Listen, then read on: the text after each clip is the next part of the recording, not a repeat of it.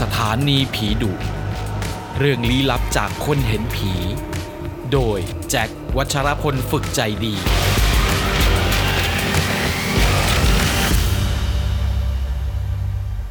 สวัสดีครับ คุณผู้ชมครับ ขอต้อนรับทุกท่านเข้าสู่สถานีผีดุกับผม แจ็ควัชรพล ฝึกใจดีเหมือนเช่นเคยครับ ทุกค่ำคืนของวันศุกร์สี่ทุ่มตรง อย่าลืมนะครับว่าเรามีนัดมาล้อมวงฟังประสบการณ์หลอนๆ จากเหล่าบรรดานนักเล่าเรื่องผีทางโซเชียล ไปพร้อมๆกัน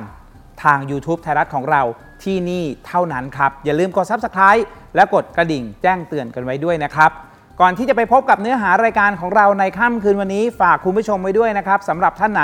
ที่มีประสบการณ์หลอนๆ อย่าเก็บไว้คนเดียว ส่งเรื่องราวของคุณมาที่อีเมลของรายการครับ ที่ ghoststation.thairat@gmail.com ทางทีมงานของเรานั้นรอรับเรื่องราวจากคุณผู้ชมอยู่นะครับ และสำหรับแขกรับเชิญที่จะมาเยี่ยมเยียน รายการสถานีผีดุของเราในค่ำคืนวันนี้ พลาดไม่ได้ด้วยประการทั้งปวงครับ เพราะว่าเขาคนนี้มีวิธีการเล่า มีทักษะการเล่าที่ไม่เหมือนใคร และไม่มีใครเหมือน เจ้าของฉายาคนหาธรรม ยินดีต้อนรับคุณริ้นครับสวัสดีครับคุณ สวัส ริ้น ดีครับ คุณริ้นคนหาธรรม ครับผมเป็นฉายาไปแล้ว โอ้โหวีรกรรมแต่ละอันเนาะจากคนปกติธรรมดาทั่วไป กลายเป็นคนที่เข้าไปใช้คำว่าเข้าไป เอาตัวเข้าไป คลุกคลี คุณใสยมนต์ดำเลี้ยงผี เอาทุกสิ่งทุกอย่างที่จะหาคำตอบให้กับตัวเองได้ ใช่ครับ ว่าของเหล่านี้มันมีจริงหรือเปล่า ครับ จนผลสุดท้ายก็มีคำตอบ ใช่ ว่ามันมีอยู่จริงอ่านะฮะ ทีเนี้ยผมคงต้องถามคุณลิ้น แต่ผมมีคำตอบอยู่ในใจอยู่แล้วล่ะ เชื่อว่าคุณลิ้นจะต้องตอบเต็มร้อย ครับ โลกนี้ถ้ามีเรื่องผีเต็มร้อยเปอร์เซ็นต์คุณลิ้นเชื่อกี่เปอร์เซ็นต์ครับ ร้อยเปอร์เซ็นต์ ว่าโลกนี้มีผีอย่างแน่นอน ครับผม เพราะว่าเขาพิสูจน์ตัวเองมาแล้วนะ แล้ววันนี้เรื่องที่คุณลิ้นจะมาเล่าให้พวกเราได้ฟังกัน มาพร้อมกับชื่อเรื่องสถานีผีหลอก ครับ เป็นคู่แข่งกับสถานีผีผีดุของเราเลยนะ ใช่ครับ เป็นเรื่องราวที่มันเกี่ยวข้องกับสายงานอาชีพของตัวเอง ใช่ครับ เป็นนักจัดรายการเป็นดีเจ ครับ นะฮะตอนนั้นเนี่ยทำงานเป็นดีเจอยู่ทุกวันนี้ยังทำอยู่ไหม ก็เลิกมาหลายปีแล้วครับ เป็นวิทยุชุมชน เป็นวิทยุ ผันตัวมาทำออนไลน์นานแล้วครับ อืมโอเค ก็ผมว่ามันเป็นการละเวลาล่วงโรยไปตามเวลา ทุกวันนี้ยังไงก็ต้องออนไลน์ ใช่ ทีนี้เราจะย้อนเวลากลับไปนะตอนนั้นตอนที่เป็นนักจัดรายการวิทยุ ครับ นานหรือยังเรื่องเนี้ย ก็ประมาณปี 2009 ปี ครับ 2009 ยุคนั้นแน่นอนว่านอกจากสถานีวิทยุหลักแล้วเนี่ย สถานีวิทยุชุมชนมันเกิดขึ้นเยอะแยะมากมาย ใช่ ถูกไหมฮะไปที่ไหนที่ไหนก็จะมีจุดนั่นจุดนี่อะไรอย่างเงี้ย ครับ นี่คือเรื่องที่คุณลิ้นเจอมาในสถานีของตัวเองเหรอ ใช่ครับ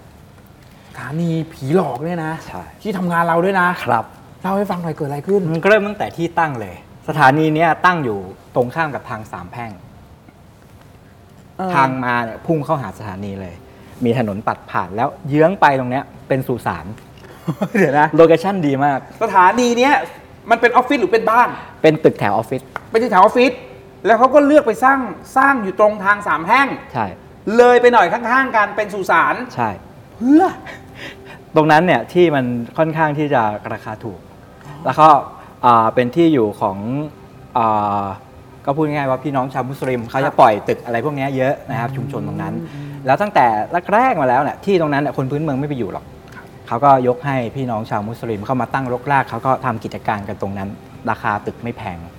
ไม่ได้จงใจว่ามันเป็นทางสามแพร่งมันเป็นสุสานอะไร ขอแค่มีออฟฟิศเอาไว้ทำสถานีวิทยุ เอาไว้ออกอากาศ เอาไว้ทำงาน ความสูงได้ความกว้างได้จบ เราไม่รู้ว่าจะมีอะไรตามมา อืม นะครับ เริ่มแรกเดิมทีเนี่ยเข้าไปเป็นดีเจรุ่นที่ 2 รุ่นแรกเขาก็เล่าให้ฟังก่อนแล้วว่า ที่เนี่ยมีนะเว้ย เมื่อก่อนเนี่ย สถานีห้องจัดมันอยู่ชั้นบน อืม บนสุดเลยชั้น 3 แหมคุณคุณเหมือนห้องจัดรายการที่ไหนเลยนะ เออเออ เปิดไปประตูไปซ้ายมือเป็นระเบียงออกไปข้างหน้าเป็นดาดฟ้า อืม อ่า คือมันมันไม่ได้เต็มชั้นเป็นชั้นขึ้น ด้านหน้าโซนหน้าเป็นดาดฟ้า โซนห้องจัดรายการอยู่ข้างในครึ่งหนึ่ง ขวามือเป็นบันไดลงไป รุ่นพี่เล่าให้ฟังตอนนั้นมีกัน 3 คนนะครับ เป็นเจ้าของสถานีชื่อพี่แนนนะครับ นักจัดรายการร่วมกันชื่อพี่ซิงกับพี่เอกนะครับสามคนจัดรายการร่วมกันในช่วงกลางคืนสองคนมาก่อนคือพี่แนนกับพี่เอก จัดรายการคุยกันไปสักพักเอ๊ะซิงทำไมมันยังไม่มาวะอ่าเดี๋ยวเนี่ยถ้ามันจะขึ้นมาแล้วเนี่ย เดี๋ยวแกล้งมันหน่อยดีกว่า จับลูกบิดเอาไว้อ่ากะว่ามันเดินขึ้นมาเนี่ยเดี๋ยวเปิดโบะใส่หน้ามันเลย อ่าให้ตกใจ กใจ ให้ตกใจ อ่าเซอร์ไพรส์เพราะว่าประตูอะเป็นแบบดึงเข้า คนเวลาเหนียวแล้วไม่โดนเงี้ยมันตลกดีอะไรอย่างเงี้ยปรากฏว่าจับไปสักพักหนึ่งได้ยินเสียงเดินบันไดเดินขึ้นบันไดมา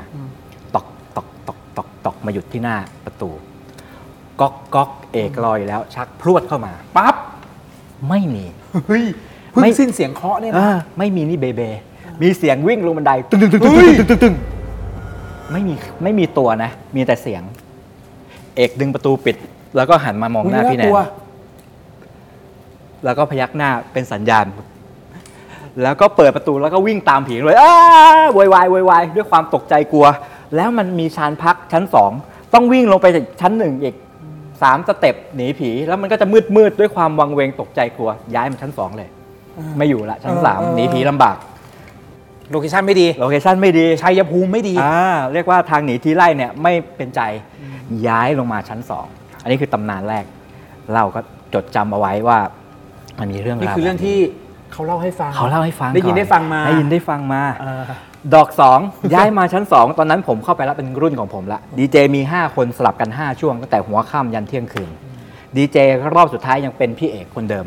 จริงๆเอกอะรุ่นเดียวกับผมนะครับเขาก็จัดรอบเพลงดึกๆ ไป 5 ทุ่มเที่ยงคืน 4 ทุ่ม 5 ทุ่ม 4 ทุ่มครึ่งถึง 5 ทุ่มประมาณนี้ เป็นคนปิดจ็อบตลอดปิดสถานงสถานีสุดท้ายแล้วไม่มีใครอยู่เหลือเขาอยู่คนเดียว เจออีก โดยเรื่องมันมีอยู่ว่า ครั้งแรกเนี่ยเอ่อ เป็นช่วงเวลาที่ตอนนั้นเนี่ยเหมือนจะ ไม่ค่อยมีคนมาจัดรายการละ จริง ๆ เนี่ยคลื่นเนี้ยทำร่วมกัน 2 สถานี เป็นลูกทุ่งกับสตริง ครับ เราทำในส่วนของเพลงสากลแต่ตอนนั้นยังเรียกสตริงอยู่นะครับอ่าก็มีการแค่ช่วงดึกๆเนี่ยมีแค่พวกเรา แล้วเอกอะเป็นคนปิดท้าย แต่จังหวะนั้นเนี่ยมันมีช่วงหนึ่งที่ดูเหมือนว่าจะมีใครเนี่ยเดินผ่านหลังขึ้นมา อืม โดยชัยภูมิของห้องจัดรายการชั้น อืม สองเนี่ย ปรับฮวงจุ้ยเรียบร้อยแล้ว อืม ประตูจากเดิมทึบๆ ใครเคาะไม่เห็นเจาะประตู อ่ะเห็นเลย เห็นเลยใครมา เหมือนห้องเคาะจัดรายการปกติทั่วไป อ่า อ่า ให้มันมีรู้ว่ามีใครเป็นประตูกระจก อืม เป็นช่องเล็กๆ ตรงนี้นะฮะแล้วก็ด้านหน้าที่เรานักจัดรายการหันหน้าไปเนี่ย มันใช้เป็นห้องควบคุมเสียงด้วย ห้องอีกห้องหนึ่งเป็นห้องสำหรับซ้อมดนตรี เราจะได้มอนิเตอร์ได้มันมีมีกระจกใสสองไป แต่พอปิดห้องมืดปุ๊บกระจกใสกลายเป็นกระจกเงา มองเห็นสะท้อนไปข้างหลัง ครับ แล้วช่องประตูเจาะรอไว้แล้ว มีคนเดินผ่านฟับฟับฟับฟับฟับอ่าช่างไฟแน่ ๆ เลย อ่า น้องบุ๊กน้องบุ๊กอ่าช่างไฟเป็นคนที่ดูแลปิดเปิดสถานีปิดเครื่องส่งตอนเช้าเขาคงกลับมาแล้วอืมก็หันไปด้านหลังประตูก็เจาะช่องมองลอดช่องไปเห็นเดินขึ้นบันได ตึกตึกตึกเป็นขา ท่อนบนไม่เห็นมืดกลืนไปในความมืด ก็นึกว่าอ่าบุ๊กคงกลับมา พักผ่อนนอนหลับตามอัธยาศัย เอกก็จัดรายการไปตามภาษาเรียบร้อยปิดจบสถานีลารายการลงไปเช็คฟังในมอนิเตอร์ เปิดวิทยุฟัง ได้ยินเสียงเหมือนลืมปิดไมค์ อ่าไม้มันเปิดอยู่ อ่า อ่า เหมือนไปไม่เปิดอยู่แล้วมีคนคุยกันแว่วๆอยู่ไกล อ่า ๆ เสียงรีเฟกเข้าไม่เป็นผู้หญิงผู้ชายคุยกัน งุ้งยิงงุ้งยิงฟังไม่ได้สับ อ่า เอกก็เอ๊ะเพลงมันก็เปิดอยู่ เสียงพวกนี้มันก็ซ้อนมากับเสียงเพลง มันคุยอะไรกัน พอพอจะเงี่ยหูฟังเงี่ยหูฟังเงี่ยหูฟัง เสียงปี๊ดไม่ลั่นขึ้นมา อ่า เอกสะดุ้งตกใจตบวิทยุปิด เอ๊ะหรือเขารู้ว่าเราแอบฟังวะเออ ก็ตอนตอนนั้นก็ใจเต้นตึกตักตึกตัก กลับไปบ้านก็ยังมั่นใจว่าบุ๊กน่าจะพาพาพาแฟนมานอน เพราะว่าห้องจัดรายการอะเป็นห้องเดียวที่มีแอร์แล้วเปิดแอร์แช่ไว้เลี้ยงคอมเพรสเซอร์ตลอด ทีนี้เนี่ยพอตอนเช้าเอกต้องเอางานตัดวิดีโอมาส่งให้นายสถานี ก็เจอบุ๊กนั่งทำงานก็แก๊กก็แก๊กอยู่ก็แซวอ้าวเมื่อคืนกลับมาดึกเลยนะ พาแฟนมานอนเหรอ บุ๊กหันหน้าแงะขึ้นมาอ๋อผมอยู่อีกอำเภอพี่ฟอก ไม่ได้ เสียง ไม่ได้มา ไม่ได้กลับมา อ่า เอกครับเฮ้ย แล้วใครวะ หายเห็นเป็นขาชัดๆ ขึ้นบันไดไป ไม่ได้คำตอบว่าเป็นใคร ครับ นะครับ นั่นทำให้เอกไม่มาจัดรายการเลยตั้งแต่ตอนนั้น พวกผมต้องไปพะเนาพะนอ เพราะว่ารายการมันไม่ครบทีมอ่าจัตุรเทพมันไม่ครบ สล็อตมันขาด อ่มันขาดนะดังนั้นเราก็ไปจีบเขากลับมาอ้าวเดี๋ยวอยู่เป็นเพื่อน ผมอาสาตัวเลยเนี่ยผมกำลังไฟแรงเลยเพิ่งเข้าไปใหม่แอดออนเข้าไปใหม่ตอนนั้น เดี๋ยวผมจะอยู่ลากเลยตั้งแต่หัวค่ำหนึ่งทุ่มช่วงผม แล้วผมอยู่รอเอกเลยห้าทุ่มเดี๋ยวปิดสถานีกลับด้วยกันคลีน อ่า ไม่เจออ่ารับรองไม่เจอ ไม่เจอจริง ตลอดระยะเวลาเกือบเดือนอะที่ผมอยู่เป็นเพื่อนเอก ไม่เจอไม่เจอไม่เจอไม่เจอเอกก็เริ่มเบาใจละเออ น่าจะไม่ ไม่มี มีอะไรแล้ว อะไร มั้ง มั้ง เออคลีนทะเลสงบ มีผมติดคริสต์มาสไปเป็นพิธีกร เอกเอกวันนี้ผมไปไม่ได้นะ ติดงานช่วยพี่แนนอยู่เป็นพิธีกร เอกอยู่คนเดียวได้ไหมเออได้ได้ได้ ลืมไหมลืม ลืมละ ลืมแล้ว ใจชื้นละว่ามันไม่เจอนะฮะจังหวะวันนั้นนะครับ มีเป็นสเต็ปสเต็ปเอกเข้ามาจัดรายการที่ห้องส่งตรงกลางนะครับ มันจะมีลักษณะทางเดินรอบอย่างนี้ เพื่อที่เข้าไปห้องอัดนะครับ วังวังเวงเวงก็ทำใจดีซื่อสู้สู้สู้เสือขึ้นไป เปิดไมค์สวัสดีครับ คุณผู้ฟังไฟดับพับ เฮ้ยอยู่นั้นเลยเหรอเฉพาะไฟอย่างเดียว แต่เครื่องไม่ดับ ไม่ดับ อุ้ย หลอดไฟน่าจะเสีย ครั ส บ ตาร์เตอร์น่าจะเป็นอะไรขึ้นมาตอนนั้น อืมจังหวะ อ่า ดี จังหวะดีมาก สวัสดีครับคุณผู้ฟัง เรามาฟังเพลงแรกกันก่อนเลยครับ ตัดเข้าเพลงเลย แล้วมานั่งเสียงสั่นอยู่คนเดียวกำลังนั่งทำใจอยู่ หรือว่าไฟมันจะเสียวะ เออ มันมีโอกาสเป็นไปได้ อุปกรณ์ไฟฟ้าเอาแน่เอานอนไม่ได้ มีเสื่อมคุณภาพ มันมีอุปกรณ์ดนตรีชนิดหนึ่งชื่อว่าราวเบล มันจะเป็นแท่งๆ หลอดๆ เหล็ก อ่า ๆ เวลามือกลองเอาไม้ กริ๊ง รูดกริง อ่า รูดเลยพี่ กริง อยู่นั้นเลยเหรอ เดี๋ยวนั้นเลย ในห้องนั้นเลย ในห้อง ห้อง เลย ซ้อมอะนะ ห้องห้องราวเบลอยู่ข้างหลัง เอออุ้ย เข้ามาเก็บด้านใน ครับ หันไปยังสั่นคาตายเลยกรุงกริงกรุงกริงกรุงก น่า ริง กลัวช็อตนี้ก็น่ากลัว ไม่มีใครอยู่คนเดียว เอออ อะไรไปรูด แน่ใจว่าเป็นเสียงรูดแน่นอน จิ้งจบ อ่าจิ้งจกอาจจะสปีดผ่านเร็วมาก และจังหวะเหมือนนิ้วคนเลยแปรด อุ้ย อื้อหือใจเต้นตึกตักตึกตักทำยังไงดีไม่ไหวยกหูโทรหาแฟน มารับเขาหน่อย แฟนทำงานร้านหมูกระทะตรงข้าม ไม่ไหวแล้ว เดี๋ยวมาถึงโทรขึ้นมาอีกทีนะ วางสายไม่จัดละรายการ สวัสดีครับคุณผู้ฟังไปเลยอืม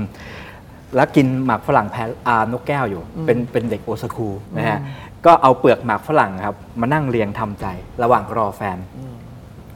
พี่แจ็คเชื่อไหม มีลมเป่าสวนหูเนี่ย หมากฝรั่งเปลือกกระจายเป็นวง ไม่อยู่แล้วฮะโกยของใส่กระเป๋า เปิดประตูทิ้งไว้วิ่งลงตึ้งตึ้งตึ้งตึ้งตึ้งตึ้งตึ้งตึ้งหนีกลับบ้านเองเลยไม่รอแฟนแล้ว นี่คือสิ่งที่เอกเจอสามเด้ง ไฟดับเสียงราวเบล เป่าเปลือก ก่อนหน้านั้นอยู่กับเราไม่ ไม่เจอครีน เออ แต่พออยู่คนเดียวเหมือนเขารออ่ะ โอ้โห เขา จัด รอ ใจ จังหวะว่า อยู่คนเดียวนะ อ่า วันเนี้ยเขาจ้องจะเล่นคุณ เขาจ้องจะเล่นคุณ เออ สุดสวิงริงโก้ใส่เต็มโชว์ชุดใหญ่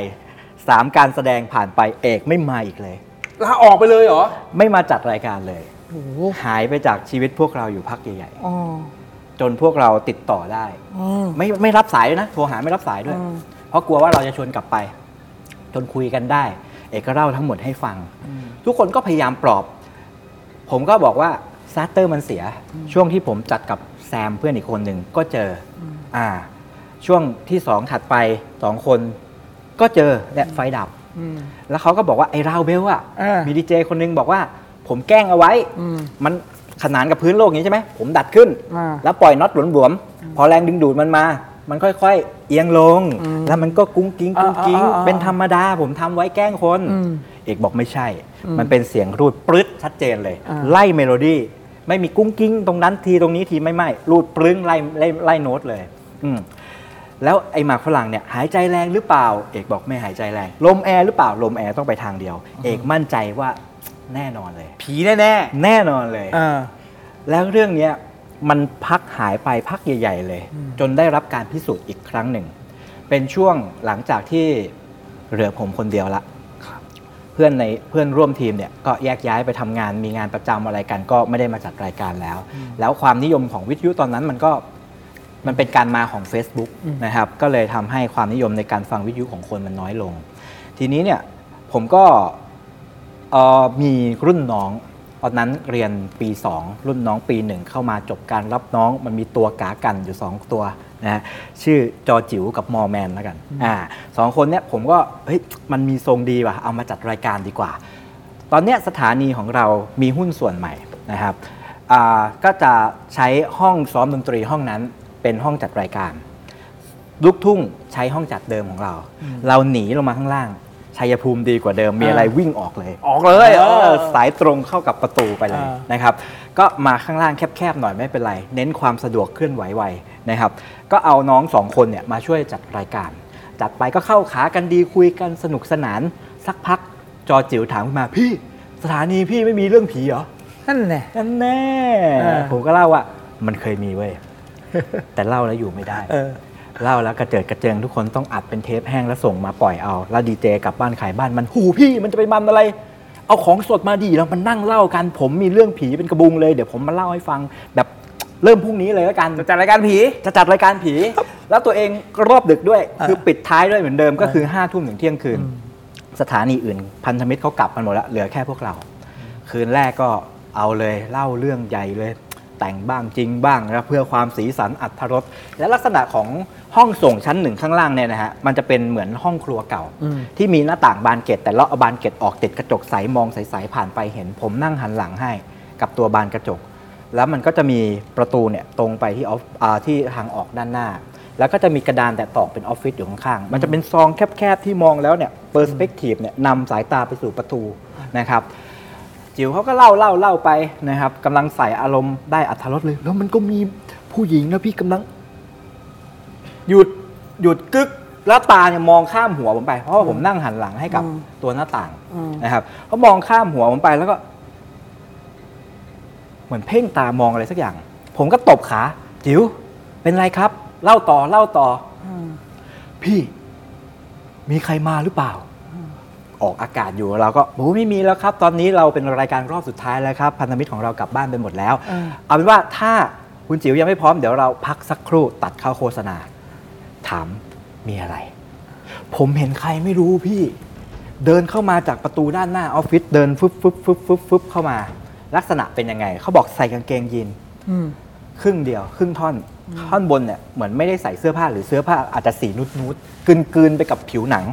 เห็นเป็นวูบวูบๆเดินมาเร็วมากฟึบฟึบฟึบฟึบฟึบฟึบและลักษณะซุ้มประตูที่จะเข้ามาตรงห้องส่งอะครับ มันจะเป็นซุ้มปูนนะครับโค้งๆ แล้วมันจะมีเหลื่อมตรงนี้นิดนึงที่ถ้าปกติคนเดินมาต้องเดินอ้อม เพื่อที่จะเข้ามาตรงซุ้มประตูให้เราเห็น เขาเดินมาปั๊บปั๊บปั๊บปั๊บปั๊บแล้วหายไปตรงเหลี่ยม หายเลยเหมือนแอบอยู่ตรงนี้ อ่า ไม่ออกมา จิ๋วก็เลยมองว่า เอ๊ะ มีใครมาแกล้งหรือเปล่า อืม ก็ดูจนแน่ใจแต่ไม่กล้าออกไปดูนะ แล้วก็รอจนแล้วจนรอด ผมน่ะไม่ได้ยินเสียงเปิดปิดประตูหนึ่งละสองรออยู่นานไม่มีใครยืนอยู่ จนกระทั่งจัดต่อไม่ได้ละ เอาไงดี กลับเลยแล้วกัน อ่า เดี๋ยวลารายการแค่นี้ เราก็เล่าไปครึ่งเดียวแล้วกันอีกครึ่งหนึ่งมาต่อพาร์ทหน้าว่ากันไป แล้วเราก็ปิดรายการผมก็มอง ตรงนั้นมีเครื่องกดน้ำอยู่เครื่องหนึ่ง อ่า ตั้งอยู่นะฮะไม่มีใคร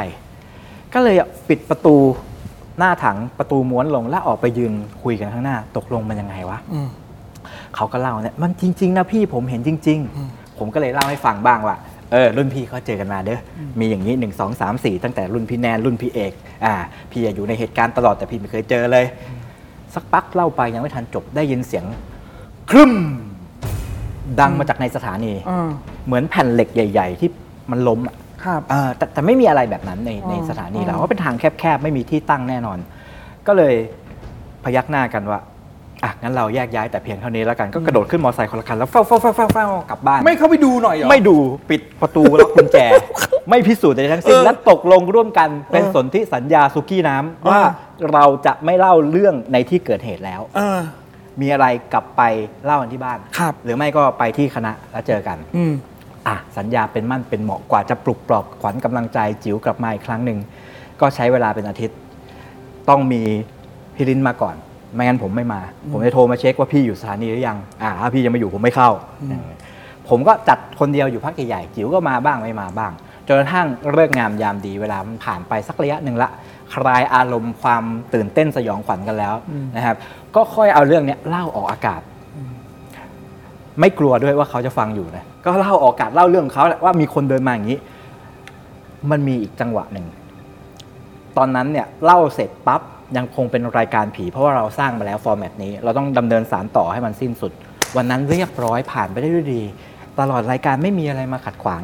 แต่จังหวะขากำลังจะกลับกัน ผมก็กำลังเตรียมสปอตโฆษณา เตรียมพงเตรียมเพลงปิดฟง ปิดไฟ จิ๋วก็เอากระเป้เอากระเป๋าเป้ขึ้นบ่า เตรียมจะออกละ เปิดประตูออกไปเดิน ตึกตึกตึกผ่านซุ้มประตู ผ่านไปได้นิดเดียวเฮ้ยเฮ้ยเฮ้ยอู้อู้อู้โดดถอยดึงดึงดึงดึงดึงดึงกลับมาปิดประตูปิดปั้ง เฮ้ย แล้วก็มองค้างไว้ตรง เอ นี้ อ นผมก็เอาแล้ว จะปากก็จะถามแล้วว่าเป็นไรก็ยั้งไว้ก่อน เออ ส่วนที่สัญญาสุกี้น้ำยังอยู่ เราจะไม่พูด ก็เลยบอกว่างั้น ดี๋ยวว่ากันรอพี่แป๊บหนึ่งพี่ปิดคอมก่อน ผมว่าจัดการอะไรให้เรียบร้อย เดี๋ยวพี่เดินนำออกไป จิ๋วตามหลังพี่มานะทำใจดีๆไว้นะเว้ยตบบ่า มันก็เอามือเกาะไหล่ผมเป็นรถไฟเลย เดินออกไป สายตาเนี่ยยังจ้อง จุดที่เขาจ้องอะฮะ มันจะเป็นช่วงรอยต่อระหว่างออฟฟิศที่ต่อขึ้นมาเป็นไม้กระดาน กับตัวกำแพงของอาคารเดิม ก็คือไอ้ซุ้มประตูนั้น อ่าน นะฮะมันจะมีซอกซอกหนึ่งอยู่ วางโต๊ะคอมเก่าๆ ผมยังไม่ถามอะไร แล้วผมก็มองไปตามสายตาของน้องว่าน้องเห็นอะไร อยากจะเห็นบ้าง ไม่มีอะไรนั่งอยู่ตรงนั้น กลับบ้านแยกย้ายกัน เราจะไม่พูดเรื่องนี้ เช้ามาที่คณะ น้องวิ่งมาเลยพี่เล่น ผมเจอแล้วสุกี้น้ำตัวเป็นๆเลย พี่ นั่งพี่พี่จำซอกออฟฟิศตรงนั้นได้ไหมเออ มองอยู่เหมือนกันเออมันมีพี่เป็นเงาคนตะคุ่มตะคุ่ม อ่า อ้วนๆใหญ่ๆนะฮะเต็มซองเลยเต็มซอกเลยนะนั่งเต็มซอกเลย หัวกลมๆใหญ่ ๆ นั่งอยู่ข้างหลังโต๊ะคอม อืม มมีความรู้สึกว่าไม่เห็นหน้าเห็นตาแต่เหมือนโดนจ้องอยู่โอ้ไม่ไหวแล้วพี่ ผมแบบจับไม่ได้เลย และยังไม่จบนะพี่ ผมนึกว่าเขาจะอยู่แค่ที่นั่น ผมเหมือนโดนตามด้วย เพราะว่าเสร็จจากตรงเนี้ยเขาไปต่อที่บ้านมอร์แมน บ้านมอร์แมนก็จะเป็นลักษณะห้องแถวที่เอารถจอดไว้ด้านหน้านะฮะมีชายคารถจอดไว้ด้านหน้าเป็นลานปูน แล้วก็ห้องนอนเลย ก็มีโต๊ะกินข้าวอยู่ตรงนี้สองคนนั่งกินข้าวกันอยู่ เอาประตูม้วนหน้าบ้านลงครึ่งเดียว เห็นเหมือนมีใครเดินผ่านดึกแล้วนะ ประมาณห้าทุ่มเที่ยงคืนจัดสถานอ่าจัดรายการเสร็จนะครับมีคนเดินผ่านฟับฟับฟับฟับก็หันไปมอง ก็เห็นขาคนน่ะมันหยุดหยุดยืนอยู่ข้างหน้า หันไปอีกทีไม่มีแล้ว สักแป๊บหนึ่งเป็นเงาพี่แจ็คเป็นเงาเหมือนเงาคนเราอย่างเนี้ยโดนไฟสาดข้างหลัง เป็นเงาวืดข้ามรถมาวืดไหลมาจิ๋วกับแพนฮู้เฮ้ยเฮ้ยเฮ้ยเฮ้ยมาแล้วมาแล้วหนีเข้าห้องปิดประตูล็อกแน่นเลย ไม่กลับบ้านเลย อะไรวะเนี่ย นอนบ้านเพื่อนเลยจนเช้าถึงกล้าออกมา ไม่รู้อะไรเป็นเงาเป็นเงาเลื้อยมาเป็นเงาคนอย่างเงี้ยนะเลื้อยข้ามรถมา จิ๋วก็เลยมาเล่าให้ฟังผมไม่ไปแล้วพี่ลาขาด หาทำเองนะ เขา ผม ไม่ ไม่ไป เล่าผกัมไม่นไป เขาไม่เล่ากันก็ไปขุดมาเล่านะ เออ รุ่นพี่ก็เจอกันมา ผมเก็บเรื่องนี้เงียบไว้กับตัว อ่ะ จนกระทั่งเลิกงามยามดี ผมก็เอามาเล่าในออกอากาศอีก อืม เออผมชอบเล่าเรื่องผีนะครับ ก็พอดีว่าแซมอะที่จัดรายการช่วงเดียวกับผมเขาฟังอยู่ เขาก็โทรมา โอ้คุณมีประสบการณ์สดเหรอครับ เดี๋ยวผมไปร่วมรับรู้ด้วย เชื่อไหมครับ ผมจัดรายการตั้งแต่4ี่ทุ่มถึงเที่ยงคืนทุกวันก่อนหน้าคุณจะมา ผมไม่เคยเจอเลยนะครับ เดี๋ยวเรามาพิสูจน์กันว่ามีจริงหรือเปล่าอ่าโทรออกอากาศพูดดีจังเนี่ยมาถึงปั๊บเนี่ยมาเลยครับยินดีต้อนรับเดี๋ยวคุณมาจัดรายการคู่กับผมเพราะจิ๋วเขาไม่อยู่แล้วอ่าแซมก็มา ผมก็เปิดรายการไปก่อนโซโล่หนึ่งช่วง แซมก็เดินเข้าเดินออกวุ่นวุ่นวายวายอะไรกับมือถือก็ไม่รู้ เดินเข้ามาแล้วก็เดินออกไป หยุดยืนอยู่ตรงซอกตรงนั้นแป๊บหนึ่งแล้วก็เดินออกไปเลย อืม อ้าวไม่มาจัดรายการเหรอ ผมก็ได้แต่เก็บความสงสัยไว้วันนั้นผมก็โซโล่คนเดียวแซมหนีกลับบ้านไปแล้วเกิดอะไรขึ้น ไม่บอกไม่กล่าว ไม่บอก ด้ ไม่ ยเหร กล่าวไม่เล่า โทรหาไม่รับด้วย เออ นึกว่าโทรศัพท์มีปัญหาหรือเปล่า อ่า หรืออะไร หรือว่ามีธุระด่วนเห็นวุ่นวายอยู่อมตอนเช้ามาเฉลยที่คณะเหมือนเดิม ตอนแรกผมก็ถามนะว่า แซมมาที่สถานเนี่ยไม่กลัวเหรออ๋อผมไม่กลัวหรอกครับ เพราะว่านี่เขี้ยวเสืออนี่ เอ้ย ตะกรุดเอ ร้าน อ เครื่อง พกของมาเต็ม เออเออ พร้อมรบมาก เออ แต่พอถึงเวลาทำไมคุณ สองนี่ไม่ช่วยคุณเลย คุณออกไปเลยกลับบ้านนอนเลย ผมก็ถามเขาได้ความว่า ผมเจอแล้วครับ เออ แซมเป็นผู้ชายตัวใหญ่ๆนะผมเจอแล้วครับ จุดเดิมเลยครับ แต่คราวนี้พิเศษเพิ่มข้าวตอนที่เขาเนี่ย ลุกใส่ผมด้วยครับ จากปกติคือนั่ง นั่งอยู่ เออ มีโต๊ะขวางหน้า เออ เขาลุกฟับวาบทะลุโต๊ะ พุ่งเข้าใส่แซมอย่างนี้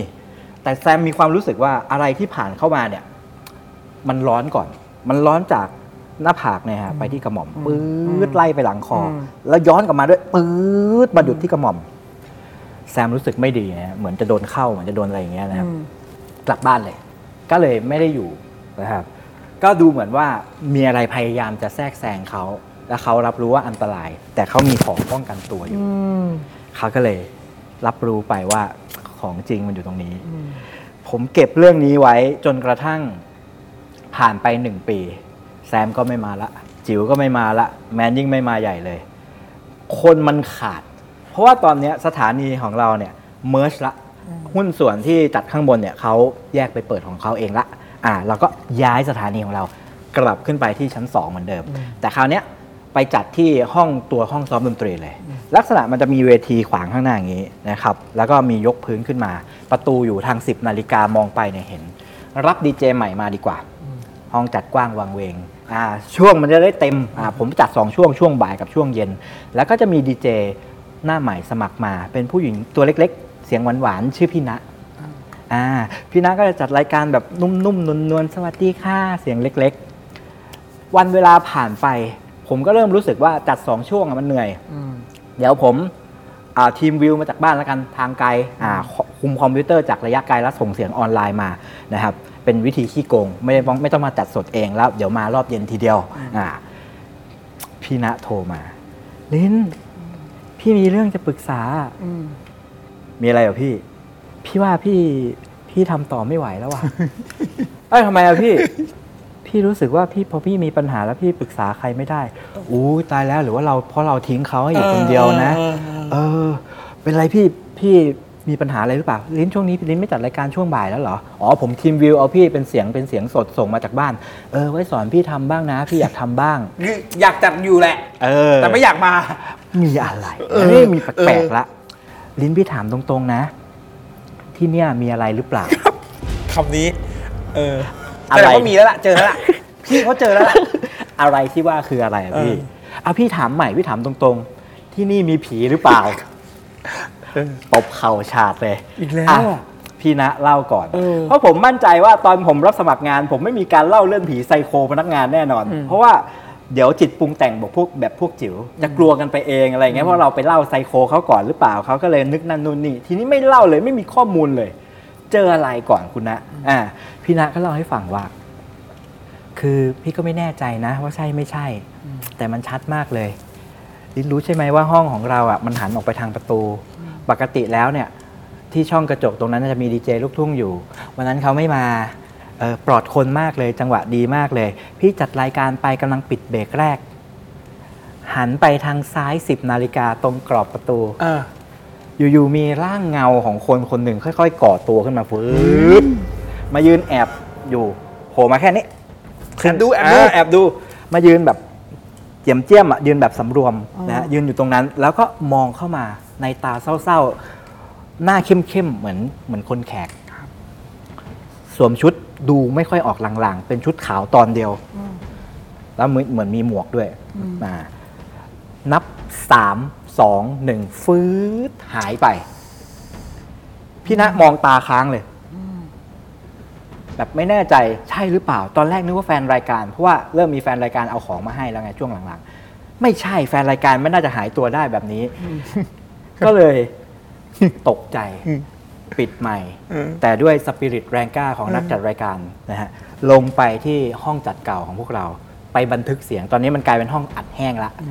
ไปเปิดคอม ไปเสียบแฮนดี้ไดร์ก็มีอันต้องปิดคอมดึงแฮนดี้ไดร์กลับบ้าน เพราะว่าระหว่างกำลังจะเปิดไมค์พูดเนี่ย มีเสียงขูดแผ่นกระซับเสียง แล้วมีเสียงรำคคำรามในคอ ได้ยินอยู่คนเดียว ไม่มีใครได้ยินด้วย เพราะอยู่คนเดียว โอ้ ไม่ไหวแล้ว เก็บกระเป๋ากลับบ้านดีกว่า จึงเป็นที่มาของว่าที่นี่มีอะไรไหม พี่ไม่อยากอยู่แล้ว พี่มีปัญหาแล้วพี่ปรึกษาใครไม่ได้เลย เพราะมันเป็นเรื่องผี เออ เออ ผมก็เลยใจเย็นๆนะพี่นะ ผมเนี่ยมีเรื่องจะเล่าให้ฟัง แล้วผมก็อัดเรื่องซีรีส์ อัตชีวประวัติผีหลอกของที่นี่มาให้พี่ณะฟัง แล้วพี่ณะยิ่งกลัวไปใหญ่เลยโอ้โหแล้วพี่จะทำยังไงพี่จะอยู่ได้ไหมลนลานกว่าเดิมอ่าไหนๆรู้แล้วฮะรู้ให้สุดเลยก็แล้วกันจะได้รับมือได้ ปรากฏว่าผมได้ไอเดียหนึ่งมา เขาบอกว่า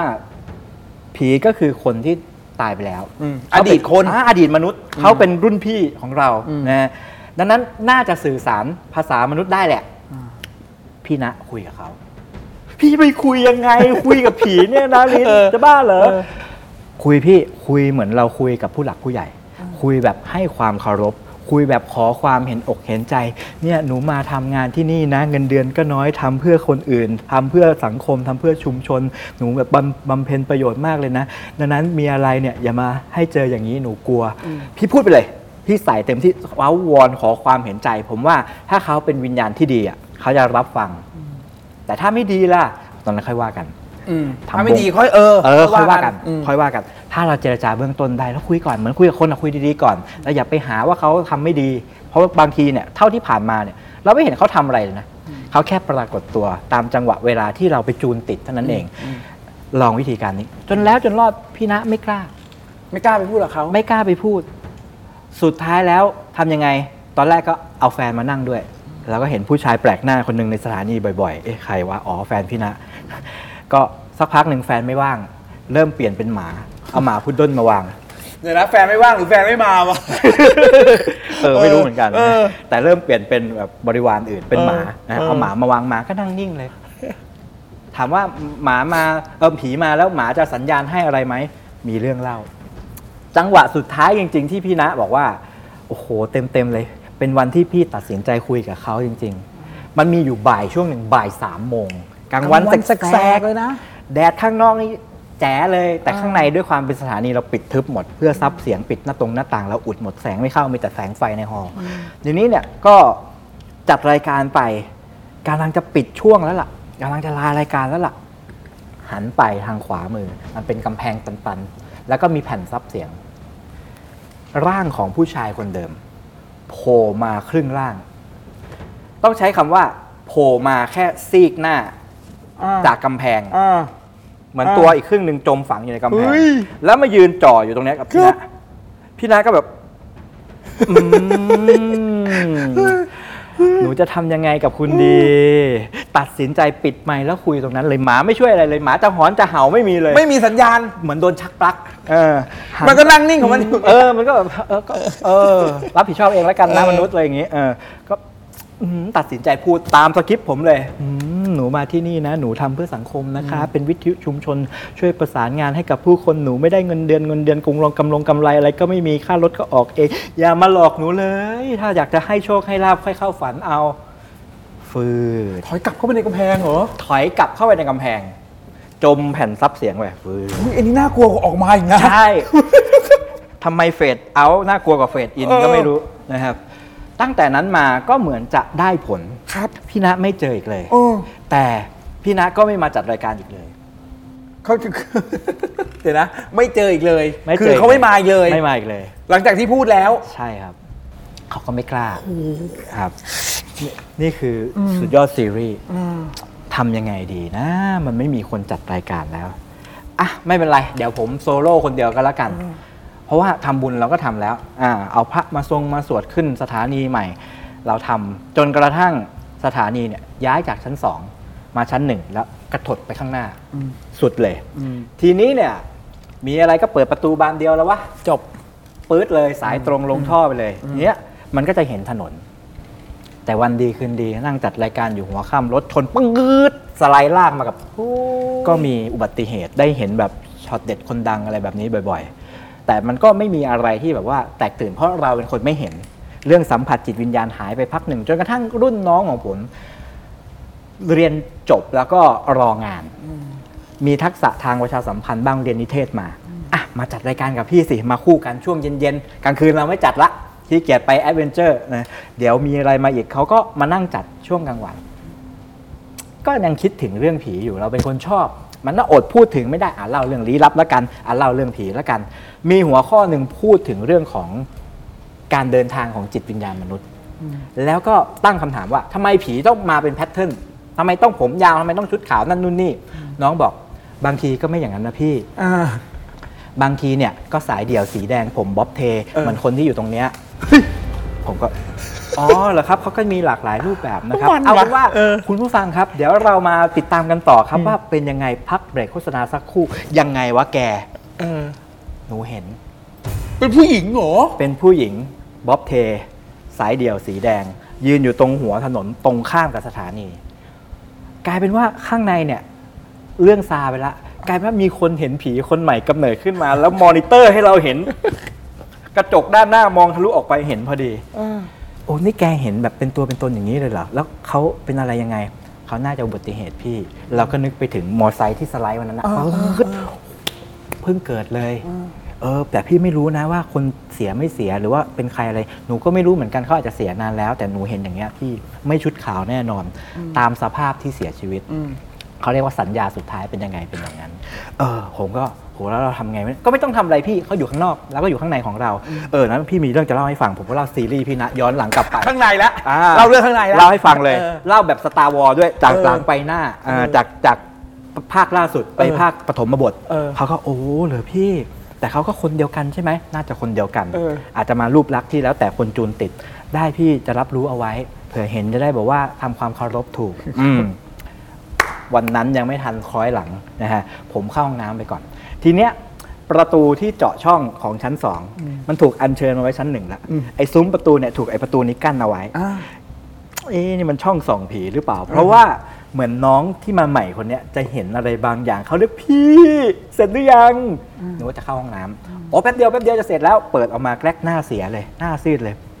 พี่เราออกมาคุยกันข้างหน้าไหมผมก็เดินออกไปคุย ที่พี่เล่าชุดขาวตัวเล็ก ๆ ใช่ไหมมีหมวกใช่ไหมหนูว่าหนูเห็น ตอนพี่เนี่ยคล้อยหลังเข้าไปหนูได้ยินเสียงปิดประตูห้องน้ำแปลว่าพี่เข้าไปในห้องน้ำแล้ว แต่ตรงช่องเนี่ยมันมีชายเสื้อขาวๆแพร่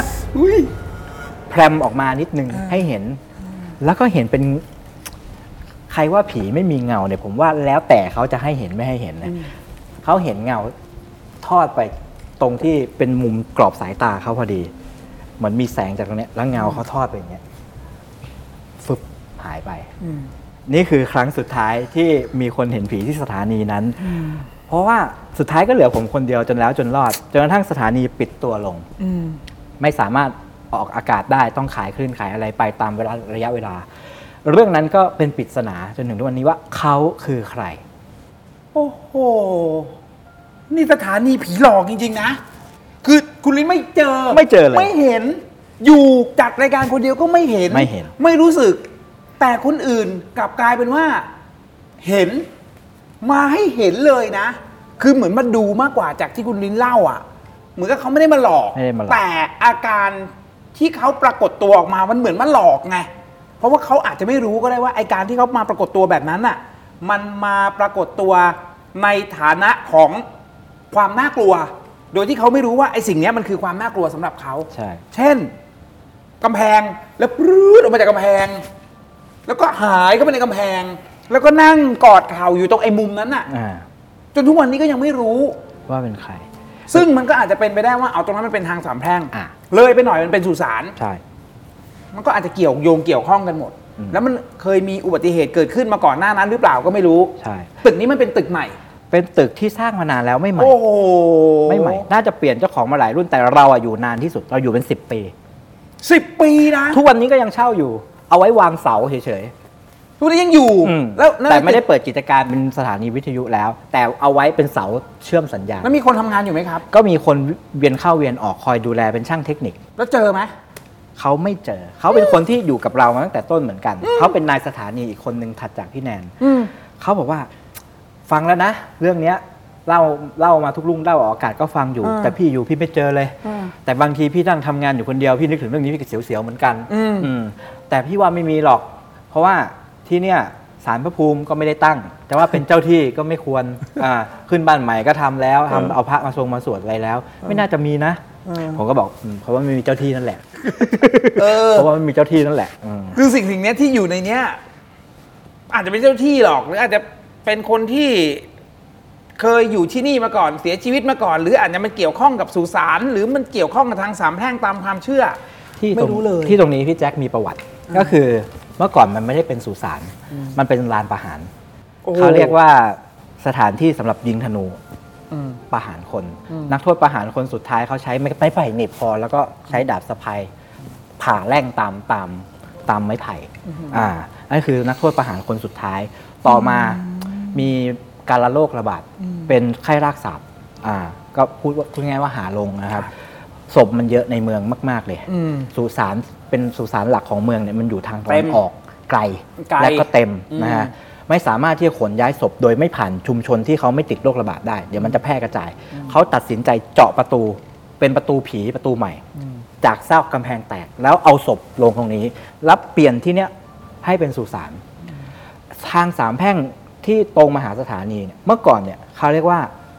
กองผีกัน กองแปลว่าทาง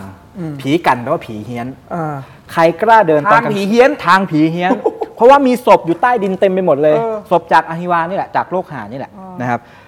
แล้วนักเลงสมัยก่อนไม่ต้องต่อยตีเก่ง ถึงจะนับว่าเป็นคนกล้า คุณเดินเท้าเปล่าเนี่ยไม่ต้องใช้พาหนะ ผ่านกองผีกันนี้ได้เนี่ย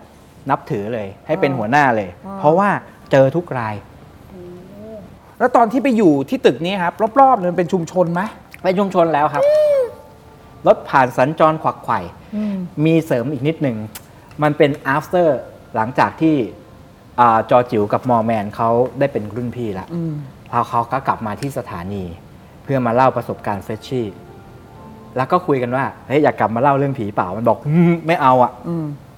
สักแป๊บหนึ่ง ตอนนั้นเราอยู่ชั้นสองแล้วชั้นบนมันเป็นดาดฟ้า ได้ยินเสียงเหมือนอะไรล้มอีกแล้วครับกึ้ง ไอ้เสียงเดิมอะนะ เสียงเดิมกรึ้งแต่ดังมาจากข้างบน จิ๋วจากเดิมที่นั่งอยู่นู่นกระโดดมานั่งตักผมตรงนี้เลยอ้าว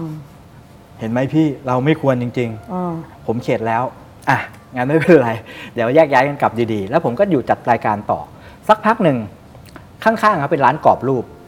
ชั้นสองเราติดกันนะฮะผมได้ยินเสียงเคาะเหมือนเคาะไม้ ป๊อกป๊อกป๊อกป๊อกป๊อกห้าโมงเย็นละผมก็เอ๊ะทำงานอยู่เหรอปกติร้านปิดตั้งแต่4ี่โมงแล้ว แต่ก็เก็บความสงสัยเอาไว้ แล้วก็ลงไปถามนายสถานีว่า ปกติร้านกรอบรูปเขานอนที่นี่ไหมพี่ ไม่นอนนะสี่โมงเขากลับบ้านแล้ว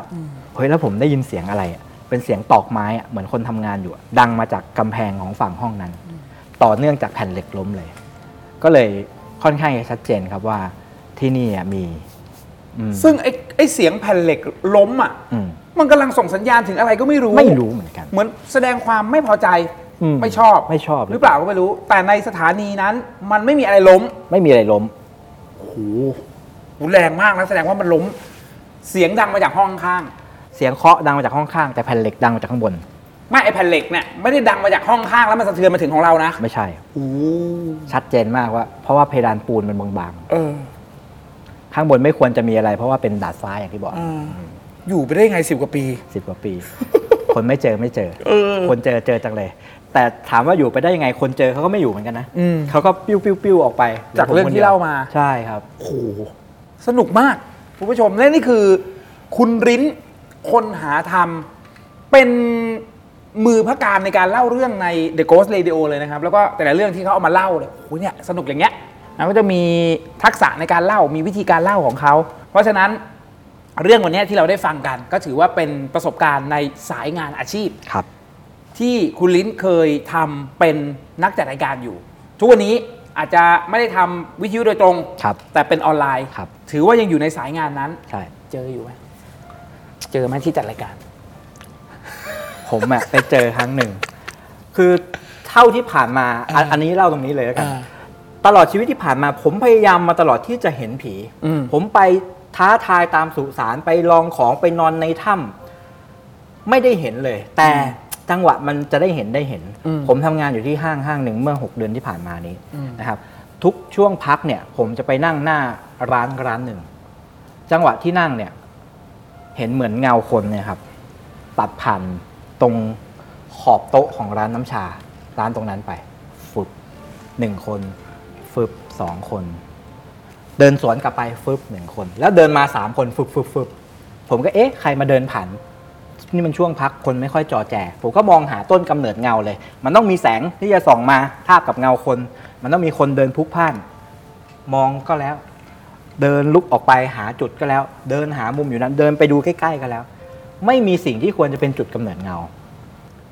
กลับมานั่งปุ๊บไม่เห็นแล้ว อันนี้ผมเป็นความเชื่อส่วนตัวนะว่า ผมได้เจอแล้วในรูปแบบนี้ เงานั้นกำเนิดขึ้นมาเอง กำเนิดขึ้นมาเอง โดยที่ไม่มีจุดกำเนิดแสง ไม่มีจุดกำเนิดแสง แต่เห็นก็คือถือว่าเห็นแวบๆด้วยหางตา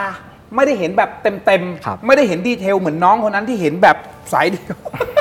อ๋อ น้องสายเลือด เออสายเดี่ยว อันนั้นน่ะเห็นแบบดีเทลทั้งหมด เห็นรายละเอียดทั้งหมด ใช่ โอ้ อ่ะอันนั้นเขาบอกว่าเขาผ่านความเป็นความตายมาเขา อ๋อ จึงได้เห็น อ๋อ เขาขับรถตกน้ำ อ๋อ เขาเลยได้เห็นชัดขึ้นตรงกว่าเรา เออ แต่เราเนี่ยก็นิดเดียวเราก็ถือว่าเราสะสมแก่ใจแล้วอะ ครั จาก บ ความพยายามทั้งหมดที่ผ่านมา บทที่เราถอดใจเราไม่อยากเห็นแล้วเราได้เห็นแค่นี้ก็ดีแล้ว ถือว่าได้พิสูจน์อะไรบางอย่าง โอ้โหคุณผู้ชมครับ และนี่คือประสบการณ์บางส่วนของคุณริ้นเท่านั้นเองนะฮะ ผมบอกแล้วว่า เขาเป็นคนที่น่าศึกษามาก ๆ เพราะว่าแต่ละเรื่องที่เขาเล่าใน The Ghost Radio อ่ะเขาไปทำทุกสิ่งทุกอย่าง ลองมาหมดแล้ว อันไหนที่ที่ที่ว่าแน่ที่ว่าเจ๋งเขาทำมาหมดแล้วฮะ เลี้ยงผี คุณใสยมนต์ดำ ลองทำทุกสิ่งทุกอย่าง จนตัวเองพิสูจน์ได้แล้วว่า โลกนี้มีผีร้อยเปอร์เซ็นต์วันนี้ขอบคุณคุณลิ้นนะครับ ที่มาเยี่ยมเยียนชาวสถานีผีดุของเรานะฮะขอบพระคุณมากๆครับ ขอบเรื่องสคุณครับนุกมาก สถานีผีดุ เรื่องลี้ลับจากคนเห็นผี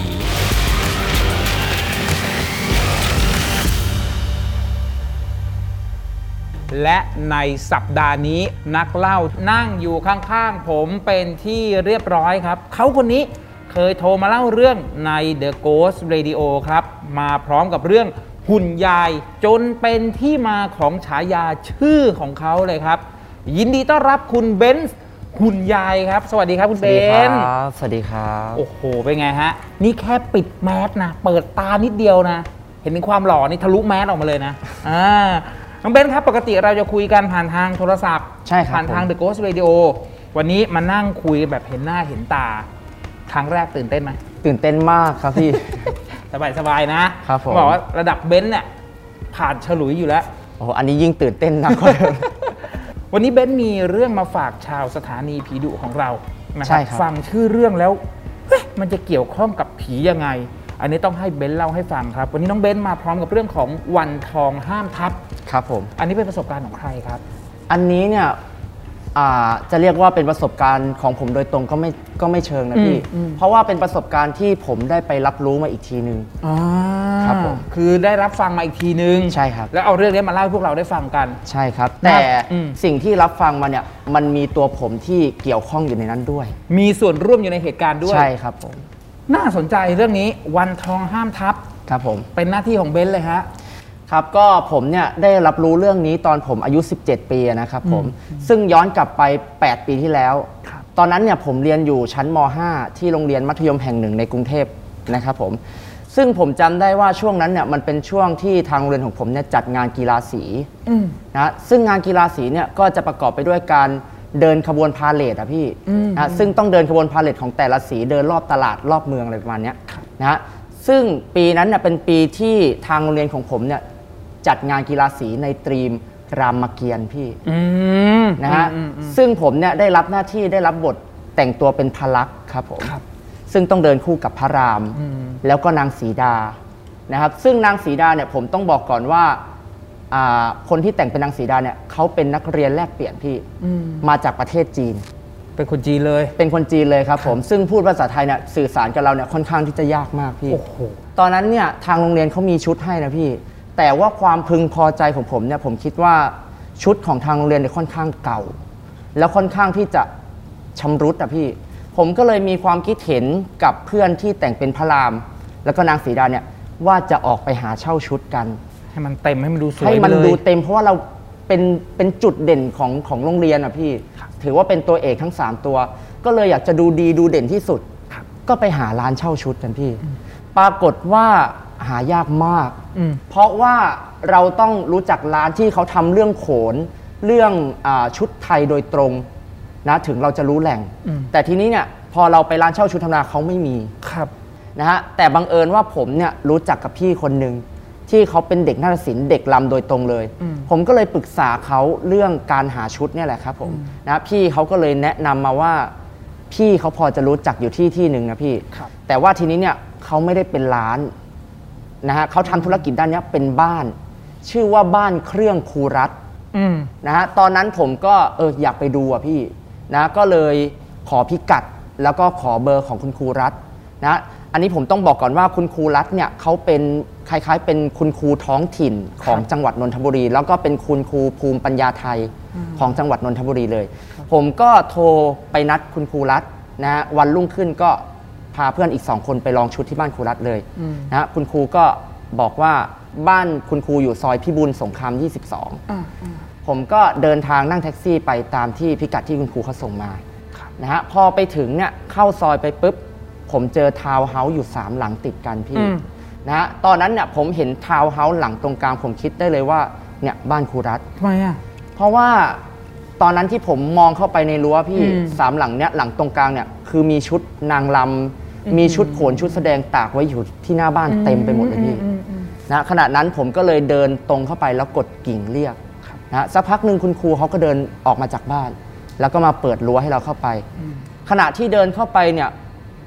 ผมจำได้สนิทเลยว่าผมต้องเดินแหวกผ้าเข้าไปพี่ เพราะเขาตากผ้าไว้เต็มหน้าบ้านเลย คุณครูเขาก็บอกว่าเขาเพิ่งไปออกงานมา เขาก็เลยซักชุดแล้วก็ตากไว้อยู่ที่หน้าบ้านนะผมก็เลยเดินเข้าไปตามเขานะแล้วครูก็ไปเปิดประตูบ้าน ก็พอที่ผมก้าวขาเข้าไปในบ้านคุณครูคือ ความรู้สึกคือตอนนั้นผมตะลึงมากครับพี่ ผมตะลึงกับสิ่งของที่อยู่ในในบ้านของคุณครูอะครับพี่ ไม่ว่าจะเป็นชุดไทย อ่า ชุดโขน หัวโขน พ่อแก่ ครับ หรือเครื่องประดับอะไรต่างๆ คือมันละลานตาไปหมดเลยพี่ เยอะมาก เยอะมากครับผมมากมากที่สุด เท่าที่ผมเคยเห็นเลย แล้วคือทุกสิ่งทุกอย่างมันมันทำให้ผมขนลุกอะพี่ เพราะผมไม่เคยเห็นอะไรที่เยอะขนาดนี้ ครับ ผมก็เลยเดินเข้าไปแล้วก็ไปสะดุดตาอยู่สิ่งสิ่งหนึ่งพี่ ครับ นะมันเป็นตู้กระจกใหญ่ ครับ ๆ นะและด้านในตู้เนี่ยจะเป็นหุ่น อ่า แล้วก็เป็นชุดไทยอยู่ชุดหนึ่ง ครับ นะแต่ตอนนั้นเนี่ยความรู้สึกผมผมคิดว่าไม่น่าจะเป็นชุดไทยของยุคปัจจุบันพี่ ครับ เพราะว่าชุดไทยยุคปัจจุบันเนี่ยเขาจะปักด้วยเพชรด้วยพลอยด้วยเลื่อมอะไรประมาณเนี้ยแต่ชุดไทยที่อยู่ในหุ่นในตู้กระจกชุดเนี้ยค่อนข้างที่จะปักคล้าย ๆกับโลหะ อืม โลหะดำๆสีทะมึนทะมึนนะพี่ ครับ ซึ่งผมมองผมคิดว่าชุดเนี้ยคือเก่ามาก แล้วก็มันโบราณจริง ๆ นะ คุณครูรัฐเนี่ยเขาเห็นว่าเราสนใจกับสิ่งสิ่งเนี้ยเขาก็เลยบอกว่า ชุดพวกนี้เนี่ยครูไม่ได้ปล่อยเช่า ครับ เพราะว่ามันเป็นชุดที่บรรพบุรุษของคุณครูอ่ะก็คือเป็นมรดกตกทอดมา จนถึงยุคของคุณครูรัฐ ครับ ครูเล่าว่าบ้านของคุณครูเนี่ยนะฮะสมัยรุ่นปู่ย่าตายายเนี่ยเขาเป็นคณะละครชาตรี อืม ละครรำมาก่อน ครับ ที่แสดงอยู่ในวัง ครับ นะครับผมเขาบอกว่าชุดพวกนี้เนี่ยมีอายุไม่ต่ำกว่า 60-70ถึง70 ปีขึ้นไป ครับ นะครับผมขณะนั้นครูเขาก็พาผมกับเพื่อนอีกสองคนเนี่ยเดินไปโซนที่เป็นชุดเช่านะครับผมก็คือในห้องก็คือเดินเข้าห้องไป ครูก็หยิบชุดมาให้พวกผมลองกัน ก็ลองกันไปลองกันมาสักประมาณ 10 นาทีพี่ ครับ ความรู้สึกผมตอนนั้นมันเหมือนมีลมอะไรสักอย่างหนึ่งอะ อ่ามั มันตีหน้าผม อ่า คือตีแรงผมปิวเลยนะพี่ ครับ ขณะนั้นผมฉุกคิดได้ว่า ประตูหน้าต่างมันไม่ได้เปิดอะพี่ อืม ลมมันมาจากทางไหน อืม นะฮะสักพักหนึ่งผมกำลังจะหันไปคุยกับเพื่อน เพื่อนผมที่แต่งเป็นนางสีดาที่เป็นคนจีนนะนะ เออครับอยู่ดีๆเขาร้องไห้ขึ้นมา อืม ยืนร้องไห้ร้องแบบสะอึกสะอื้นแบบโหยหวนมาก ครับ นะฮะตอนนั้นพอเขาร้องไห้เสร็จปุ๊บเขาคานพี่ ฮะ เขาใช้เข่ากับแขนของเขาคาน ครับ คานจากตรงที่รองชุดไปมุมมุมห้องมุมหนึ่ง อ่า ซึ่งมีตู้เหล็กใหญ่ เออ ๆ ตั้งไว้อยู่มุมห้อง ครับ ลักษณะของตู้เหล็กเนี่ยพี่จะเป็นตู้บานใหญ่ ครับ ๆ สูง แล้วก็ค่อนข้างที่จะเก่า ประตูตู้เนี่ยใช้เลื่อน อ่า นะครับผมซึ่งตอนนั้นเนี่ยประตูปิดไว้อยู่ เพื่อนผมคานคานขณะที่คานก็ร้องไห้ไปด้วยพี่ คานคานไปหยุดอยู่ตรงตู้ตู้นั้น อ่า แล้วหันหลังให้ตู้ เออ พอหันหลังให้ตู้เสร็จปุ๊บเขาใช้หน้าผากของเขาอะพี่ กดลงไปที่พื้น ครับ แล้วนั่งพับเพียบ อ่า ในขณะที่เขานั่งพับเพียบ แล้วเอาหน้าผากกดลงไปที่พื้นเนี่ยเขาร้องไห้ด้วยพี่ สักพักหนึ่งเขาเปลี่ยนจากเสียงร้องไห้นะครับผม กลายเป็นเสียงฮึ อ่ะ ฮึฮึสามครั้ง ครับ แล้วหลังจากที่เขาฮึเสร็จเนี่ยเขาพูดขึ้นมา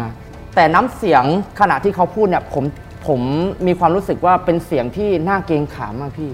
เป็นเสียงที่มันดุมันดุดันนะนะครับผม ครับ แต่เป็นเสียงผู้หญิง เขาพูดมาว่าทำไมมึงตากผ้าไว้หน้าบ้าน รู้ไหมมันเปียก กูเดินลื่นไม่รู้กี่ครั้งแล้ว อืม แล้วมึงตากผ้าไว้หน้าบ้าน ลูกค้าที่ไหนจะเข้าร้านมึง อืม ตอนนั้นความรู้สึกผมแปลกใจมากพี่ เขาเป็นคนจีนนะ เขาเป็นคนจีนพี่ เออ แล้วซึ่งเขาพูดกับเราเนี่ยก็ไม่ค่อยจะรู้เรื่องแล้วพี่ ครับ อยู่ดีๆเขาพูดแบบนั้นขึ้นมา อืม ผมงงกับเพื่อนงงเป็นไก่ตาแตกเลยหันไปมองหน้าครูรัต ครับ กิริยาครูรัตตอนนั้นคือเขานั่งลงพี่เขานั่งพับเพียบนะ ไอ้ด้วยความที่ผมเป็นเด็กไงพี่ เห็นครูนั่งพับเพียบผมก็ต้องทำตามเขา ครับ เพราะในขณะนั้นผมไม่ทราบว่าไอ้สิ่งที่ผมเห็นหรือสิ่งที่เพื่อนผมเป็นน่ะมันคืออะไร อืมอืม และด้วยความกลัวก็เลยนั่งพับเพียบตามเขา ครับ สักพักหนึ่งคุณครูยกมือพนมครับ อ่า แล้วก็พูดเบาๆว่าย่า อืม ไอ้คำพูดคำว่าย่าเนี่ย มันยิ่งทำให้ผมกลัว และยิ่งเป็นเป็นปริศนาในใจผมมาก ครับ ย่าคืออะไร ครับ สักพักหนึ่งเพื่อนผมที่เป็นคนจีนเนี่ยเป็นลมครับ อืม เป็นลมเสร็จปุ๊บผมกับคุณครูเนี่ยก็คือปฐมพยาบาลกัน ก็คือเอายาดมยาหมองอะไรไปปฐมพยาบาลกัน จนมีสติ ก็เลยถามเพื่อนว่ายูเป็นอะไรทำไมยูถึงคลานไปแล้วทำไมยูถึงพูดแบบนั้น ครับ เขาก็สื่อสารกับผมกับเพื่อนผมเป็นภาษาจีนนะนะครับผมจับใจความได้ว่าเขาบังคับตัวเองไม่ได้ อืม เขารู้สึกว่าใจเขาอยากจะให้ร้องไห้ ครับ ใจเขาอยากให้เขาคลาน อืม เขาก็คานไปหยุดที่ตู้ แล้วพอหันหลังให้ตู้เสร็จปุ๊บ เขาบอกว่าความรู้สึกเขาตอนนั้นเขารู้ตัวเองว่า เหมือนมีคนมากดหัวเขาพี่ อืม กดหัวให้หน้าผากลงไปกับพื้น ครับ แล้วหลังจากนั้นเขาบอกว่าเขาไม่รู้เลยว่าเขาพูดว่าอะไร เขาจับใจความในสิ่งที่ตัวเองพูดไม่ได้ แล้วคุณครูก็พูดขึ้นมาว่า ไม่ต้องกลัว ย่ามาดี ย่าไม่ทำร้ายใคร ย่าเป็นคนดี ไอ้สิ่งนั้นมันทำให้ผมอยากรู้อะพี่ ว่าสิ่งที่ครูพูดคืออะไร ครับ ครูเขาก็เลยเดินลุกขึ้นไป จากที่เขานั่งเขาลุกขึ้นไป แล้วเปิดตู้เหล็กบานนั้น ที่เพื่อนเราไปนั่งอยู่นะ ใช่ครับผม เออเออ พอเปิดปุ๊บสิ่งแรกที่ผมเห็นยังติดตาผมจนถึงทุกวันนี้พี่ เออ ผมเห็นเป็นหุ่นไม้เก่าๆอะครับ ครับ ผมยาว เออ ค่อนข้างที่จะหยิก ฮะ ตาถลนออกมาจากเบ้าพี่ ฮะ แล้วลิ้นเขาอะเป็นสีแดงแลบลงมาถึงหน้าอกอะครับผม หุ่นอะไรวะ มีมือเท่าใบลาน มือใหญ่เท่าใบลาน เท่าใบ หรอ ลานครับผม เออ ผมเห็นนะตอนนั้นคือแบบ พี่ผมร้องไห้น้ำตาไหลพี่ เพราะผมไม่เคยเจอแบบนี้ แล้วซึ่งมันต่อหน้าต่อตาครับผมแล้ว ครับ ผมไม่ทราบว่าสิ่งนี้คืออะไร ครับ ผมก็เลยถามครูว่าครูครับ มันเกิดอะไรขึ้น มันเกิดอะไรกับเพื่อนผม และสิ่งที่ครูเดินไปเปิดตู้เนี่ย คืออะไร อืม ครูพูดคำเดียวว่า สิ่งนี้คือเปรต เป็นหุ่นเปรตเหรอ เปรต ฮะ ครับผม อืม แล้วครูก็ผมก็ถามครูนะครับว่า เปรตตัวนี้คืออะไร ครูก็บอกว่าเป็นเปรตย่าวันทอง ครับ ครับผมครูก็เล่าต่อว่าคือรุ่นบรรพบุรุษครูเนี่ยนะฮะเขาก็ทำละครทำอะไรอย่างเงี้ยครับผมแล้วก็มีอยู่วันหนึ่งเขาต้องใช้ในการแสดงนะครับผมเขาก็จึงจัดทำมา ซึ่งทำมาจากดินเจ็ดป่าช้าพี่ แล้วก็เสื้อผ้าที่ย่าหุ่นย่าวันทองใส่เนี่ย ครับ ทำมาจากกระดาษซับน้ำเหลืองพี่ กระดาษซับน้ำเหลืองของ ศพ ศพที่คลอดลูกตายเจ็ดศพ อุ้ย แล้วก็ตะปูที่สะกดวิญญาณครับผม เฮ้ย ไม่เคยได้ยินอันนี้ว่ะ เขาทำขึ้นมาเพื่อที่จะประกอบละครเรื่องขุนช้างขุนแผน เออ ตอนนางวันทองห้ามทับ ครับ นะฮะซึ่งต้องเล่าก่อนว่าอันนี้ที่คุณครูเล่ามานะครับว่าตอนนางวันทองห้ามทับเนี่ย ครับ จะเป็นตอนที่นางวันทองถูกประหารชีวิตพี่ อืมอืม แล้วกลายมาเป็นเปรตอสุรกาย เป็นอ๋อ เป็นเปรตอสุรกายนะครับผมวันหนึ่งพระวัยเนี่ยต้องยกทัพไปตีกับปิดาตัวเอง ครับ ก็คือขุนแผน ครับ นะฮะซึ่งนางวันทองด้วยความที่เป็นเปรตอสุรกายพี่ และด้วยความที่เป็นห่วงลูก ครับ นะฮะจึงแปลงกลายเป็นหญิงงาม อ่า เพื่อที่จะไปห้ามทัพ ไม่ให้พระวัยไปต่อสู้กับปิดา เพราะกลัวพระวัยเนี่ยจะถูกอันตรายจะถูกปิดาฆ่าตาย ครับ นะฮะนางวันทองจึงแปลงร่างเป็นหญิงสาวเพื่อไปห้ามพระวัย อืม แต่พระวัยเห็นนางวันทองในภาพของหญิงสาวที่งดงาม พระวัยจึงเข้าไปเกี้ยว ครับ แล้วเกิดความรักกับนางวันทอง อืม แต่พอพระวัยเข้าไปใกล้ๆ นางวันทองปุ๊บนางวันทองตวาดใส่เลยพี่ ครับ แล้วพูดว่าตนเป็นมารดาของพระวัย อืม หลังจากนั้นพอพูดเสร็จปุ๊บ นางวันทองกลับกลายร่างเป็นเปรตอสุรกาย ครับ ครับผม ผมจึงถามคุณครูว่า แค่ทำประกอบละครทำไมครูต้องนำสิ่งพวกนี้มามาเป็นมาเป็นอ่าหุ่นของของย่าวันทององค์ประกอบ ใช่ครับผม เออทำไมต้องเอากระดาษซับน้ำเหลือง ทำไมต้องเอาดินเจ็ดป่าช้ามาเป็นองค์ประกอบ ครับ ไง ผม เออ ครูเล่าให้ฟังว่าบรรพบุรุษครูเชื่อในความขลัง แล้วก็เชื่อในความที่พอออกแสดงแล้วมันรู้สึกจริงๆนะแล้วมันก็จะขลังคือคนดูเชื่อนะครับผมนะฮะเขาก็เลยทำสิ่งนี้ขึ้นมานะฮะพอหลังจากนั้นผมได้รับรู้ผมตั้งใจว่าเดี๋ยวผมจะกลับไปใช้ชุด แล้วผมจะเอาชุดมาคืน แล้วก็คือจะไม่มาเหยียบที่นี่อีกเลย อืม นะฮะ อืม เสร็จปุ๊บก็นำชุดไปใช้ที่งานกีฬาสี ครับ นะฮะต่อมาเนี่ยจะเป็นวันที่ต้องเอาชุดมาคืน ครับ ใช่ครับผมผมก็เอาชุดมาคืนก็มากับเพื่อน 3 คนเหมือนเดิมครับผมก็เอามาคืนแล้วก็รับเงินค่ามาจำอะไรคืน ก็คุยกับคุณครูจิปาถะนะครับผมคุยไปเรื่อยๆสักพักหนึงเนี่ยเพื่อนผมที่เป็นคนจีนเนี่ยผู้หญิงก็ไปเข้าห้องน้ำผมก็คุยกับครูไปเรื่อยนะครับ แต่ความรู้สึกผมตอนนั้นอะคือค่อนข้างที่จะนานมากพี่ ครับ เพื่อนไปเข้าห้องน้ำนานมาก ผมก็เลยผมมีธุระต่อ ผมก็เลยอยากจะไปแบบเรียกเพื่อนแล้วก็กลับ ครับ ผมก็เลยไปตะโกนเรียกหน้าห้องน้ำปรากฏว่าไม่มีเสียงตอบรับพี่ อืม ไม่มีเสียงตอบรับคุณครูก็เดินหา คือไม่มีเสียงตอบรับ ครับ สักพักหนึ่งเนี่ยเดินหากันอยู่ มันมีเสียงเหมือนคนร้องเพลงไทยเดิมพี่ เออ เป็นเสียงร้องเพลงเพลงเนี้ยผมจำได้ติดหูเลยพี่ เพราะว่าหลังจากที่ผมได้ยินเนี่ยผมไปศึกษาต่อด้วย ผมได้ยินประมาณว่า เอ่ยชุยชายเอ่ยเสร็จจำแรงแปลงกายเยื้องไกลมาในป่า อืม เป็นประมาณเนี้ย แต่เขาร้องยาวไปนะ ฉุย พี่ ฉายครับ คือใครมาร้องเพลง อืม ในในห้องเสื้อครู แล้วคุณครูก็ยังแปลกใจเลยว่า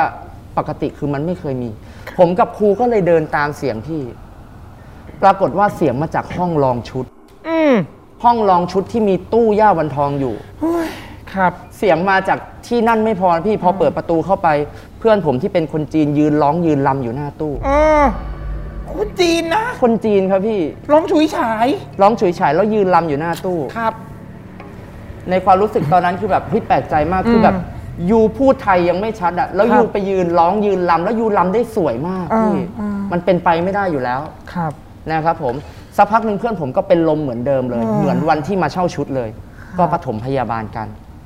นะฮะพอหลังจากนั้นฟื้นขึ้นมาผมก็ถามคุณครูว่าอ่าผมผมกับคุณครูเนี่ยก็ถามเพื่อนผมว่าเกิดอะไรขึ้นนะเพื่อนผมบอกว่าเขาเดินออกมาจากห้องน้ำพี่ แล้วมีผู้หญิงที่ไหนไม่รู้สวยมาก ครับ หน้าตาสวยมากใส่ชุดไทยจงกระเบน จูงมือเขามาที่ห้องนี้ พอจูงมาเสร็จปุ๊บ ภาพเขาตัดเลยพี่ ครับ ไม่รู้ตัวอีกเลย มารู้อีกทีนึงก็คือผมไปเจอแล้ว อืมอืม นะครับ คุณครูก็เลยพูดมาว่า คือเหตุการณ์เนี้ย มันเคยเกิดขึ้นกับที่บ้านครูแล้ว ครับ นะครูเขาก็เลยเล่าว่า คือนานมาแล้วพี่ มีคณะลิเกคณะหนึ่ง อืม ซึ่งเป็นคณะที่ดังมาก เขาได้เชิญย่าวันทอง อืม ไปเข้าฉากนะซึ่งผมต้องบอกก่อนพี่แจ๊คคือสมัยก่อนเนี่ยคณะลิเกเวลาเขาจะเล่นการแสดงเนี่ยเขาจะมีการอัดเทป ครับ อัดเป็นซีดี เพื่อที่วางขายเหมือนพวกตลกคาเฟ่อะไรประมาณเนี้ยครับผมอัดเพื่อวางขายเขาก็เชิญย่าไป ครูรัฐเขาก็แนะนำว่าวิธีการเชิญคือเราจะไม่สามารถที่ว่าเอ่อนำย่าไปแล้วขึ้นแสดงได้เลย ครับ เราต้องมีการบวงสรวง อืม เราต้องมีการขอขมาลาโทษ เราต้องมีเอ่อทำให้ถูกพิธีของเขาอะนะครับผมครูรัฐก็อธิบายไปนะครับปรากฏว่าทางคณะลิเกเนี่ยก็เอาไป แล้วก็บวงสรวงตามที่ครูรัฐถูกต้องถูกพิธีเป๊ะเลยพี่ ครับ นะฮะขณะนั้นเนี่ยเขาก็ได้อัดเทปตั้งแต่แรกจนจบก็คืออัดจบเลยไม่มีอะไรติดขัด อืม นะฮะแต่พอมาย้อนเทปดูอีกครั้งหนึ่งพี่ อืม มันมีแต่เสียงไม่มีภาพ ซึ่งมันเป็นเหตุการณ์เดียวที่ผมได้ส่งคลิปไปทางให้พี่ทีมงานของสถานีผีดุ ครับ ครับ ผมส่งคลิปที่คณะลิเกอ่าคณะหนึ่งเนี่ยใช้ในการแสดง ผมตัดเป็นบางส่วนแล้วส่งไปทางไลน์ปรากฏว่าพอเข้าไปดูคลิปมันมีแต่เสียงพี่ไม่มีภาพ เหมือนกับที่เขาว่ากันว่าเป็นอย่างนั้นเหรอ ในโรงคณะลิเก เอ้ เลยครั ย บแบบนั้นเลย เออ สักพักหนึ่งเอ่อทางผู้ใหญ่ทางคณะลิเกก็โทรมาปรึกษาครูรัฐว่าเอ่อผมทำอะไรผิดไปหรือเปล่า อืม คือผมทำอะไรไม่ถูกตรงไหนบ้าง ครับ ครูรัฐก็อธิบายให้ฟังว่าคุณทำอันนี้หรือยังคุณทำอันนี้หรือยังคณะลิเกก็บอกทำครบหมดแล้ว สักพักหนึ่งคณะลิเกโทรกลับมาหาครูรัฐแล้วบอกว่าครูผมลืมลำฉุยฉายวันทองถวายย่าแค่นั้นเลย ครับ ครูก็บอกต้องจัดการลำเลย นั่นคือหนึ่งในพิธีบวงสรวง ใช่ ก่อน ครับ ที่จะ ผม เชิญย่าเนี่ยขึ้นไปแสดง ขึ้นไปแสดงครับ อืมเขาลืม เขาลืมครับผม หลังจากนั้นทำยังไงดีพี่ ไม่มีใครที่มีพื้นฐานการลำฉุยฉายวันทองเลยในคณะลิเก ครับ ไม่มีเลย อืม นะเขาก็เลยเอานางเอกที่ว่าลำเก่งที่สุด แต่ก็ยังไม่ทราบท่าของของการลำฉุยฉายวันทองนะฮะ อืมอืมอืม ขึ้นเวทีไปลำเลย ครับ อเป็นไงเป็นกันก็ต้องลำให้จบเพื่อที่ถวายย่านะฮะไม่ไม่ไม่รู้แหละว่าจะลำถูกหรือลำผิด แต่ต้องขึ้นไปลำให้เสร็จ ครับ ผู้หญิงคนนั้นก็ต้องจำใจลำอ่ะพี่ก็ขึ้นไปลำนะฮะแต่ก่อนลำเนี่ยเขาก็พูดว่าเขาลำไม่ได้ อืม สักพักหนึ่งดนตรีขึ้นติ้งแรกเขาเหมือนองค์ลงนะพี่ เออ เขาออกมาลำตั้งแต่ต้นจนจบเหมือนต้นฉบับเป๊ะเลย นำฉุยฉายได้เลย ฉุย เหรอ ฉายครับผม เออเออ ใช่ ฉุยฉายนี่ต้องฝึกนะ ต้องฝึก ต้องฝึ พี่ กอืม นะฮะเพราะแกะท่าแป๊บเดียวมันไม่ได้แน่นอน ครับ ต้องฝึก ครับ นะฮะหลังจากนั้นเขาลำเสร็จเขาลงมาจากข้างล่างเวที อืม อ่าทางผู้ใหญ่ทางคณะลิเกเขาบอกว่าไหนบอกไม่รู้ท่า อืม แล้วเธอลำได้ยังไง ครับ ผู้หญิงที่เป็นนางเอก ขนลุก ผู้หญิงที่เป็นนางเอกลิเกคนนั้นเขาก็บอกว่า มีผู้หญิงสวยมากพี่ อ๋อ ยืนอยู่หน้าเวทีไกลๆ ครับ ปากเขาพูด แต่เสียงเขาอยู่ในหูหนู เขาบอกว่าให้ลำตามพี่ โอ้ย น่ากลัวว่ะ อืม แล้วหลังจากนั้นคือน้องคนเนี้ยลำตามจนจบ แล้วถ้าจบพี่เขาจะต้องหมุนตัวแล้วกลับมาจบตรงข้างหน้าขณะที่เขาหมุนอยู่ปุ๊บเขาหมุนกลับมาอีกครั้งหนึ่งผู้หญิงคนนั้นไม่อยู่แล้ว นึกภาพนะ คุณผู้ชมนะ ยืนอยู่ไกลๆนู่นน่ะ ครับ แล้วลำสอนอยู่ตรงนู้นน่ะ ครับแล้วเขาพูดขึ้นมาเขาอยู่ไกลนะพี่ เออ แต่เสียงเขาอะได้ยินอยู่ในหูว่าให้ลำตามพี่ อืมอืมอืม พอลำวงสรวงจบปุ๊บเขามาเปิดเทปอีกครั้งหนึ่งพี่ เออ ภาพมาปกติเลย เฮ้ยบ้ ทุกอย่าง คือจะไม่ ครบสมบูรณ์ ภาพมันจะไม่มา มันก็ต้องไม่มาเลยนะ ใช่ครับผม แต่นี่ มันก็คือ เออ ม้วนมันต้องเสียไปเลยอ่ะ ถู พี่ ก แต่ทีนี้มารีเทปดูอีกครั้งหนึ่งมาครับ เฮ้ย ทั้งภาพทั้งเสียงทุกอย่างแสงสีเสียงครบหมด เออเออ ครับผม ครับ หลังจากนั้นเนี่ยครูรัฐเขาก็ได้แจ้งกับทางคณะลิเกว่าถ้าเสร็จงานอัดบันทึกเสียงเสร็จเนี่ยให้นำมาส่งภายในคืนนั้นเลย ครับ เพราะว่าวันรุ่งขึ้นครูเขาต้องมีงานต่อ อืม นะครับ แต่ด้วยความที่คณะลิเกเนี่ยเขาอัดเสร็จดึก เขาก็เลยมีความคิดเห็นว่าพรุ่งนี้เช้า พรุ่งนี้เช้าค่อยเอาไปคืนนะฮะ อืม เขาก็เลยนำย่าวันทองเนี่ยกลับมาไว้ที่บ้านพักของคณะนั้น อืม นะฮะก็คือกลับมาไว้บ้านพักแล้วก็ตั้งไว้ที่กลางบ้านเลย ครับ นะแล้วช่วงนั้นเนี่ยเขาบอกว่าเป็นช่วงที่มีละครเรื่องหนึ่งชื่อเรื่องเปรตวัดสุทัศน์ ครับ ซึ่งออนแอร์อยู่ในสมัยนั้นนะนะครับผม เขาบอกเขาก็นั่งดูเปรตวัดสุทัศน์อยู่ตอนกลางคืน สักพักหนึ่งเขาได้ยินเสียงวีด อืม วีดคือเสียงเปรตอะพี่ ทีแรกเขาคิดว่ามาจากในทีวี ครับ แต่เขาฟังดีๆอะพี่ มันไม่ได้มาจากในทีวี มันมาจากนอกบ้าน อืม เขาเลยเดินไปดูตรงหน้าต่าง ครับ เขาบอกว่าสิ่งที่เขาเห็นคือเหมือนเปรตวัดสุทัศน์หลุดมาจากโทรทัศน์เลยพี่ ครับ สูงท่วมบ้าน อ่า มือเท่าใบลาน ทุกสิ่งทุกอย่างคือเปรตเลยครับ เออ พี่ เออ ตอนนั้นเขาเลยมีความคิดเห็นว่าเขาต้องเอากลับเอาย่าวันทองกลับมาคืนครูรัฐภายในคืนนี้ ไม่ว่าจะดึกขนาดไหน เออเอากลับเถอะ เขาก็เลยขับรถนำกลับมาให้ที่นนทบุรีบ้านครูรัฐ อ่า นะฮะครูเขาก็เล่าเรื่องนี้ให้ครูรัฐฟังครูรัฐเลยบอกว่า คืนอย่างเดียวไม่ได้แล้ว อืม ต้องจัดพิธีขอขมาลาโทษด้วย โอ้โห นะครับวันรุ่งขึ้นเขาก็เลยมาจัดพิธีขอขมาลาโทษที่บ้านของคุณครูรัฐ อ่า เขาก็นำย่าวันทองเนี่ยมาตั้งไว้หน้าบ้าน แล้วก็มีเครื่องบวงสรวง ครั ต่า บ งๆนานา ครับ นะสักพักหนึ่งเนี่ยมีลิเกคนหนึ่งแต่ไม่ใช่น้องคนเดิมนะครับผมเป็นผู้หญิง ลุกขึ้นมาลำลำไม่พอพี่ร้องเพลงฉุยฉายด้วยนะฮะก็ครูอันนี้คือสิ่งที่ครูเล่านะฮะแต่พอหลังจากนั้นมาเนี่ยผมได้ทราบเรื่องของย่าวันทองเนี่ยแล้วก็เอ่อขุนช้างขุนแผนตอน นางวันทองห้ามทับ แล้วก็เพลงฉุยฉายนางวันทองเนี่ย ผมกลับมาศึกษาทุกอย่างเลยพี่ ด้วยความที่แบบผมชอบเรื่องเนี้ยนะครับ ก็เลยมาศึกษาปรากฏว่าเพลงฉุยฉายวันทองเนี่ย มันเป็นเพลงเดียวกับ เอ่อเพื่อนผมที่เป็นคนจีนร้องอยู่ในห้องนะพี่ อืม เนื้อร้องเดียวกันหมดเลย ครับ แล้วซึ่งเพลงนี้เนี่ยมันเป็นเพลงที่ต้องใช้ในการประกอบฉาก ตอนที่นางวันทองแปลงร่างจากอสูรกายเนี่ยเปรตอสูรกายมาเป็นหญิงสาว ครับ ซึ่งเนื้อมันร้องว่าเสร็จจำแรงแปลงกาย เยื้องกายมาในป่า อืม ครับผม อืม พอหลังจากนั้นเสร็จปุ๊บเหตุการณ์นี้จบไป ผมไม่ได้ไปอ่าบ้านเครื่องครูรัตอีกเลย อืม จนผ่านไปประมาณ 2 ปีพี่ ครับ นะฮะผมเนี่ยเป็นเฟชชี่ที่มหาลัยแห่งหนึ่ง อืม ผมจึงจำเป็นที่จะต้องไปเช่าชุด อืม เช่าชุดไทยเพื่อประกวด ครับ ก็เลยเดินทางไปนะฮะขณะที่ลองชุดเนี่ย ได้ยินเสียงเรียกพี่ อืม เบนซ์สามครั้งอะเบนซ์เบนซ์เบนซ์สามครั้ง ครับ ตอนนั้นผมรู้สึกแปลกมาก ผมก็หันไปถาม เพื่อนว่า มึงเรียกกูเปล่า ไม่อ่ะคุณครูเรียกผมไหม คุณครูก็บอกว่าไม่ ครับ แต่ตอนนั้นผมรู้สึกยังไงไม่รู้จิตใจของผมมันบังคับให้ผมเดินไปในห้องลองชุดพี่ อืม ไปยืนต่อหน้าตู้ย่า ครับ คุณครูก็เดินตามผมมานะครับ ขณะที่ผมกำลังจะพูดอะไรบางสิ่ง อืม ผมมีสติสัมปชัญญะทุกประการ ผมรู้สึกตัวเองทุกประการ แต่ผมไม่รู้ว่าผมพูดไปเพื่ออะไร อ่า แล้วผมไม่รู้ว่าผมพูดทำไมอ่ะพี่ อ่า ผมพูดว่าครูครับ เอาย่าออกไปไว้หน้าบ้านได้ไหมครับย่าอึดอัด อ่า แล้วผมก็พูดต่อว่าขอตู้กระจกตู้หนึ่งได้ไหมครับ อ่า ย่าอยากได้ อ่า หลังจากนั้นมาก็ย้ายย่าออกมาไว้หน้าบ้าน ครับ แล้วก็ซื้อตู้กระจกมาใหม่ ก็คือตู้กระจกที่ใช้ปัจจุบันนี้เลยครับ จากตู้เหล็ก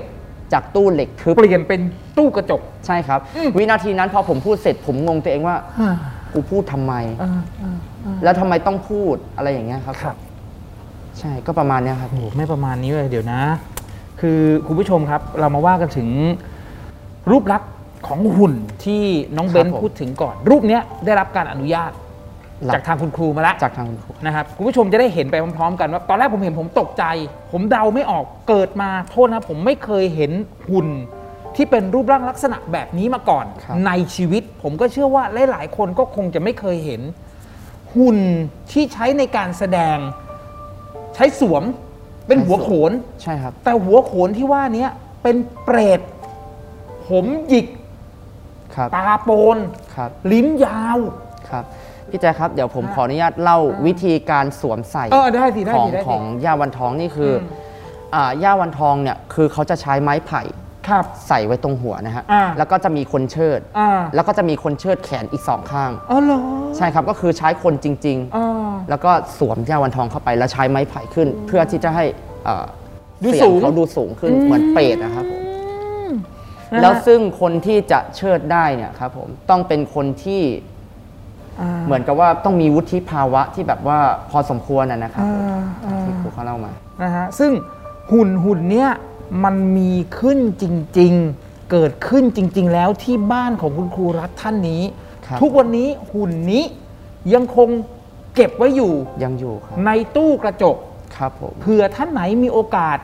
จะอาจจะได้มีการไปลองชุดไปเช่าชุดใดๆก็แล้ว แต่วันหนึ่งอาจจะได้ไปเห็นหุ่นนี้กับตาตัวเองก็ได้ ครับผม เห็นรูปนี้แล้วน่ากลัวนะ ไม่ได้ว่านะแต่น่ากลัวจริง ครับ น่ากลัวเออผมว่าใครเห็นก็ตกใจ ใครเห็นก็เกิดคำถามที่มาที่ไปคืออะไรทำไมถึงต้องมีหุ่นลักษณะแบบนี้ และนี่คือน้องเบ้นเอาเรื่องราวของหุ่นเนี้ยที่มาที่ไปเนี่ยมาเล่าให้พวกเราได้ฟังกัน ครับผม โอ้นะฮะ แล้วก็ถ้าผมข้อมูลผิดพลาดไปขออภัยด้วยนะ เพลงฉุยฉายส่วนมาก การรำฉุยฉายเนี่ยส่วนมากนะ ผมจะเห็นในงานศพ ครับผม ถ้าเป็นส่วนใหญ่ถูกป่ะ ครับ แต่ฉุยฉายเนี่ยก็คือถ้าแยกออกไปคือมันมีฉุยฉายหลายฉุยฉาย อ่า แต่ฉุยฉายที่เพื่อนผมร้องเนี่ยคือฉุยฉายนางวันทองห้ามทับ อืมคนละฉุยฉายอย่างที่เราเคย ก็ ได้ยิน คือ กัน จะขึ้น ถูกไหม ต้นด้วยฉุยฉายเหมือนกัน แต่ว่าเนื้อร้องเนี่ยจะต่างกัน อ๋อโอเค เพราะว่าผมจะคุ้นเพลงนี้ ไม่รู้เหมือนกันว่าทำไมในงานศพต้องเป็นเพลงฉุยฉาย อันนี้ต้องไปหาที่มาที่ไปก่อนนะฮะนี่คือเรื่องราวของวันทองห้ามทับ ครับผม ขอบคุณน้องเบนซ์มากเลยนะ ครับ สถานีผีดุ เรื่องลี้ลับจากคนเห็นผี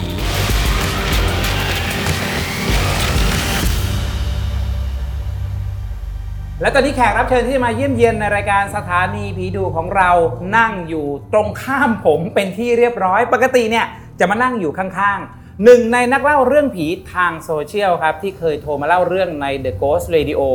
สัมภเวสีผีในบ้าน ถ้าใครเคยฟัง จะต้องตกใจกับบ้านที่คุณคนเนี้ยเขา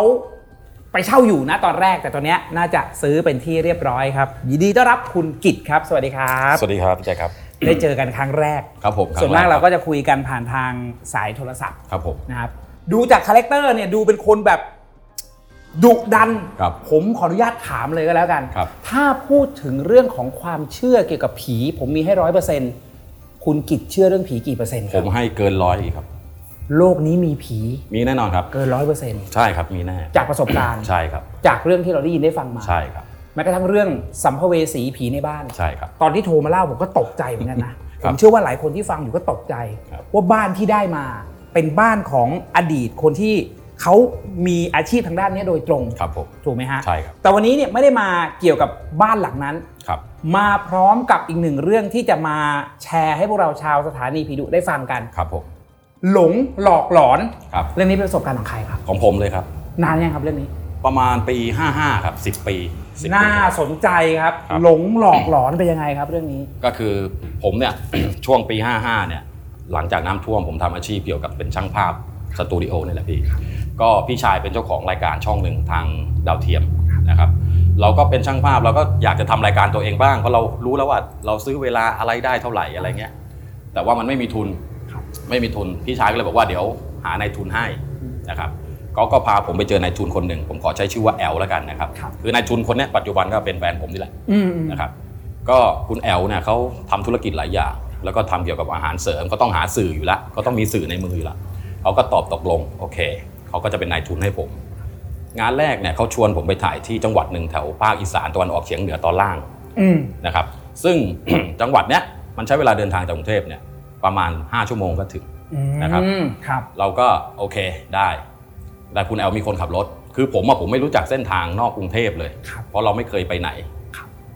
ก็คนขับรถก็พาไปจังหวัดอุบล ไปคุยกับเจ้าภาพ ผมขอเรียกเขาเจ้าภาพแล้วกันนะครับ เพราะว่าเขาเป็นผู้หลักผู้ใหญ่ที่จัดการเรื่องการถ่ายทำโลเคชันต่างๆ ให้หมดเลย ก็คุยกับเจ้าภาพว่าจะมาขอถ่ายประเพณีวัฒนธรรมอะไรอย่างเงี้ยของจังหวัดนี้ เขาก็โอเค แต่เขาจะติดต่อกลับ ก็เรากลับกรุงเทพก็อยู่ได้ประมาณสักอาทิตย์หนึ่ง เจ้าภาพติดต่อกลับมาว่าอ่าคุณกิตครับให้มาอีกสองสามวันนะ มาถ่ายรายการได้ละผมเคลียร์หมดละเราก็โทรหาคุณแอลคุณแอลบอก พอดีคนขับรถมันลาวันที่จะไปถ่ายอะก็ไม่เป็นไรเดี๋ยวขับเองก็ได้เดี๋ยวเปิด GPS อ่ะนะครับเปิด GPS เอาก็ ตอนแรกจะเดินทางกลางวัน แต่วันนั้นนะคุณแอลติดภารกิจ ก็เลยต้องเดินทางกลางดึก ซึ่งตอนเดินทางเนี่ยก็ประมาณเที่ยงคืนได้แล้วครับ ออกจากกรุงเทพนะ ก็ประมาณ5ชั่วโมงเดี๋ยวก็เรากะว่าเดี๋ยวก็ถึง 5 ชั่วโมงก็เช้าเดี๋ยวได้ถ่ายเลยอ่าก็ไม่มีอะไรครับก็ไปตาม GPS ไปมันก็ถึงประมาณตีห้ากว่ากว่าๆเราก็เตรียมอุปกรณ์เตรียมถ่ายนะครับเพราะผมไปแค่สองคนกับคุณแอลนะผม ไปกัน ถ่า สองคนเลยเหรอ ใช่สองคนเอง โอ้ ก็ถ่ายเองสคริปต์เองทุกอย่างเองหมดตัดเอง ครับ นะครับ ก็ถึงตีห้าตีห้ากว่ากว่าๆเราก็เจ็ดโมงเราก็เริ่มถ่าย วันนั้นเนี่ยที่เขาเตรียมมาให้เราเนี่ยก็คือเป็นพิธีกรรมทางศาสนาอย่างหนึ่งอ่าเราก็ถ่ายถ่ายเวลาล่วงเลยไปห้าโมงเย็นละก็ถ่ายเสร็จประมาณนั้นแหละครับ เจ้าภาพก็บอกว่าเอางี้คุณกิตเดี๋ยว ขอเลี้ยงข้าวมื้อหนึ่งก่อนจะกลับกรุงเทพผมก็โอเค ก็หกโมงทุ่ม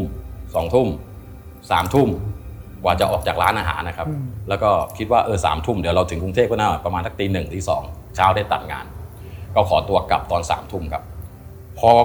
เปิด GPS เนี่ยแล้วก็ขับออกจากจากจากจังหวัดเนี้ยซึ่งจริง ๆ จังหวัดนี้ไปอีกจังหวัดหนึ่งอะจะใช้เวลาแค่ประมาณชั่วโมงกว่า อืมอืม ๆแต่เนี่ย GPS พาผมไปไหนวนอยู่ตั้งแต่สามทุ่มจนถึงเที่ยงคืนถึงจังหวัดนั้นอะ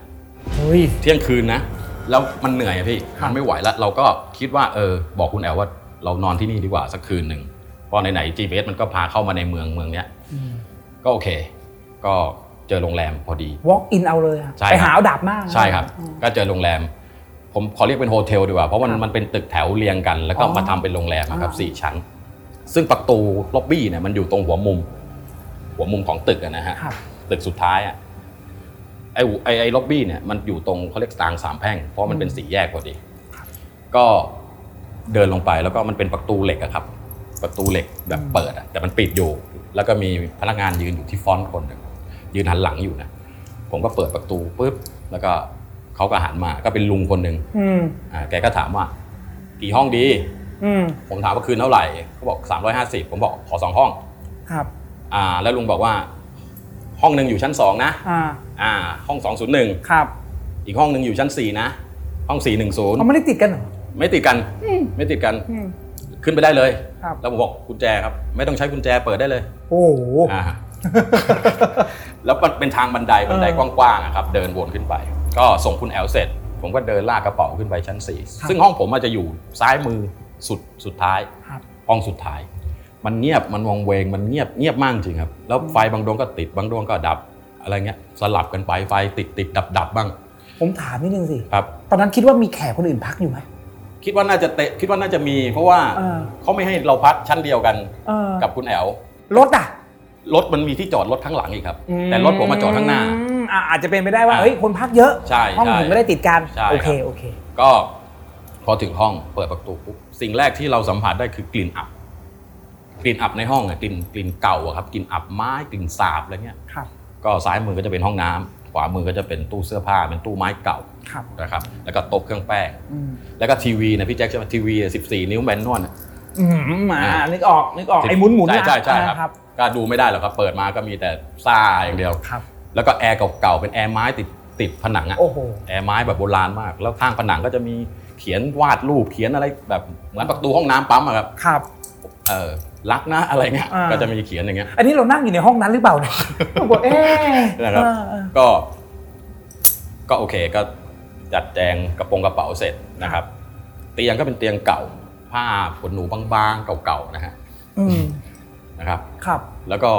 กะว่าเออเดี๋ยวจากน้ำละพอเข้าห้องน้ำฝักบัวก็ใช้ไม่ได้ อือหือ แต่ก็มีถังน้ำแห้งๆอยู่ใบหนึ่งกับขันอยู่ ก็เปิดน้ำ เปิดน้ำ เสร็จก็กำลังจะอาบมันได้ยินเสียงคนวิ่ง คนวิ่งนอกข้างนอกครับ หน้าห้องเราอ่ะ ใช่หน้าห้องเรา เออ วิ่งแล้วก็โวยวายไปประมาณ 3 4 คน อุ้ย เสียงอ่ะผมก็ตกใจนึกว่าไฟไหม้ เออ ก็รีบเปิดประตูออกไป ปรากฏว่าไม่มีอะไรเลย มันเงียบเงียบแบบเงียบสงัด เงียบมากนะเงียบจริง ๆ ก็คิดว่าหูแว่วเหนื่อย โอเคก็เข้ามา ตักน้ำอาบได้ขันแรกเลย พออาบน้ำปุ๊บเสียงเหมือนคนเปิดประตูอะปัง ปังแบบแรงๆเลยนะครับ ปัง ครับ ทีเดียว ผมก็ตกใจรีบเปิดประตูออกไปประตูห้องน้ำอะครับ เปิดประตูห้องน้ำปุ๊บไอ้ไอ้ตู้ไอ้ตู้เสื้อผ้าน่ะ ประตูตู้เสื้อผ้ามันเปิดออก อุ้ยไอเสียงที่ปั้งเมื่อกี้ ใช่ มันไม่ใช่ประตู แต่เป็นประตูตู้เสื้อผ้า ใช่ มันเปิดออก แล้วมันก็เปิดออกแบบ มันลักษณะแบบมันมันพังอะผมก็ถ้ามันพังมันเปิดออกอย่างนี้มัน ลมก็ไม่มี มันต้องมี มัน แร ต้อง งค่อยๆเปิด ใช่ มันต้องค่อยๆเปิดถ้ามันพังอะนะครับ ก็เริ่มคิดในใจว่ามันมันอะไรมันมันยังไงกัน แต่ก็ยังไม่สนใจเท่าไหร่ ก็เข้าห้องน้ำอาบน้ำต่อ จังหวะที่จังหวะที่อาบอยู่เนี่ย มันมีเหมือนคนน่ะ เอามืออะ เฮ้ย มาลูบแบบลูบอย่างนี้เลย ครับ ขนลุก เฮ้ย เออ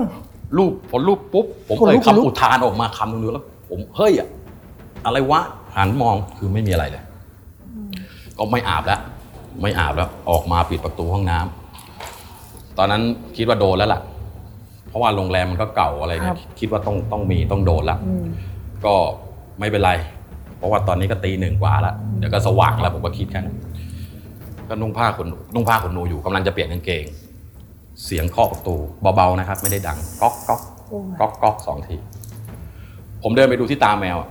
มีผู้หญิงสองคนก็ประมาณสักอายุยี่สิบนิดๆแหละ เออ ผมผมสั้นแบบสั้นสั้นอย่างนี้เลยนะ คนหนึ่งแล้วก็แล้วก็ผมปะบ่าคนหนึ่ง ครับ ก็ใส่สายเดี่ยวทั้งคู่ ผมก็เปิดประตูถามแง้มประตูถามว่ามีอะไรครับเขาบอกว่าพี่รับเด็กไหมคะผมบอกอ๋อไม่ครับเขาก็เดินคุยกันไป เดินกลับไป เออ ผมก็ปิดประตูมา ก็นุ่งกางเกงเสร็จละ มีเสียงเคาะทีนี้หนักหน่อย ปังปังปังปังก็เดินไปดูที่ตาแมวเหมือนเดิม เป็นผู้ชายแต่งตัวดี อ่า ใส่เสื้อโปโล ผมจำได้เลย แล้วก็มีโลโก้อะไรสักอย่าง ครับ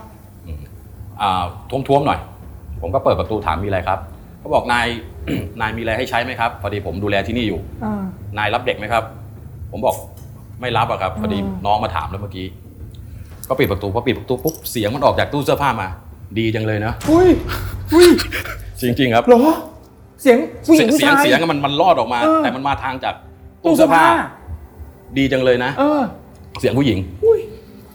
ผมคิดว่าไอ้ห้องที่มันติดกันน่ะ น่าจะคุยเสียงดังหรืออะไรมันรอดออกมาได้ ครับ ก็พยายามฟังมันก็ไม่มีมันก็ไม่ได้ยินเสียงอะไรละมันก็ได้ยินแค่นั้น ก็มาบนเตียง มาบนเตียงก็นอนลงบนเตียง ยังไม่ได้ปิดไฟนะครับสวิตช์ไฟมันอยู่ขวามือ ผมก็นอน ครับ ชิดขวาไว้ ว่าจะปิดไฟ จังหวะจะปิดไฟ มันมีลมแผ่วออกมาข้างหูดังฟีดแล้วก็ดีจังนะ จังหวะนั้นผมตกใจผม ชัด เฮ้ย แล้วนะ ปุ๊บเสียงใช่ครับแล้วเสียงโทรศัพท์มันดังขึ้นมาพอดี พอเฮ้ยหันหันไปด้วยเฮ้ยไปด้วยเนี่ยเสียงโทรศัพท์ดังขึ้นมา คุณแอลโทรเข้ามาครับ คุณแอลบอกพี่มานอนเป็นเพื่อนหน่อยได้ไหม เออเออเออ พอดีมันนอนไม่หลับ อ่า ผมอะไม่อยากอยู่ห้องนี้ละ อ่า ผมก็รีบหิ้วกระเป๋าไป ครับ ก็เดินไปทางเดินทางเดินนะครับ ทางเดินจะยาวๆนะไปถึงไอ้มุมบันไดชั้นสี่อะก็เจอน้องผู้หญิงสองคนนั่นแหละนั่งอยู่ อ่า นั่งกันคนละขั้นนะครับ นั่งนั่ง นั่งตรงบันได ใช่นั่งตรงบันไดริมบันได มันก็หันมายิ้มกับผม ผมก็ไม่ไม่สนใจอะไรแล้ว ตอนนั้นรีบเดินลงไปพอถึงชั้นสามก็เจอน้องผู้ชายยืนหันหลังอยู่ โหโรงแรมนั้นน่ากลัวจังวะ ครับเจอน้องผู้ชายยืนหันหลังอยู่ผมก็ไม่ได้สนใจอะไร ก็เดินไปถึงห้องคุณแอลพอเปิดประตูได้ คุณแอลเปิดไฟหมดเลยทุกดวงที่มีทั้งหมด เราก็ไม่อยากจะถามไม่ไม่อะไร เพราะเขาเป็นนายทุนเราด้วยเป็นผู้ว่าจ้างเราด้วย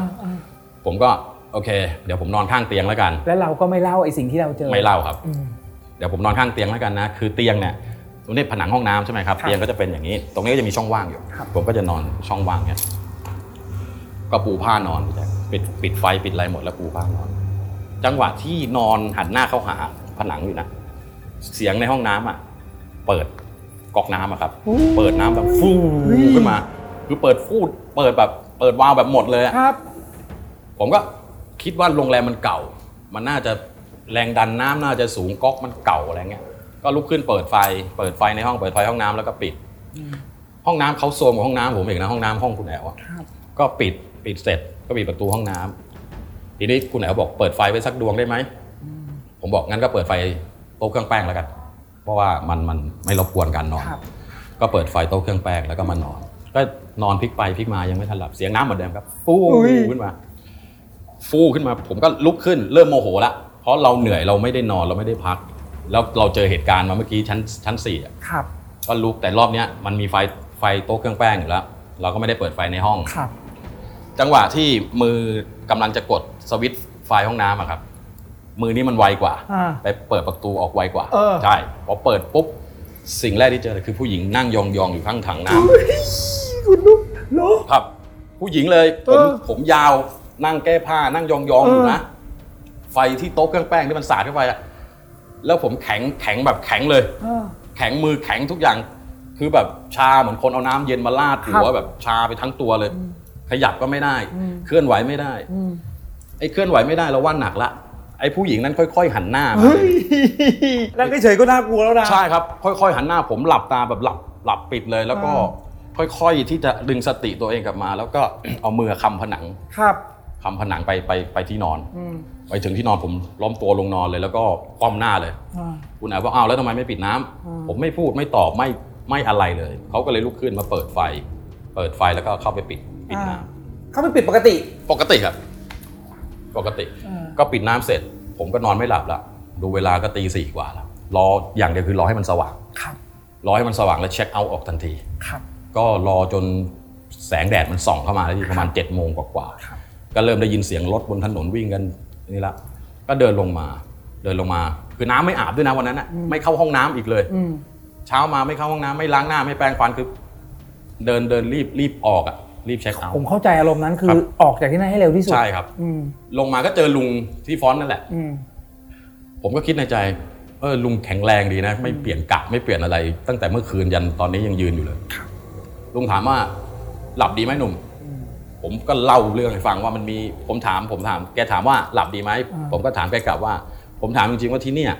ให้คนนอกที่ไม่ใช่แขก อืม เข้ามาได้ด้วยเหรอ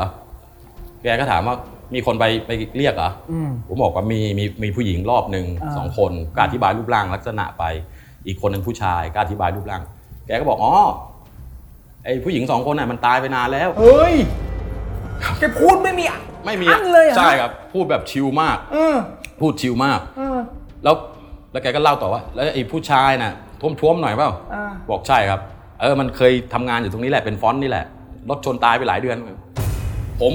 พูดอะไรไม่ออกจริงนะครับ ผมยืนอึ้งแล้วผมก็ ถามลุงลุงเล่าได้ชิวมากนะ เออ ลุงบอกอ๋อธรรมดาที่ไหนก็มีผี เออ ผมก็ไม่ถามอะไรต่อแล้วก็ไม่เล่าอะไรต่อ ผมก็ลุกอันขอตัวลาเลย ครับ ก็ออกจากโรงแรม ตอนที่เดินออกจากโรงแรมไอ้ประตูเหล็กที่ผมเปิดไว้อะมันก็ยังเปิดอยู่เท่าเดิมนะครับ ก็ยังไม่มีใครปิดหรือเราคิดว่าเออคนก็คงออกไป ตอนลากกระเป๋าออกไปหน้าโรงแรมรถที่มันวิ่งผ่านไปผ่านมาผู้คนต่างๆ มันหันมามองผมหมดเลยนะมองผมกับคุณแอลอะแล้วก็วินมอเตอร์ไซค์ฝั่งตรงข้ามก็มอง ไม่ได้มองคนเดียวมันมองกัน มองกันหมดอะ เออ ผมก็เอ้ยแต่งตัวแปลกหรือเปล่าหรือ เออ หรือเรามาจากต่างถิ่นหรืออะไร ก็ไม่ได้ใส่ใจอะไรก็ขึ้นรถ ขับรถออกมาประมาณ 3 4 โล ผมโดนตำรวจจับ ครับ สกัดจับเลยนะครับ ใช้คำว่าสกัดจับ อ่า แล้วผมก็ถามว่ามีอะไร เขาบอกว่าเนี่ยมีคนโทรแจ้ง อ่า เมื่อกี้ว่าคุณน่ะบุกรุกพื้นที่ส่วนบุคคล ต้องสงสัยว่าลักทรัพย์ อ่า อ่าขอค้นรถหน่อย เอาเห็นเราลากกระเป๋าออกมา ใช่ใช่ เออ ก็ค้น ครับ ผมก็อธิบายให้ฟังว่าเนี่ยอย่างนี้อย่างนี้แล้วผมก็บอกเนี่ยผมมาจากโรงแรมตรงเนี้ย ครับ สี่แยกตรงเนี้ยอ่าหัวหน้าชุดก็เลยหยุดการค้นหยุดการค้นรถ แล้วก็บอกว่ามาขับรถตามผมมาผมก็ขับรถตามนึกว่าจะพาไปสถานีตำรวจ ครับ ไม่ครับ พามาที่โรงแรม กลับไปที่โรงแรมใหม่ กลับไปที่โรงแรม เออ แล้วก็เรียกผมลงจากรถ แล้วชี้ขึ้นไปว่าดูชั้นสอง ไม่นะ ผมก็แงนดู โรงแรมเขียนว่าปิดชั่วคราว โรงแรมปิดเหรอ ปิดครับคนลงใช่ไหมพี่แจ๊ค เฮ้ย แล้วเดินไปที่ล็อบบี้อ่ะ มันเหมือนไม่ไม่มีคนอยู่มาหลายเดือนอ่ะ คือบนเคาน์เตอร์ก็ฝุ่น ฝุ่นแบบละอองฝุ่นทั้งนั้นเลย ใช้คำว่ารกร้าง ใช่ครับ เฮ้ย ผมเลยบอกกับเจ้าหน้าที่ว่า ผมขออนุญาตเดินเข้าไปที่เคาน์เตอร์ได้ไหม ให้เจ้าหน้าที่เป็นพยานให้ผมหน่อย ครับ ว่าผมไม่แตะต้องอะไรเลยนะ ผมเดินไปดูเงินนะเงินวางอยู่เจ็ดร้อยนะ เราเงินที่เราวางเอาไว้เหรอครับ ใช่ครับ เงินค่าห้องที่เราวาง เพราะตอนที่ยื่นให้ลุงลุงบอกว่าวางไว้นั่นแหละผมลุก เงินยังอยู่ผมไม่ได้เก็บกลับก็เออ เออ คือรู้แล้วว่าเราโดนแต่ ครับ เราโดนแบบเฮ้ยมันหนักไปไม่ได้โดนอย่างเงี้ย ครับ ก็เดินออกมาปุ๊บเจ้าหน้าที่เขาเล่าให้ฟังว่าเขาถามผมว่าอ้าวแล้วมาพักได้ไงโรงแรมปิดอยู่ อืม ผมบอกเมื่อคืนมันเปิดอยู่ ก็เรา ไฟ ขับเข้ามา แล้ว ก็ ประ เห็น ตู อยู่ ก็เปิดได้ถ้า เออ ถ้ามันปิดมันต้องล็อกกุญแจ ครับ เจ้าหน้าที่บอกก็ดูนะกุญแจก็ล็อกอยู่ แต่มันไม่ได้ล็อกห่วงคือประตูเนี่ยเวลามันรูดมันจะมีห่วงชนกัน ครับครับ ล็อกใช่ไหม อ่า แต่เนี่ยมันล็อกอยู่ข้างเดียว อ่า อีกข้างไม่ได้ล็อก ครับ มันก็เปิดได้ มันเปิดได้ เออ ครับ แล้วผมก็เล่าเหตุการณ์ให้เขาฟัง ให้ตำรวจฟัง ว่าเมื่อคืนผมก็เจอลุงอยู่ตรงเนี้ย ครับ ลุงรูปร่างลักษณะเนี้ย เจ้าที่บอกลุงอะเจ้าของโรงแรม อืม แต่ให้เข้าไปดูล็อบบี้ซ้ายมือสิ เออ ผมก็แหงนหน้าเข้าไปมอง รูปถ่ายลุงกับกระถางทูบ รูปชาตามรณะอย่างเงี้ยเหอ ใช่ครับ รูปหน้าศพอะนะ ใช่ครับ เฮ้ย รูปถ่ายลุงเลยหน้า เออ ลุงเลย แล้วก็ เออ มีกระถางทูบแล้วก็แก้วน้ำแห้งๆอยู่ ครับ ใบหนึ่ง เออ ผมพูดอะไรไม่ออก ผมก็บอกว่าเจ้าอ่ะเล่าให้ผมฟังได้ไหมพี่ ว่าที่เนี่ย มันมีประวัติอะไรบ้าง เขาบอกเดี๋ยวจะเล่าให้ฟังว่า ที่เนี่ย มันไม่ใช่ มันไม่ใช่โรงแรมจ๋าร้อยเปอร์เซ็นต์มันเป็นโฮเทลที่กึ่งกึ่งกึ่งซ่องกึ่งอะไรพวกเนี้ย บริการ ใช่ สถานบริการ ใช่ อ่ ประมาณนั้น อ่อ่ ประมาณนั้น อ่า แต่ว่าที่นี่ไม่มีเด็กในสังกัดตัวเอง อ่า ครับ แต่ว่าคนที่มาขายบริการก็จะนั่งกันตามบันไดนี่แหละ โอ้ย เวลาแขกเดินขึ้นไปก็จะเลือกเอา เหมือนที่เราเห็นน่ะเหรอ ใช่ใช่เขาจะนั่งเงี้ยแล้ว ที่เนี่ยเกิดเกิดเหตุบ่อยมาก ครับ เหตุบ่อยก็คือหนึ่งอ่าพวกมาเปิดห้องพียาการเล่น ครับ ยากันอะไรอย่างเงี้ยนะครับ แล้วก็ชั้นสี่ตำรวจบอกชั้นสี่อ่ะมันมีอยู่ห้องหนึ่งริมท้ายสุดอ่ะเนี่ยผู้หญิงผูกคอตายกับตู้เสื้อ ผ้า ไอ้ห้องเราอ่ะ ใช่ครับ เออ ไอ้ที่ประตูตู้เสื้อผ้ามันเปิดออกมานะ ใช่ ครับ ผูกกับราวอะครับ อ่าร ราวในตู้เสื้อผ้า อ่า สาเหตุที่ผูกเพราะว่าไปตรวจแล้วตัวเองติดโรคร้าย อืม เลยผูกคอ ตาย นี่คือเคสเคสที่ผูกคอตาย เออ แล้วก็เคสอีกเคสหนึ่งก็คือเมายาแล้วก็ไล่ฆ่าเสียชีวิตไปสองศพ อืม ชั้นสี่เหมือนกัน อืม ก็น่าจะที่ผมได้ยินว่าเสียงวิ่งอะ เออเออเออ นะครับ ส่วนส่วนเจ้าของโรงแรมเขาตายไปนานแล้วก็อ่าตายตายไปหลายเดือนละ ครับ ทีเนี้ย โรงแรมเนี่ยก็เลยถูกทิ้งไว้โดยที่ยังไม่ได้ตัดไฟยังไม่ได้ตัดน้ำ อ่า เหมือนกับเจ้าของยังไม่ได้ขนอะไรออก เพราะว่าไม่มีใครดูแลต่ออะไรอย่างเงี้ยครับ ผมก็โอเค ตอนนั้นอยากไปวัดอย่างเดียวละอยากทำบุญอย่างเดียวแล้ว พี่ ก็ก็ขอตัวกลับ พอทำบุญได้วัดแรก คุณแอลเขาเล่าให้ฟังว่า เมื่อคืนเนี่ยกำลังนอนอยู่อะผู้หญิงมายืนชี้หน้าที่ปลายเท้า ผู้หญิงผมยาว ยืนชี้หน้า เขาเลยตกใจแล้วพลิกตัวคว่ำหยิบโทรศัพท์โทรหาผม เขาถึงเรียกเราไป ใช่ครับ ผู้หญิงคนเดียวกับที่เราเห็นในห้องน้ำป่ะ ผมว่าน่าจะใช่ โอ้โห เพราะเขาบอกผมยาว เออ ครับ มัน เออ มันเจอแปลกพี่ แล้วก็มันมันไม่จบ ครับ ยังแค่เรื่องโรงแรมนะ ครับ พอทำบุญก็ตระเวนผมทำทุกวัดเลย เจอวัดไหนเข้า เจอวัดไหนเข้า เจอวัดไหนเข้า จนเวลาหกโมงเย็น ผมนอนที่ปั๊มคือนอนในรถนั่นแหละ นอนกะว่าเดี๋ยวเดี๋ยวมันเหลืออีกแค่สองสามจังหวัดก็จะถึงกรุงเทพละก็นอนในรถก็นอนไปล่วงเลยประมาณชั่วโมงกว่าๆก็ทุ่มกว่า ก็เปิด GPS คือตอนนั้นเนี่ยเส้นทางมันยังมืดอยู่พี่มันสองเลนบ้างสี่เลนบ้างสลับตัดกันไป เปิด GPS ขับนานนะพี่ ขับไปอยู่สองสามชั่วโมงแล้วนะ ถนนเนี่ยจาก 4 เหลือ 2 จาก 2 เหลือเลนเดียวแล้วมา เฮ้ย 2 แล้วอยู่ดีๆก็กลายเป็นลูกลังเลย อันนี้ไม่ใช่ถนนหลักแล้วนะ ใช่กลายเป็เอนอ ลูกลังเลย แต่ GPS อะยังบอกว่าให้ตรงไป ก็ตรง ตรงพอตรงไปอีก ไกลอะพี่มันไม่ได้ใกล้ๆว่าจะเราจะเลี้ยวรถกลับหรืออะไรนะ ครับ มันก็บอกเลี้ยวขวาพอเลี้ยวขวาปั้งเจอสุสานสุสานใหญ่เลยพี่ อะไรครับเนี่ย ใช่ครับเจอสุสานปุ๊บผมบอกเฮ้ยไม่ใช่แล้ว เออ จะดันเข้าไป เออ ดูว่ามีทางไหมก็ไม่ใช่ยังไง ครับ มันก็คือสุสานอะ ต้องกลับ ต้องกลับ ครับ ถอยรถออก แต่ก็มุ่งหน้าไปทางเดิมนะครับ ไม่ได้ไม่ได้วนกลับ อ่า เพราะ GPS พอถอยรถกลับมันก็ชี้ตรงไปอีก ซึ่ง GPS ตอนนั้นมันยังไม่ได้เป็นแบบระบบดาวเทียมที่จะเห็นอะไรเยอะแยะมากมาย ครับ มันก็ตรงอย่างเดียวพี่แจ็คเชื่อไหมผมขับรถอยู่อะตั้งแต่ตั้งแต่สองทุ่มนะ อ่า ออกจากปั๊มอะ อ่า สามทุ่มสี่ทุ่ม อ่า ห้าทุ่มเที่ยงคืนไอ้เส้นทางนี้ไม่มีบ้านคนเลย เอ้ย แล้วแล้วก็ไม่โผล่ตรงไหนเลย ไม่เห็นอะไรเลย เอ้ยไม่มีบางคนเลยคืนนั้นโชคดีหน่อยว่าพระจันทร์เต็มดวงเราก็คนเห็รับ แต่ทุ่งอย่างเดียวเลย เป็นทุ่งโล่งๆทุ่งไม่มีรถสวนไม่มีอะไรเลย อืม ผมก็ยังลั้นตรงไปอย่างเดียวเพราะว่าเราคิดว่าเราตรงอย่างเดียวอะเพราะจีเวก็ให้ตรงอย่างเดียว เราจะย้อนกลับไปก็ก็กลับกลับไปมันไกล อืม ไม่ย้อนละ อืม ตรงอย่างเดียวจนน้ำมันรถอะมันจะหมดแล้ว โอ้โห หันหน้ามองกับคุณแอลว่าจะเอายังไงดีไอ้จังหวะที่หันหน้ามองคุณเนี่ยจะเอายังไงดีมีบางสิ่งบางอย่างกระโดดให้ผมชน ตักหน้ารถอย่างนี้เลยเหรอ ใช่ตัดเลย เอ้ย ตัดเป็นเงาขาวเลยปุ๊บ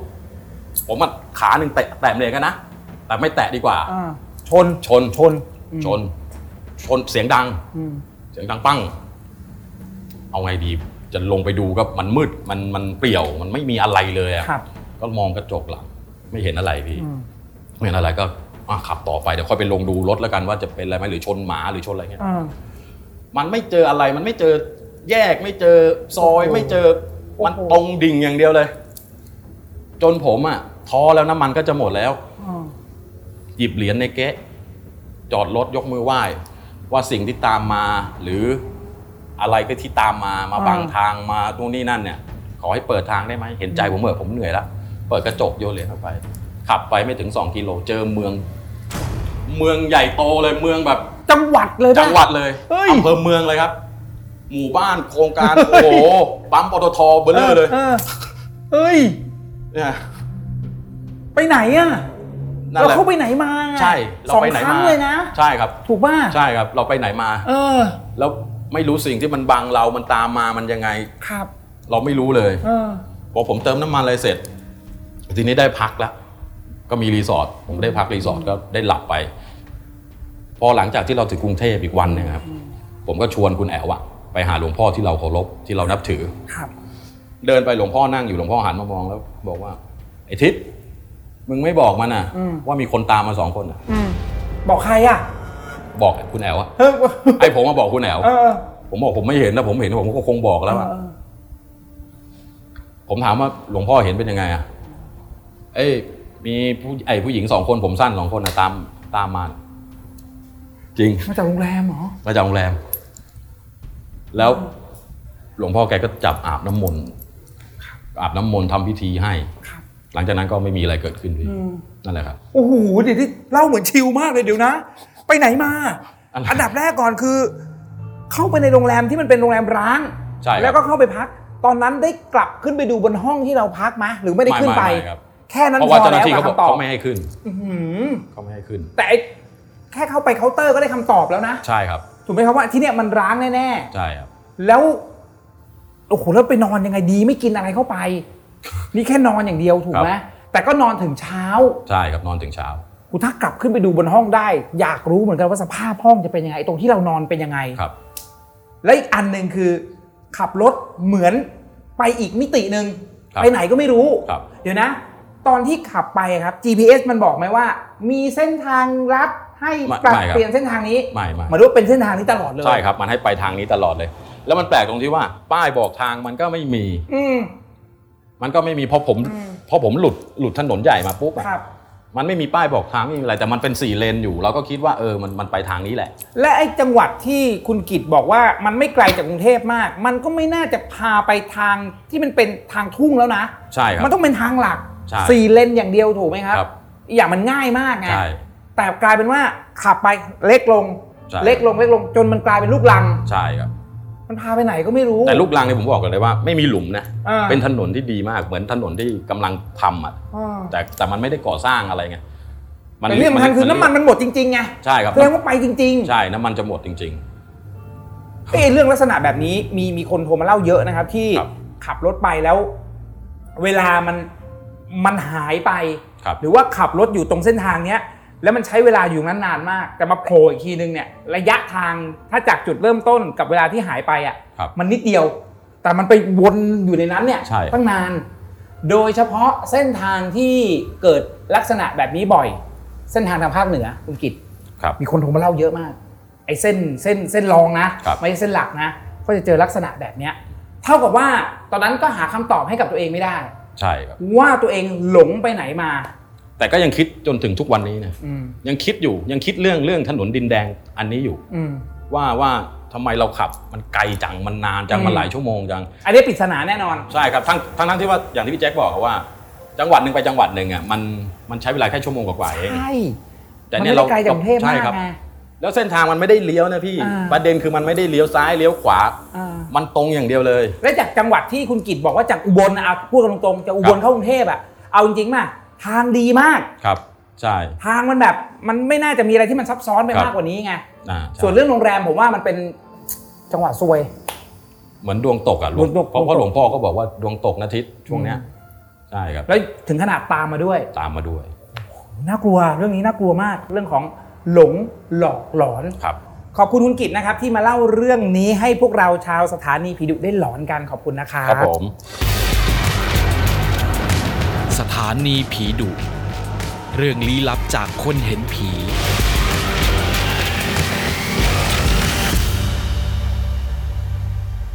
และตอนนี้แขกรับเชิญที่จะมาร่วมรายการสถานีผีดุของเรานั่งอยู่ข้างๆ ผมเป็นที่เรียบร้อยครับ เป็นหนึ่งในนักเล่าที่มาถ่ายทอดประสบการณ์ตื่นเต้น น่ากลัวแล้วก็สยองขวัญใน The Ghost Radio เรื่องห้องติดฟิล์ม คงจะเป็นใครไปไม่ได้ครับ ยินดีต้อนรับคุณนุครับ สวัสดีครับคุณนุ สวัส ค ดีค รั รับบ พี่แจ็คครับ รอเหลาเอาการนะ ขอบคุณครับผม เราเพิ่งเคยเจอหน้ากันเป็นครั้งแรก ใช่ครับ ปกติเนี่ยคุยกันผ่านทางเสียงอย่างเดียวเลย ครับผม นะฮะแล้วก็วันนี้ขอบคุณมากที่มาเยี่ยมเยือนรายการมาว่ากันถึงประสบการณ์วันนี้ฮะที่เอามาฝากชาวสถานีผีดุของเรา ครับ ตั้งชื่อเรื่องมาว่าผีจ้างเพลง ครับ เรื่องนี้เป็นประสบการณ์ของใคร เป็นประสบการณ์โดยตรงของผม แล้วก็สมาชิกของวงดนตรีทั้งหมด 8 ชีวิต และมีพี่ซาวเอ็นอีกหนึ่งคนรวมกันเป็น 9 ชีวิต เป็นยังไงเรื่องนี้คุณนุ อ่าเรื่องนี้ต้องย้อนไปประมาณ 10 ปีที่ผ่านมานะครับ อืม เรื่องเกิดเหตุที่จังหวัดนครสวรรค์ ครับ ครับ ก็คือตอนนั้นอ่ะผมเรียนจบมาใหม่ ๆ แล้วมีโอกาสได้มาทำงานอ่าเป็นงานประจำออฟฟิศที่จังหวัดนครสวรรค์ ครับ หลังจากเลิกงาน ผมมีอีกหนึ่งความสามารถคือเล่นดนตรีอ่าแล้วผมมีโอกาสได้เข้าไปร่วมกับดนตรีของวงวงเนี้ยที่อยู่นครสวรรค์อ่าได้ไม่นานระยะเวลาสักพักหนึ่งเนี่ยครับ หน้าที่หลักๆของผมที่ผมเข้าไปเล่นคือหนึ่งเล่นกีตาร์และอย่างที่สองก็คือผมจะมีหน้าที่ครีเอทหน้าเวทีว่าอ่าสมมติว่าถ้าไปเล่นงานอีเวนต์ต่างๆเนี่ย เขาอยากได้งานลักษณะไหน ผมจะเป็นคนพีเอททั้งหมดเลย วางสคริปต์เพลงอ่านสองหน้าที่หลักๆ จนมีอยู่วันหนึ่งมีสายเข้ามา ผมก็รับสายปุ๊บ เป็นสายจากหัวหน้าวงอ่าเขาก็โทรมาบอกว่าอีกเจ็ดวันเนี้ยที่จะถึงเนี่ยผมอ่า รับงานไว้อยู่งานหนึ่งครับ ซึ่งผมก็คุยกับปลายสาย คุยบอกว่า ลักษณะงานอ่าเป็นทีมยังไง เขาพูดบอกมาง่าย ๆ เลยว่า งานเนี้ยไม่มีทีม ก็คือคุณอยากเล่นอะไรคุณเล่นได้เลย ฟรีสไตล์ไป ฟ เล รี ย สไตล์เลย อืม มีข้อจำกัดเพียงแค่ว่า เล่น 2 ชั่วโมง อืม สองทุ่มจนถึง4ี่ทุ่มครึ่ง สองทุ่มถึงสี่ทุ่มก็ปกตินี่ ใช่ครับ ถ้าเป็นเวลาปกติ ครับ ของร้านอาหารปกติ แต่ถ้าเป็นต่างอำเภอรอบนอกจะไม่ปกติ เขาจะเล่นยาวจนถึงเที่ยงคืน ความผิดปกติมันอยู่ตรงนี้อ่า ครับ หลังจากนั้นอ่าจนถึงเวลาที่กำหนดปุ๊บ เราก็ขับรถไปที่จุดนัดพบก็คือบ้านหัวหน้าวงปุ๊บอ่าลักษณะที่แตกต่างคืองานปกติที่พวกผมรับอ่าสมมติว่าเลทราคาอยู่ที่ 30,000 บาท อืม อ่าสามหมบาทเนี่ยพวกผมจะต้องเสียเงินจำนวนหนึ่งเพื่อไปหาเวทีหาเครื่องเสียงมา คือต้องไปหาเช่าเวทีเอาเองอย่างนี้ ใช่ เหรอ ใช่ครับ คือเงินจำนวนนั้นก็จะหายไปส่วนหนึ่ง ครับ และที่เหลือเราก็ต้องมาแบ่งกัน แต่เคสนี้แปลกเคสนี้หัวหน้าวงกลับบอกว่าไม่ต้องเคสเนี้ยอ่าเจ้าของงานหาเวทีหาเครื่องเสียงมาให้ เฮ้ย ก็คือ3 0,000 บาท คุ้มนี่ คุณเอาไปเลย 8 คนอ่าแต่มันแปลกกว่านี้อีกครับพี่แจ็คสามหมื่นบาทนี่แค่ห้าสิบเปอร์เซ็นต์แรก อืม อีกห้าสิบเปอร์เซ็นต์หนึ่ง อืม เดี๋ยวเขาจะมาให้ที่หน้างาน เท่ากับว่างานเนี้ยพวกผมเล่นสองชั่วโมงครึ่งได้หกหมื่นบาท คูณสองเลยนะ ใช่ครับ ปกติค่าตัวเท่านี้ ครับ แต่ถ้ารับงานนี้เขาเบิ้ลให้อีกเท่าหนึ่ง เอาไปเลยครับ ซึ่งแน่นอนพวกผมซีเรียสกันหมดรับจนถึงวันที่เราจะต้องเดินทางไปทำงานละ ก็ขับรถมาเจอกันที่จุดนัดพบก็คือบ้านหัวหน้าวง เพื่อเปลี่ยนเอารถตู้ไป ครับ จากตัวเมืองนครสวรรค์เดินทางไปถึงที่เราจะทำงานเนี่ย อืม ประมาณ 40ยี่อ่า30 ถึง 40 นาที ครับ ก็ไม่ไกลมาก จากตัวเมืองเริ่มขับออกไปถึงเป็นถนนหมู่บ้าน อืม เริ่มออกไปไม่ค่อยมีไฟละ อืม อ่าจนหัวหน้าวงขับรถปุ๊บ ไปจอดศาลาริมทาง อืม เพื่อสอบถามเส้นทาง ครับ ว่ามาถึงตรงนี้อ่ะบ้านงานหรือว่า อืม ที่จัดงานอยู่ตรงไหน อืม ก็คุยกันเรียบร้อยมาสังเกตตรงนี้ตรงนี้อ่าขับไปเรื่อย อืม ๆเขาก็บอกว่าบ้านอาแถวต่างอำเภออะเวลาเขามีงานงานแต่งงานอะไรเงี้ยเขาจะมีป้าย อ่ะใช่ใช่ใช่ใช่ งานแต่งคนนั้นงานแต่งคนนี้เขาก็บอกว่า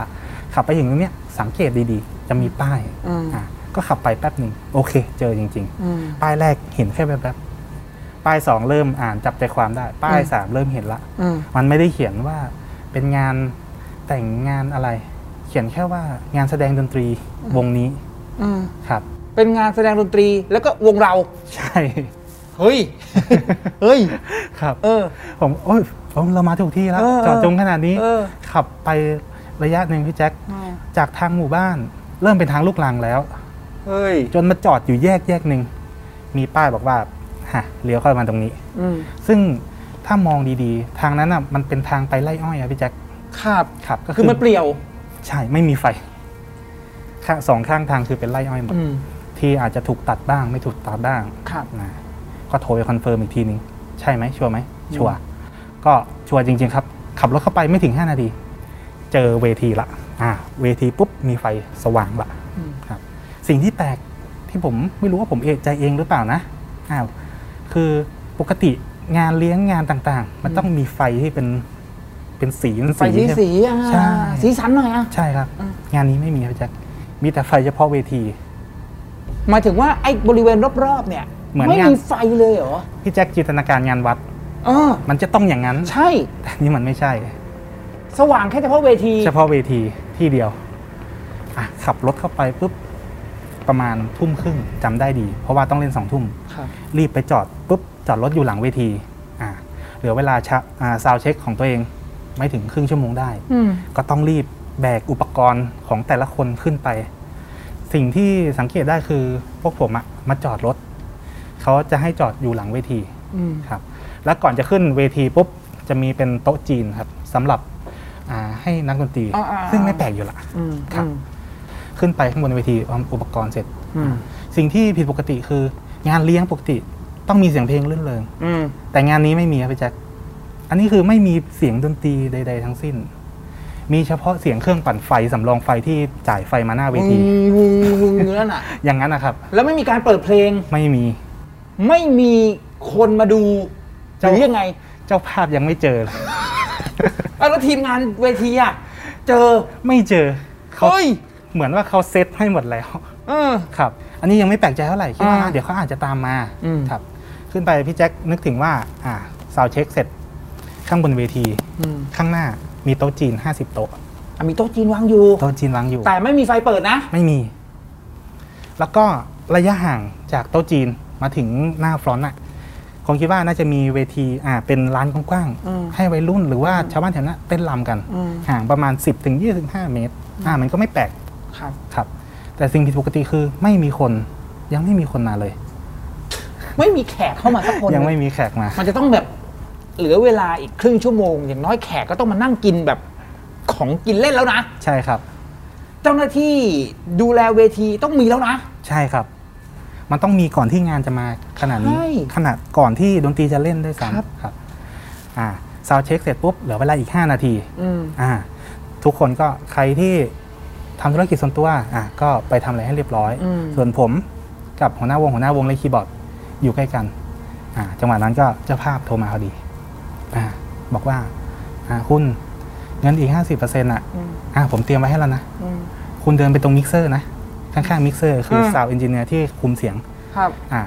แล้วคุณส่องใกล้ๆ ลงไปมันจะมีซอกอยู่ เออ ผมเอาซองอ่ะ เอาไว้ตรงนั้น เดี๋ยวนะ เจ้าภาพ ครับ โทรมาคุณคุณ ครับ ผมยังค้างคุณอยู่อีก 50%นะค่าตัวคุณอะนะ ครับ เดี๋ยวคุณเดินไปตรงมิกเซอร์ ใช่ คุณส่องเข้าไปซอกซอกซอกตรงนั้นอ่ะมันมีซองอยู่ ผมเอาเงินยัดไว้ตรงนั้น ใช่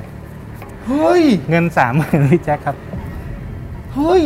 ก็หยิบขึ้นมามีจริง เออ ครับ มีจริง หลังจากนั้น เสียงเจ้าภาพไม่ทันให้ผมได้ตอบโต้ เออ ฝากงานด้วยนะ แล้วก็กดสายวาง ว้าเอามาฝากยังไงอ่ะ ไม่รู้ สิ่งที่พวกผมรู้คือ มีหน้าที่จะถึงเวลา ผมต้องเล่น เล่นให้จบโชว์นั่นคือหน้าที่ของผม สองชั่วโมง สองชั่วโมงครึ่ง เออเออ ครับ เออ อ่าก็ใกล้ถึงเวลางานแล้วพี่แจ็คผมสังเกตได้อย่างหนึ่งคือโต๊ะจีน 50 โต๊ะ อืม ปกติ ถ้าเราจะไปโต๊ะจีนอ่ะ เราต้องไปนั่งก่อน แล้วเขาถึงจะมาเสิร์ฟ ใช่ แต่อันนี้อาหารทุกโต๊ะถูกวางไว้เรียบร้อยแล้ว คือเรามองเห็นว่าโต๊ะจีนมีอาหารวางอยู่แล้ว ใช่ครับ แต่ไม่มีคน แต่ยังไม่มีคน ไม่มีไฟ ใช่ครับ มีแค่ไฟสเตจหน้าเวทีไม่เห็นข้างหน้าสลัวสลัว บนเวทีมีป้ายอะไรเขียนไหม ๆไม่มีครับ เวทีโล่ง เฮ้ย ๆ ไม่มีใด ๆ ทั้งสิ้น เออ ครับ หลังจากที่งานเริ่มประมาณ 10ถึง20 นาที มีคนมาและพี่ยักษ์ใจชื้นละ อ๋อ ระหว่างที่เรากำลังเริ่ม กำลังเล่นไปเรื่อยๆ เล่นไปเรื่อย ๆ เข้าใจว่าอาจจะเป็นชาวบ้านเพิ่งกลับไปถึงบ้านอ่าไปไล่ไปนามาเสร็จแล้วเพิ่งกลับมาหรือเปล่า ตอนที่เห็นคนมาเราสังเกตตลอดไหมคือเขาเดินเข้ามาหรือยัง ใช่ ไง ครับ มาแบบมาจากเงามืดมากกว่า เพราะมันมีวิว โอ้ย อ่ามันมาจากทั่วทุกสารทิศ อ่า เริ่มเริ่มมานะ อ่า แต่สิ่งที่ผมเห็นคือ ก็มันเห็นไม่ใช่หรอกครับอาจากเห็นเด็กบ้างผู้ใหญ่บ้าง ใส่ชุดธรรมดานี่แหละ ครับ แต่ความผิดปกติคือ เขาไม่ได้สนใจมาที่ดนตรีเลย อืม อ่าพี่แจ็คนึกว่าโต๊ะจีนห้าสิบโต๊ะ คนไม่ต่ำกว่าหนึ่งร้อยที่เห็นเป็นเงาดำๆ มายืนล้อมเป็นตัวอยู่ อ่า แต่ไม่จองโต๊ะ ยืนล้อมโต๊ะจีนไว้อย่างนี้เหรอ ยืนล้อมโต๊ะจีนไว้ ไม่ได้มานั่งด้วยนะ ครับ ยืนเฉยๆเลย ยืนเสร็จไม่สนใจดนตรีหันหน้าจ้องหน้าไปที่โต๊ะ ก็เล่นเริ่มเซ็งละ เล่นอยู่บนเวที เหมือนเอาแขกไม่อยู่อ่าไม่สน โอ้ ใจ เซ็งนะ ใช่ค เรา รับ เล่นดนตรีแทบตาย แขกไม่ได้สนใจเราเลย ใช่ครับ ก็ถึงเวลาประมาณ 20 นาที เล่นได้ก็มันจะมีช่วงพักเบรกที่นักร้อง เริ่มเก่าเข้างานละอ่ะก็คุยแซวไม่มีปฏิสัมพันธ์ใดๆทั้งสิ้น ทุกคนนิ่งเฉยอ่ะก็จนถึงวลีสุดท้ายครับ ที่นักร้องชายกล่าวว่าขอเชิญทุกท่านดื่มด่ำกับงานเลี้ยงในวันนี้อ่า แล้วก็ชมดนตรีและร่วมรับประทานอาหาร อืม โต๊ะจีนได้เลย สิ้นเสียงคำว่าโต๊ะจีนได้เลย ดนตรีเริ่มกองขึ้นมาละหนึ่งสองสามทั้งหมดพี่แจ็ควิ่งกลูมาที่โต๊ะจีน เหรอ ครับ จากที่ยืนอยู่อะ อ๋อ วิ่งกลูเข้ามา อืม วิ่งกลูเข้ามา นึกถึงว่าอ่ะคนที่อยู่ใกล้อ่ะ ก็วิ่งไปกินโต๊ะใกล้ๆคนที่อยู่ไกลก็วิ่งสอดเข้ามา วิ่งสอดเข้ามา ครับ ครับ แล้วกินแบบมุมมามมาก นักดนตรีอย่างเราเล่นกันอยู่หกเจ็ดคนบนเวที ครับ ได้แต่มอง อึ้งครับพี่แจ๊ค เฮ้ยเออ เห็นปุ๊บ ทุกคนมองหน้ากัน เออ มันคืออะไร ชาวบ้านที่นี่ อุ้ยเขาไม่สนใจกันขนาดนั้นเลยเหรอ เราดูหิวขนาดนั้น ครับ เออ เล่นจำได้เล่นไปประมาณครึ่งโชว์แล้วพี่แจ๊ค ค่ะ ก็ยังกินอยู่ ยังกินยังมีมาเรื่อยๆ กินกิน จนครึ่งโชว์เสร็จปุ๊บพี่สาวเอ็น วิ่งหน้าตาตื่นมาเลย อืม มาตบเวที เวทีจะสูงประมาณระดับอกพี่แจ็ค อ่าอ่าอ่า อ่ะวิ่งมาตบเวทีแบบตบโครมโครมโครมโครมเลย ผมนี่ซึ่งอยู่ใกล้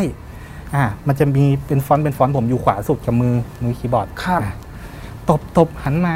แล้วก็อยู่บนเวทีอ่ะมันไม่ได้ยินอยู่แล้ว มันเสียงมันดัง เขาบอกว่าหนีหนีไอ้เราก็หนีอะไรหนีอะไรลุกดูดิหนีหนี เออ ซึ่งหนีใช่ไหม เออ ไอ้ข้างบนเวทีอ่ะก็ยังงงมันหหนีนี อะ อะไร ไร วะ วะ ใช่ เออ จนพี่สาวเอ็นปุ๊บปีนขึ้นมาครับ ปีนขึ้นมาบนเวที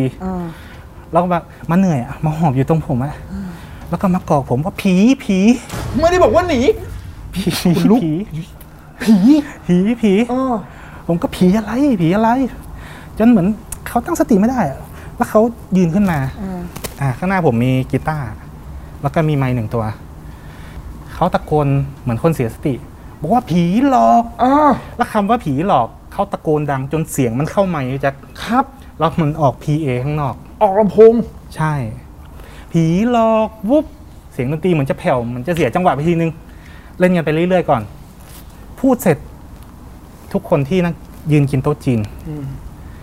หยุดถือคนไหนถือได้ถืออแล้วหันหน้าขึ้นมามองทางเวที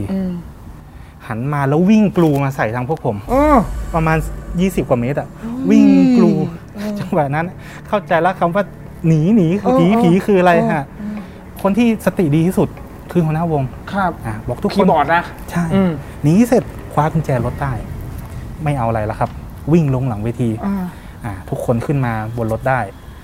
ขับไปที่คิดว่าปลอดภัยอ่ะคิดว่ามีแสงไฟปกติ โทษนะ เครื่องดนตรีทิ้ง ทิ้งครับ ทิ้งก่อน ไม่เอาหรอกครับ ทุกคนเอาตัวเองรอดก่อนครับขับมาจนถึงที่คิดว่าปลอดภัย โทรหาเจ้าของงานจำได้เลยว่าโทรหาประมาณยี่สิบสาย ไม่รับ จนสายสุดท้าย ผมไม่แน่ใจว่าเขาตั้งใจหรือแบตหมดเขาตัดสายแล้วก็ไม่สามารถติดต่อเบอร์นี้ได้ใช่ ทิ้งอย่างนั้นเลย ทิ้ง เหรอ พวกผมเก้าชีวิต ยืนอยู่ ยืนอยู่กลางถนนกันทำไงก็ไม่รู้ทำไงกันแต่ไปตั้งหลักกันก่อน ขอไปตั้งหลักก็ขับรถ กลับมาตั้งหลัก ครับ ซึ่งดูเวลากลับมาถึงที่ทำงานอ่าที่บ้านหัวหน้าวง มันแค่ห้าทุ่มเองพี่แจ็ค อืม เท่ากับพวกผมเล่นกันแค่ครึ่งโชว์ยังไม่จบโชว์ฮะโทรยังไงก็ไม่ได้ ไม่รู้จะทำยังไงพี่แจ็คทุกคนให้เป็นเสียงเดียวกันว่าไม่กลับบ้านอ่าขออยู่ที่นี่จนสว่าง และจนสว่างรุ่งเช้ามาแล้วครับพี่แจ็คอ่าก็ขับรถบอกว่าขอไปดูหน่อยว่ามันเป็นอะไร มันเกิดอะไร กลับไปที่เดิมเหรอ กลับไปที่เดิม ต้องกลับครับ เครื่องดนตรีทุกอย่างอยู่ที่นั่นหมดครับกลับไปถึงที่เกิดเหตุประมาณเจ็ดโมงนิดๆ ครับ สิ่งแรกที่ผมไปดูคือ ผมไปเดินดูเครื่องดนตรีก่อน โอเค ปกติ ยังอยู่ปกติ ปกติ พวกผมทิ้งไว้ยังไงอยู่อย่างนั้น อืม ครับ ไปเช็คเครื่องปั่นไฟ อ่ะ ดับสนิท ไปเช็คดูไม่มีการปิดอ่าอ๋อเช็คดูน้ำมันหมด ก็แสดงว่าน่าจะปั่นมาทั้งคืน ผันจนน้ำมันหมดอ่ะ ใช่ครับ เฮ้ย แล้วผมเดินไปหน้าเวทีอาหารอาหารที่อยู่บนโต๊ะ วางอยู่สภาพเดิม ก็คือถ้วยจานต่างๆ วางอยู่โลเคชันเดิมไม่มีการเปลี่ยนแปลงอ่ะ มีร่องรอยการกินไหม มีอ่ามันจะไม่มีพี่แจ็คแต่มันจะต่างกับของนักดนตรีครับอะของนักดนตรีที่ไปดูอ่ะ มันจะเหมือนแค่อาหารค้างคืนใช่ไหมพี่แจ็คอืมอาหารค้างคืนปกติ แต่ห้าสิบโต๊ะที่ไปดูมา มันไม่ต่างกับของที่ถูกทิ้งไว้กลางอากาศประมาณเจ็ดวันถึงสิบวัน มันแห้ง บูดแห้งอย่างนั้นเลยเหรอ มันแห้ง เฮ้ย ความชื้นมันหายไปหมดเลยแล้วผมก็อ่ะมันเกิดอะไรขึ้น โทรหาเจ้าของงานก็ยังไม่รับ ครับ อีกพักหนึ่งอีกสิบนาที มีรถสี่ล้อเล็ก ขับเข้ามาเทียบ ครับ อ่าปื๊บปื๊บปื๊บปึ๊บขับเข้ามา มีชายชะกันสิบคน ครับ กับเจ๊ ก็เพิ่งรู้ว่า เนี่ย คือรถโตัวจีน อ่าอ่า คำแรกที่ผมอ่าเขาทักผมมา เป็นไงบ้างกับพวกเองอะ อ่า เมื่อคืนเล่นสนุกกันไหม ครับ ผมก็ไม่ หลุ รู้ ดบ้าเหรอเจ๊ อ่ะก็เดินไป เจ๊มันคืออะไร มันคือยังไง เขาก็เอ้าพวกเองไม่รู้เหรออเนี่ยเขาเลี้ยงผีกัน เองไม่เห็นเหรอโต๊ะจีนน่ะ มีที่ไหนอะคนปกติอ่าที่เขามากินกันแล้วก็จะต้องมาวางไว้อย่างนี้พวกข้าวางของอะไว้เสร็จตั้งแต่บ่ายสามแล้วกลับไปแล้ว เซตของเสร็จจนถึงบ่ายสาม แล้วก็กลับ กลับเลย เออ เครื่องดนตรีมาไม่ถึงกลางวันอะครับ เซ็ตเซ็ตเสร็จแล้วกลับ แล้วก็ห้าโมงเย็นจ้างคนมาสตาร์ทอ่ามาสตาร์ทเครื่องเพื่อจ่ายไฟ อืม ครับ อืม พักหนึ่งแค่นั้นนะครับพี่แจ็คไม่ถึงห้านาทีดี มีละ รถกระบะคันหนึ่งขับเข้ามา เจ้าของเจ้าของงาน มาแล้ว ที่เทเราอะนะเออ ใช่ครับ เออ หัวหน้าวงผมปรีไปแบบสวดกันยับพักหนึ่ง ครับ เขาก็ขอโทษขอโพย ขอโทษขอโพย อืม อ่าหลังจากสองฝ่าย อารมณ์ดีกันละอ่า คุยกันเรียบร้อย อืม เขาก็บอกให้ฟังว่า ตอนแรกอะ่ะ ไม่ใช่วงพวกคุณหรอก อืม โทรไปหาหลาย ๆ วงมา ไม่มีวงไหนรับ อืม อ่าเขาแจ้งเหตุผลไป เขาก็บอกว่าโทรมาหาผมอะวงผมอะพ่อมีคนรู้จัก ครับ อ่าก็เลยคิดว่าไม่ไม่ไม่ถามอะไรมาก อืม อ่าก็ไม่ถามกันมากเนื่องจากเป็นคนที่รู้จักมักอันนี้อยู่ละ อืม อ่า อืม เขาบอกว่าถ้าไม่ใช่วงคุณก็วงอื่นเขาแคนเซิลหมด อืม เหตุผลที่เขาทำคือตรงไร่อ้อยของเขาอ่าเขาทำไร่อ้อยเป็นที่ประมาณร้อยกว่าไร่ ครับ ครับ คนต่างจังหวัดจะมีพื้นที่เยอะ ครับ แล้วช่วงนั้นอ่ะเป็นช่วงที่อ้อยราคาตกต่ำแบบต่ำแบบสุดขีดฮะเขาบอกว่าโอ้มอง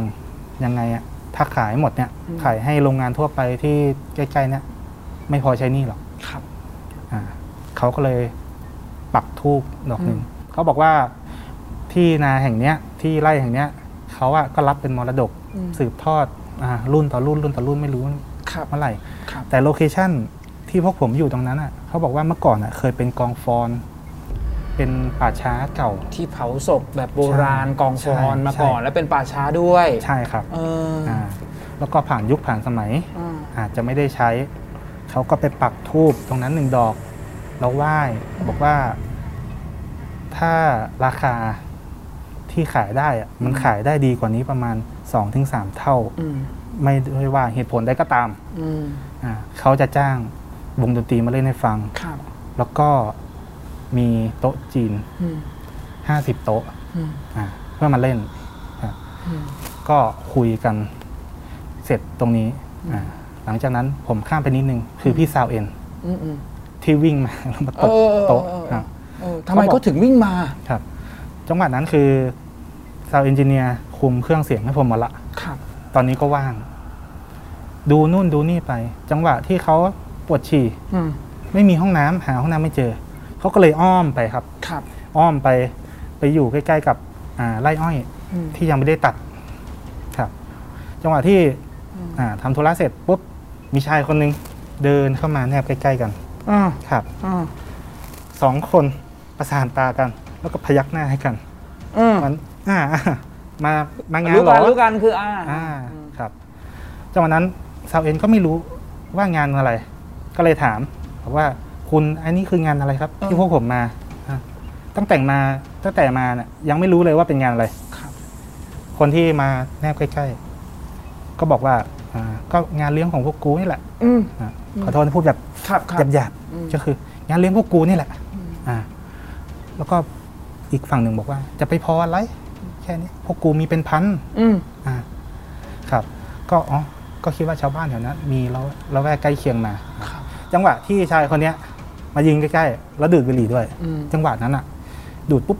แสงไฟมันมันสว่าง อ่าอ่า พี่สาวเองก็เห็นหน้าผู้ชายคนนี้แบบค่อนข้างที่จะชัด เห็นได้เลยว่าหน้าผู้ชายคนนี้เป็นชายสูงอายุอ่าหน้าแห้งแบบผิวค้ำหมด ก็ไม่ได้แปลกใจอ่ะแต่มีอีกจังหวะหนึ่งคือจังหวะที่ดูดครั้งที่สองดูดเสร็จเหมือนแกจะสำลักควันอ่ะอ่ะจะสำลักควัน เออเออแล้วมีอยู่ครั้งสุดท้ายคืออ้วกออกมา คือเขาอ้วกเหมือนสำลอกที่เขากินออกไป ปกติถ้าเราอ้วกอ่ะเราต้องก้มอ่าเพื่อให้มันออกไป แต่ผู้ชายคนเนี้ยใช้มืออะใช้มือล้วงล้วงเสร็จแล้วก็กินเข้าไปเหมือนเดิม แล้วก็มันมีบางส่วนที่ตกเขาก็ก้มลงไปแล้วกินกินเขาบอกว่าไม่ใช่คนแล้ว ค่ะ อ่ะกินกินเสร็จปุ๊บชายคนนั้นหันขึ้นมาดูดบุหรี่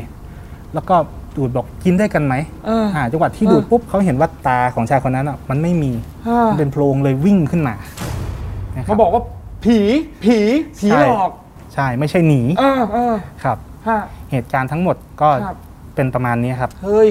เท่ากับว่าเจ้าภาพเนี่ยเขาพยายามหาคนอื่นแล้ว หามา แต่ แล้ ถูก ว ปฏิเสธหมด ใช่ครับ แสดงว่าเขาไปบอกคนอื่นสิว่างานเนี้ยมาเล่นให้ผีดู ใช่ครับ แต่เขาไม่ได้บอกเรา ไม่ได้บอก เพราะกลัวเราไม่รับงาน หนึ่งเนื่องจากอาจจะเป็นสมาชิกในวงรู้จักกัน อืม เลยไม่ได้ถามเซาซีอะไรมากอ่า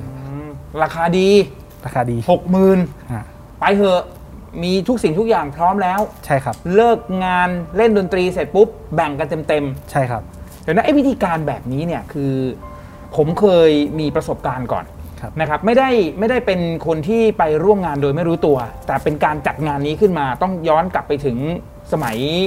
ที่อยู่กับพ่อป๋องกระพลทองพลับเขาจะมีงานเลี้ยงโต๊ะจีนผีอย่างนี้เลยฮะแต่เขาจะมีการแจ้งนักดนตรีก่อนนะ ว่าเนี่ยเขาจัดโต๊ะจีนผี แล้วก็เชิญนักดนตรีมาเนี่ย ให้นักดนตรีมาเล่นมาไหม ถามความสมัครใจก่อน ใช่ปกติต้องเป็นอย่างนั้น ถูก ให้นักดนตรีตัดสินใจเอง ใช่ครับ โต๊ะจีนก็เหมือนกันก่อนที่ไปติดต่อโต๊ะจีนก็ต้องไปเล่าให้เขาฟังก่อนว่า งานเราเป็นธีมประมาณนี้นะ ผมให้จัดอาหาร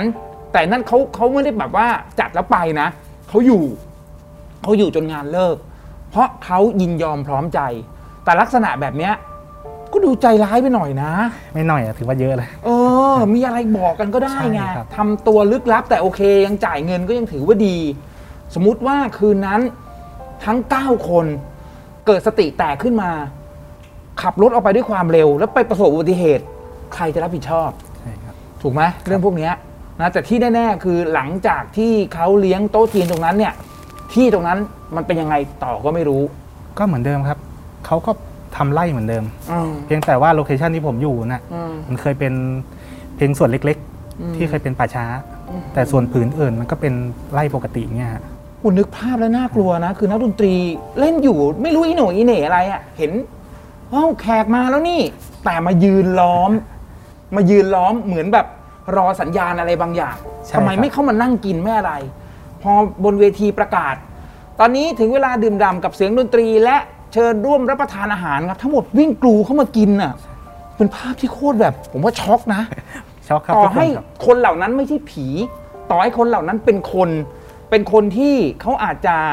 ไม่ค่อยได้ได้กินข้าวอ่ะ แล้วไปเจอเหตุการณ์ผมว่ายังไงก็ช็อกเออน่ากลัว เรื่องเนี้ย ครับ ผีจ้างเพลง ครับ คือผีไม่ได้จ้างหรอกคน คน จ้างนักดนตรีไปเล่นให้ผีดู ใช่ครับ ว่าอย่างนั้นเถอะ ใช่ครับ ถือว่าเป็นอีกหนึ่งประสบการณ์ที่ฟังแล้วโอ้ตื่นเต้นน่ากลัวมาก ขอบคุณมากคุณนุครับ ที่มาเล่าเรื่องนี้ให้พวกเราได้ฟังกันในสถานีผีดุเป็นเกียรติมาก ๆ ที่มาเยี่ยมเยียนในรายการนะ ขอบพระคุณมาก ๆ เลยครับ สวัสดีครับ สถานีผีดุ เรื่องลี้ลับจากคนเห็นผี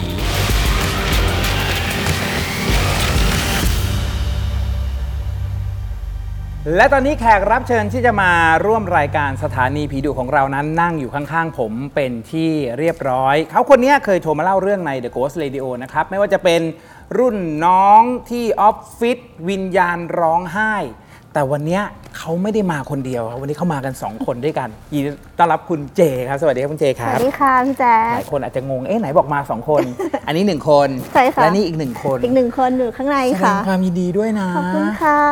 อันนี้คือได้น้องเป็นผู้หญิง ผู้หญิงค่ะ น่ารักจังเลยผมพยายามอยู่นะ สู้ๆค่ะพี่แจ๊ค เออเห็นบอกพยายามมา 3 ปี ใช่ค่ะ ใช่ โอ้ยินดีด้วยจริง ขอบ ๆยิน คุ ดี ณ ด้วยจ ค่ะ ริ ขอบ ง คุณอีกครั้งค่ะ ๆนะฮะอ่ะวันนี้ แน่นอนว่ามานั่งอยู่ในสถานีผีดุของเรา ก็ต้องมาคุยกันเรื่องลี้ลับเรื่องผีผีๆสังสางๆ ค่ะ เดี๋ยวต้องถามก่อนนะปกติผมจะถามทุกคนเลยว่า ถ้าผมมีความเชื่อให้เต็มร้อยเปอร์เซนกับคำถามที่ว่าโลกเนี้ยเชื่อเรื่องผีหรือเปล่า โลกนี้มีผีหรือเปล่าณเจเชื่อกี่เปอร์เซ็นต์ เอ่อเจะให้สัก 98 เหลือไว้ 2 จุด เหลื จุ อ ด ไว้สองทำไม เหลือไว้ 2 เพื่อเพื่อเดี๋ยวคนจะหาว่าแบบสุดโต่งเกินไปอะไรอย่างเงี้ยค่ะแต่ก็ แต่ ก็ถือเยอะ 98นี่ก็ถือว่า แล้วเยอะ เต็มแล้วนะ เต็มแล้วค่ะ เชื่อแน่นอนว่าโลกนี้มีผีพูดอย่างนั้นเถอะ ใช่ค่ะ เพราะว่าจากประสบการณ์จากเรื่องเล่าต่างๆ ที่คุณเจเนี่ยเคยมาเล่าให้พวกเราได้ฟังกัน ค่ะ แล้ววันนี้คุณเจมาพร้อมกับเรื่องเล่าที่เกิดขึ้นในสายงานอาชีพของตัวเอง ค่ะ ต้องมาคุยถึงเรื่องของสายงานอาชีพก่อน คุณเจเป็นเซฟตี้นะหลายคนอาจจะรู้ว่าเซฟตี้คืออะไร หลายคนอาจจะยังไม่ทราบ ค่ะ ว่าเซฟตี้คืออะไร อธิบายให้ฟังหน่อยครับว่าอาชีพสายงานของเราคำว่าเซฟตี้คืออะไรคุณเจ เซฟตี้ถ้าแปลแบบเป็นภาษาไทยก็คือความปลอดภัยถูกไหมคะ งานเจนก็คือดูแลความปลอดภัยของคนที่อยู่ในสถานที่นั้นๆนะคะ ตอนนี้เจทำงานในโรงงานอุตสาหกรรม ดังนั้น คนทุกคนที่เข้ามาในโรงงานในเขตพื้นที่ของของเราเนี่ย ครับ อยู่ภายใต้การดูแลเรื่องความปลอดภัยของเจทั้งหมดนะคะยกตัวอย่างเช่น ถ้าพี่ๆเดินออกไปข้างนอกเนาะก็จะเห็นตัวสายฉีดน้ำดับเพลิง อืม เห็นป้ายทางออกหนีไฟที่เป็นป้ายเขียวขาว อันนั้นนะคะก็คือส่วนหนึ่งของงานเจเหมือนกัน อ๋อ ผมนึกว่าเป็นแค่ส่วนหนึ่งของโครงสร้างสถานที่โครงสร้างตึกไม่ใช่ ไม่ใช่ค่ะ มันคือสายงานที่แยกออกมาต่างหากเลย ใช่ค่ะ สำหรับองค์กรใหญ่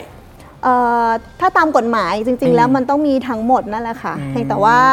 ด้วยด้วยความสนใจด้วยสิ่งที่เราต้องทำสโคปของมันโรงงานอุตสาหกรรมก็จะเน้นเป็นหลัก ะเรียกว่าเราดูแลความปลอดภัยให้กับคนที่ทำงานอยู่ใน ช่ องค์กรนั้น ใช่ค่ะ ๆ แต่วันนี้เรื่องที่คุณเจจะมาเล่าให้พวกเราฟัง งานที่คุณเจทำไม่รู้เหมือนกันว่ามันสามารถจะปกป้องคุณเจจากสิ่งสิ่งนี้ได้หรือเปล่า ค่ะ เซฟตี้เจอผี ค่ะ เรื่องนี้เป็นประสบการณ์ตรง ใช่ค่ะ นานหรือยังครับ นานแล้วค่ะ ก็ถ้าตั้งแต่วันเอ่อวันนี้เจจะมีเรื่องเล่าทั้งหมด 3 เรื่องนะคะ ถ้ารวมๆก็น่าจะ 10 ปีค่ะกลมๆ อยู่ในสถานที่เดียวกันทั้งหมด ไม่ค่ะ อ๋อต่างเวลาต่างสถานที่ อยู่คนละสถานที่ใช่ค่ะ เซฟตี้เจอผี เล่าให้พวกเราฟังหน่อยคุณเจ ค่ะ เกิดอะไรขึ้น โดยปกติพี่ๆอาจจะพี่แจ็คด้วยอาจจะเข้าใจว่าอาชีพที่เจอบ่อยๆ เซลล์ ใช่ พี่รปภอะไรอย่างนี้ใช่ไหมคะ ใครจะไปคิดว่าเซฟตี้จะเจอผีเนาะแต่ว่างานของเราอะค่ะมีทั้งทำงานทั้งกลางวันแล้วก็กลางคืน และไอ้เรื่องที่มันเกิดขึ้นเนะคะมันก็เป็นช่วงเวลากลางคืนที่เราจะต้องเข้าไปทำงานนะคะ เดี๋ยวเจ๊ขออนุญาตพาพี่แจ็คแล้วก็พี่ๆที่ดูทริปนี้อยู่เนาะย้อนกลับไปตอนที่เจทำงานอยู่ที่เอ่อบริษัทเก่านะคะ ที่หนึ่ง ที่หนึ่งที่หนึ่งไม่บอกเลยว่าที่ไหน ครับ นะคะ อันนี้จะเป็นเรื่องแรกจะเป็นเรื่องสั้นๆก่อนนะคะ เป็นน้ำจิ้มเอ่อที่เนี่ยเนี่ยเขาจะเป็นโรงงานอุตสาหกรรมที่ค่อนข้างใหญ่นะคะ ธุรกิจของเขาก็จะผลิตสินค้าชนิดหนึ่งละกันนะคะ คราวนี้เนี่ยจะมีภารกิจก็คือต้องเข้าไปตรวจแสงแสงสว่างแบบเนี้ยค่ะ อืม ในเวลากลางคืนเพื่อที่จะไปดูว่ามันเหมาะสมให้คนทำงานไหมมันการสัญจรการจราจรอะไรเงี้ยมันดีพอไหม มันส ใน ว่าง เวลากลางคืพนอไหม ใช่ใช่ค่ะ ทีนี้เรามีทีมทั้งหมด 3 คนด้วยกันนะคะ 3 คนเราก็ไปตรวจในในพื้นที่ของเรานะคะ ปรากฏว่าเอ่อณตอนที่เราไปเนี่ยพอเราเดินขึ้นไปปกติแล้วอะค่ะเขาจะมีคนทำงานอยู่แค่พื้นที่ละหนึ่งคน แล้วเขาก็จะมีออฟฟิศเล็กๆ เอาไว้อยู่ตรงใกล้ๆกับที่ทำงานนะคะ แล้วหนึ่งพื้นที่ที่เขารับผิดชอบเนี่ยคือเรียกได้ว่าแทบจะทั้งตึกอะพี่แจ๊คหนึ่งชั้นเอาง่ายๆ คือเลเซว่าหนึ่งชั้นหนึ่งคนนะคะเนาะโดยประมาณเพราะฉะนั้นเดินขึ้นไปเนี่ยเราจะไม่เจอคน เราจะเจอแค่เครื่องจักรที่เรียงเรียงๆกันอยู่นะคะ คราวนี้ใจกับทีมอ่ะก็เดินตรวจแสงก็จะมีอุปกรณ์การตรวจคนนึงวัดคนนึงจดค่าอย่างเงี้ยค่ะ ทั้ง 3 คนน่ะจะอยู่ด้วยกันกับเจนะคะ ขออนุญาตเล่าเลยเอาตึกเนาะ ครับ ด้วยความที่มันเป็นตึกยาวๆ เป็นแบบยาวไปเลยค่ะ เป็นโถงก็เหมือนเหมือนเอ่อโรงยิมอะไรเงี้ยพี่แจ๊คค่ะ แล้วเขาก็จะมีเครื่องจักรวางกันอยู่คู่หนึ่งนะคะ แล้วเขาก็จะมีทางเดิน ทีนี้ทางเดินมันก็จะมีทั้งหมด 3 ทาง ครับ ทางหนึ่งติดกับผนังแล้วก็มีเครื่องจักรนะคะ แล้วก็ตรงกลางระหว่างเครื่องจักรสองเครื่อง อีกทางหนึ่งก็เป็นติดกับผนังแล้วก็มีเครื่องจักรเนาะเจเดินอยู่ทางอาขออนุญาตเป็นซ้ายมือก็ได้เจะเดินอยู่ทางซ้ายมือทั้ง 3 คน ทีนี้จังหวะที่เราเดินแล้วก็วัดแสงไปด้วยอะค่ะ เราสังเกตเห็นว่ามีคนอีกคนนึงเดินขนานกับเราไป อีกช่องหนึ่งอีกเลนหนึ่ง อ่าเลนตรงกลางระหว่าง เออ เครื่องจักรอะค่ะ เออเออ ตอนแรกเราคิดว่าสงสัยน่าจะเป็นพี่โอเปอเรเตอร์ เออ เขามาแซวมาแบบทักทาย เพราะว่าทีมเจที่ไปด้วยเขาแบบป๊อปปูล่าเขารู้จักคนเยอะแล้วก็จะแบบชอบชอบถูกพี่ๆแซวแบบเนี้ยก็เข้าใจว่าน่าจะเดินตามมามาแกล้งอะไรเงี้ยเนอนตอนกลางคืนอย่างเงี้ยค่ะ เราก็เดินตรวจแสงไปเราก็แปลกใจตรงที่คือไม่ว่าเราจะหันไปทุกๆ ครั้งอะเราจะเห็นคนคนเนี้ยอยู่ตรงกลางระหว่างช่องของเครื่องจักรอะพี่แจ๊คนึกออกเนาะคือเราเดินเขาก็เดินอย่างเงี้ย เราก็จะเห็นเขาแวบๆ แต่เราจะไม่ได้เห็นหน้าเขาชัด สิ่งที่เราเห็นก็คือจะเป็นรูปร่างของคนที่ใส่ชุดยูนิฟอร์ม ของโรงงานนั้น ของณโรงงานนั้นแต่ในความแปลกใจคือเอ๊ะพี่โอเปอเรเตอร์คนที่ประจำตึกเนี้ยชั้นเนี้ยเขาไม่ได้ใส่ชุดนี้ ตอนที่เราไปเจอเขาคือเขาใส่ชุดไปเวทนะคะเสื้อยืดกางเกงยีนแล้วก็เอ๊ะเป็นใครนะ หรือมาจากพื้นที่อื่น ตอนแรกยังไม่ได้คิดอะไรมากนะคะ ก็เดินตรวจแสงกันไปเรื่อยๆจนกระทั่งเรารู้สึกว่าต้องรู้ให้ได้แล้วอะค่ะ ว่าคนนี้คือใครอะไรเงี้ย เราก็เลยนัดแนะกันกับทีมว่า เดี๋ยวนะ ให้พี่คนนี้อ้อมไปด้านหน้า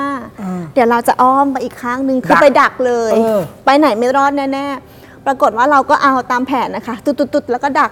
พี่แจ๊คมันไม่มีใครในขณะที่นะตอนนั้นเจยังเห็น ยังเห็นเขาอยู่ตรงช่อง คือเราเห็นชุดเขาอะอยู่ตรงช่องของเครื่องจักรอะ เออ แต่คนสองคนที่ไปดักอะไม่มีใครตรงทางเดิน หุ้ย นั่นคือเรื่องแรกที่ที่ที่เจเอามาถ่ายทอดให้ฟัง เดี๋ยวนะณตอนนั้นคือที่เราเห็น เขา เรา ยื เห็น นอยู่ เขาอยู่ แต่อีก ค่ะ สองคนที่ไปบอกว่า ไม่เห็น มันว่างเปล่า นว่างเปล่า แล้วตอนนั้นยังไงต่อหมายถึงว่าแตกฮือกันไปเลย อ่ะ หรือว่าไงฮะ ถ้าเป็นพี่แจ็คทำไงคะ ก็วิ่งสิครับอยู่ทำไมอะครับ อยู่ทำไมใช่ค่ะก็ก็จบวันนั้นก็พอแล้วไม่ตรวจแล้ว แล้วไม่รู้ประวัติความเป็นมา ไม่รู้ว่าคนนี้เขาเป็นใคร เรามีการคาดเดา เดี๋ยวเจ๊ขออีกเรื่องหนึ่งซึ่งเป็นคาดคิดว่าน่าจะเป็นท่านนี้เหมือนกันน่าจะเป็นพี่คน ที่ นี้ เดียวกัน หมือ ถูกไหมอ่ะเชิญ ที่เดียวกัน เชิญเชิญ ค่ะเจะไปทำงานที่นี่น่าจะได้วันที่สามพี่แจ๊คอันนี้ต้อนรับน้องใหม่เลย เป็นกลางวันด้วยค่ะ ประมาณสักบ่ายสองเราๆเนี่ยพี่แจ๊คตึกนี้ชั้นนี้เหมือนกัน ทีนี้เลเยอร์ก็คือ ถ้าเจต้องขึ้นไปชั้นเนี้ยมันคือชั้นสองของอาคารเจต้องเดินขึ้นบันไดขึ้นไป บันไดของเขาก็จะมีสเต็ปที่หนึ่งแล้วก็ไปเจอชานพัก แล้วก็ขึ้นมาเป็นสเต็ปที่สองเจเดินนำหน้า มีพี่ทีมงานอีกท่านหนึ่งเดินตามหลัง เจเดินขึ้นมาก่อนพอขึ้นมาจนจนสุดชั้นสองแล้วอะค่ะ เจก็เลยหันหลังไปเพื่อที่จะรออพี่ทีมงาน ปรากฏว่าในระหว่างที่พี่ทีมงานเจะเดินขึ้นมาเนี่ยเจะเห็นคนคนหนึ่งเดินตามหลังมาในระยะประชิดเลยพี่แจ๊คคือ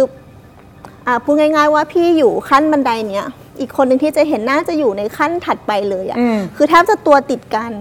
สิ่งที่เราเห็นคือเราเห็นหน้าเขาไม่ชัดเพราะว่าเขาเขาอยู่ในช่วงไหลของพี่ทีมงานเนาะแต่เราเห็นยูนิฟอร์ม เราเห็นสีชุด เราก็เดาได้ว่าอ๋อน่าจะเป็นพนักงานเรานั่นแหละ เอาอีกแล้วอ่าเขาเขาคงจะแบบแกล้ง แกล้งทีมงานอะไรเงี้ยค่ะ พอเจขึ้นมาเจก็รอเนาะพี่ทีมงานเจก็เดินเดินเดินขึ้นมาจนกระทั่งพี่ทีมงานเจเดินมาจะถึงจะถึงขั้นสุดท้ายแล้วอะค่ะ ปรากฏว่าคนที่เราเห็นเดินตามหลังมา ไม่มีพี่แจ๊ค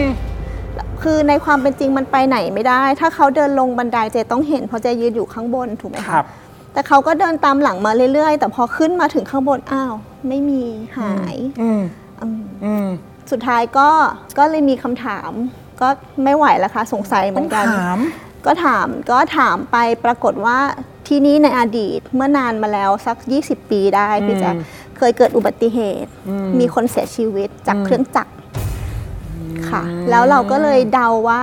ด้วยชีสีของชุดยูนิฟอร์ม มันก็น่าจะไปตรงกับสมัยก่อนคือเขามีการเปลี่ยนสีชุดเนาะ คือมันเป็นชุด น่าจะ ยูนิฟอร์ม ไปตรง เดิม แต่สีเนี่ยมันอาจจะมีการเปลี่ยน อ่า แต่ตอนนั้นที่คุณเจเห็นก็คือมันก็คือชุดยูนิฟอร์ม แต่สีเนี่ยมันคือสีในอดีต ค่ะ อุ้ย ประมาณนั้นแล้วก็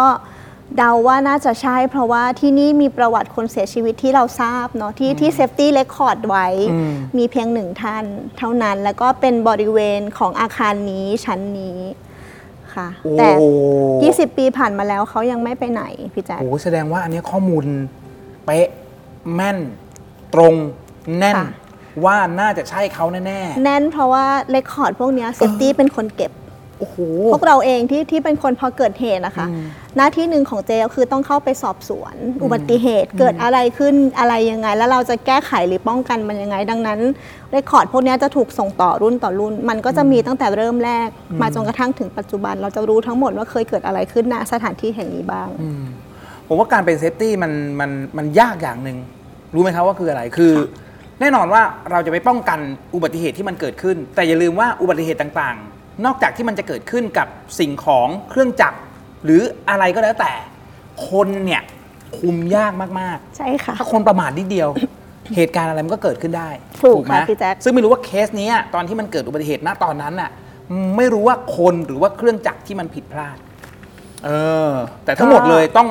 ต้องอยู่ในความที่มันไม่ผิดพลาดอยู่ในความที่ไม่ประมาท ถูกค่ะ นั่นแค่เรื่องที่สองน่าจะเป็นคน เรื่องแรกค่ะ เรื่องแรกอ๋อสองเหตุการณ์ สองเหตุการณ์ น่าจะเป็นคนเดียวกันเคสเดียวกัน น่าจะเป็นคนเดียวกัน อ่า โดยดูจากลักษณะของรูปร่างและชุดที่เราเห็น อืม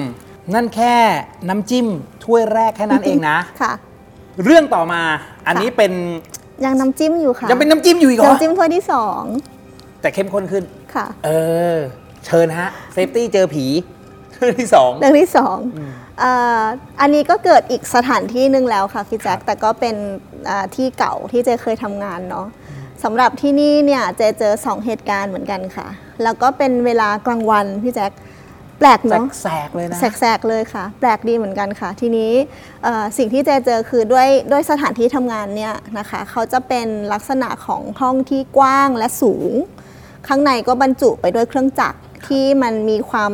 มีความสูงเป็นเป็นแบบเป็นเหมือนถังอะไรอย่างเงี้ยเนาะเสร็จแล้วเขาก็จะมีบันไดอะค่ะ ก็ลักษณะก็คือเดินขึ้นมาแล้วก็เจอชั้น เราเรียกมันว่าแพลตฟอร์ม ก็เดินขึ้นไปก็เจอชั้นอย่างเงี้ยค่ะ มันจะมีอยู่ทั้งหมด 3 ชั้นด้วยกัน เพราะชั้นที่3เนี่ยเจจะขึ้นไปได้ถึงจุดข้างบนเกือบจะสุดกับเพดานแหละนะคะ ทีนี้บนเพดานเนี่ยมันก็จะประกอบไปด้วยท่อต่างๆ ก็มีท่อน้ำท่อวัตถุดิบนู่นนี่นั่นก็จะเดินอยู่บนเพดานอย่างเงี้ยนะคะเอ่อเจขึ้นไปดูเครื่องจักรที่ชั้น 3 พี่แจ๊คพอขึ้นไปนะตอนนั้นคือมันไม่มีใครอยู่กับเราอยู่แล้วนะคะ ก็เดินไปก็ดูเครื่องจักรนั่นนี่นู่น จังหวะที่กำลังจะเดินลงอะค่ะ พอเราจะเดินลงเราก็หันมาเพื่อที่จะลงบันได ข้างหน้าเราเนี่ยจะเป็นท่อ มีลักษณะที่ใหญ่นิดนึง เพราะมันเป็นท่อวัตถุดิบพี่แจ๊คอ่าทีนี้แล้วความสูงถ้าจะให้วัดจากพื้นถึงท่อนั้นนะคะเจว่าน่าจะประมาณ 8 เมตร สูงมากสูงมาก ด้วยความที่เป็นเซฟตี้เอ่อเราเรามองเห็นท่อปุ๊บ แต่เราไม่ได้เห็นท่ออย่างเดียวพี่แจ๊คเราเห็นคนคนหนึ่งยืนอยู่บนท่อ แต่คือท่อเนี่ยเอ่อความสูงจากพื้น 8 เมตร แต่เขาจะมีความกว้างกว้างก็น่าจะประมาณสัก 40ถึง60 เซนโดยประมาณกว้างนะคะ กว้างคือถ้าคนขึ้นไปยืนน่ะยืนได้พี่แจ๊คทีนี้พอเราเห็นคนยืนอยู่เขายืนทันหลังให้เจเนาะเอ่อด้วยลักษณะคือเขาอยู่ใกล้เจมากอะตรงนี้เจยืนอยู่ สมมุติเจยืนอยู่ตรงนี้เขาอยู่น่าจะ ถ้าเจเอื้อมมืออีกสักหน่อยอ่ะจะจะถึงเกือบจะถึงแต่ไม่ถึงนะเกือบจะถึงน่าจะประมาณอ่ากลมๆสัก 2 เมตรได้ ก็ถือว่า พี่แจ๊ค ใกล้ ใกล้ค่ะ 2 เมตรคือเราเห็นชัดเลยว่าเป็นคนคนคนแล้วก็ยืนอยู่ ด้วยความที่เราเป็นเซฟตี้แวบแรกเราไม่ได้คิดถึงเรื่องผีเลยนะพี่แจ๊คขึ้นไปได้ยังไง หนึ่งคือขึ้นไปได้ยังไงเจ๊ก็มองหา เอ๊ะ เขาใช้อะไรขึ้น คือถ้าจะขึ้นที่สูง 8 เมตรตามกฎนะเขาต้องใช้ตัวบูมลิฟท์ที่มันเป็นรถกระเช้าแล้วมีอ่าขึ้นไป เจะมองหาก่อนเลยบูมลิฟต์อยู่ไหน อันดับแรกอ้าวไม่มีบูมอ้าวสองคนที่ยืนอยู่ ถ้าขึ้นที่สูงเขาจะต้องใส่เข็มขัด เข็มขัดนิรภัยแบบเต็มตัว แล้วก็มีตะขอเกี่ยวนะจากนั้นจะเคย การ เห็ ต น ก อ่าการตก อีเซฟตี้ค่ะ ขึ้นไปได้ยังไงฮาเน็ตไม่มีบูมลิฟต์ไม่มาใช้อะไรขึ้นนี่ประมวลแบบผลแบบเร็วมากแล้วกะว่า เดี๋ยวฉันจะต้องเรียกสอบสวน คิดมาอีกทีอ้าวแล้วยังไงอะ่ะบูมก็ไม่มีบันไดก็ไม่มีจากตรงนี้คุณจะกระโดดขึ้นไปเหรออก็เริ่มคิดได้ว่า ต้อง ไม่ เอะละ ไม่น่าใช่ เอะละค่ะเอะละไม่น่าใช่ แล้วด้วยความที่ลักษณะที่เขายืนพี่แจ๊คเขายืนนิ่งมาก นิ่งแบบนิ่งเหมือนคนยืนเฉยๆ ไม่ได้รู้สึกรู้สาอะไรกับ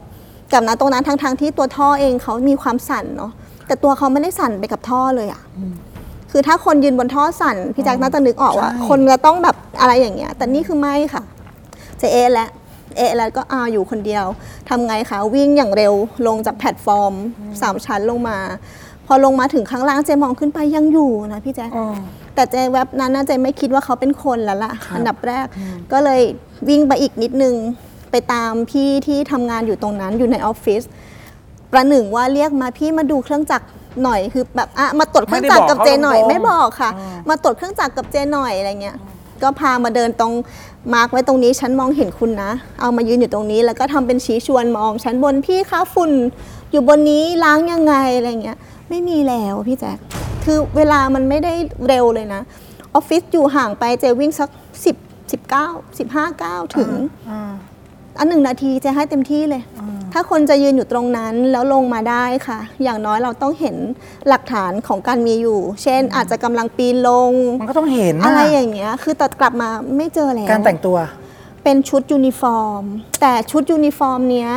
ไม่ใช่สีที่ใช้กันอยู่ในพื้นที่นี้พี่แจ๊ค เป็นชุดยูนิฟอร์มที่ไหนก็ไม่รู้ เอ่อเดาว่าน่าจะเป็นชุดยูนิฟอร์มของอีกพื้นที่หนึ่ง อ๋อ แต่คือที่เนี่ยจะเป็นสีหนึ่งอีกอีกอีกแอเรียหนึ่งจะเป็นอีกสีหนึ่ง แล้วก็เป็นชุดยูนิฟอร์มที่ไม่ใช่ของพนักงาน อาจจะเป็นของพี่ๆผู้รับเหมาที่เข้ามาทำงานช่างในพื้นที่ค่ะ อันนั้นคือยืนเฉย ยืน ๆ เฉ ผ ยมๆว่าเขาไม่ได้ยืนบนท่อ ผมว่าเขาลอย อยู่ เหมือนเขาลอยอยู่เพราะท่อมันสั่นน่ะ ท่อมันสั่น เขาไม่ได้ไปกับท่ออะ ใช่ค่ะเพราะมันสั่นแล้ว เออ ถ้าคนยืนบนท่อสั่นยังไงก็ต้องมีความสั่นของร่างกาย เขาอาจจะมีแพลตฟอร์มส่วนตัวของเขาเอง อ่ะอ่ะ ล ประ อย มาณ อยู่ นั้น เออ แต่ ในกลางวันแสกๆนะ กลางวันค่ะ แต่ ไม่ได้ครั้งเดียวที่เจเจอเขา เจเจอเขาอีกครั้งหนึ่ง คราวนี้คือในห้องเดียวกันแต่เป็นชั้นล่างค่ะ ด้วยด้วยห้องเนี่ยเขาจะถูกกั้นกลางระหว่างพื้นที่โดยกระจกบานใหญ่ ๆ ที่เราสามารถมองฝั่งนู้นฝั่งนู้นก็มองเราได้เงี้ยค่ะเอาเจก็เดินตรวจหน้างงานเสร็จเจก็กำลังจดบันทึกข้อมูลในนี้ด้วยความเมื่อยล้าเจก็เลยไปยืนพิงกระจก แล้วก็จดหันด้านข้างเข้าหากระจกนะคะ ก็พิงกระจกอย่างเงี้ยแล้วก็จดข้อมูล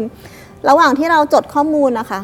เรารู้สึกว่ามีคนคนหนึงมายืนมองเราอยู่อีกฝั่งหนึ่งของกระจก นอกกระจก นอกกระจกอีกฝั่งหนึ่ง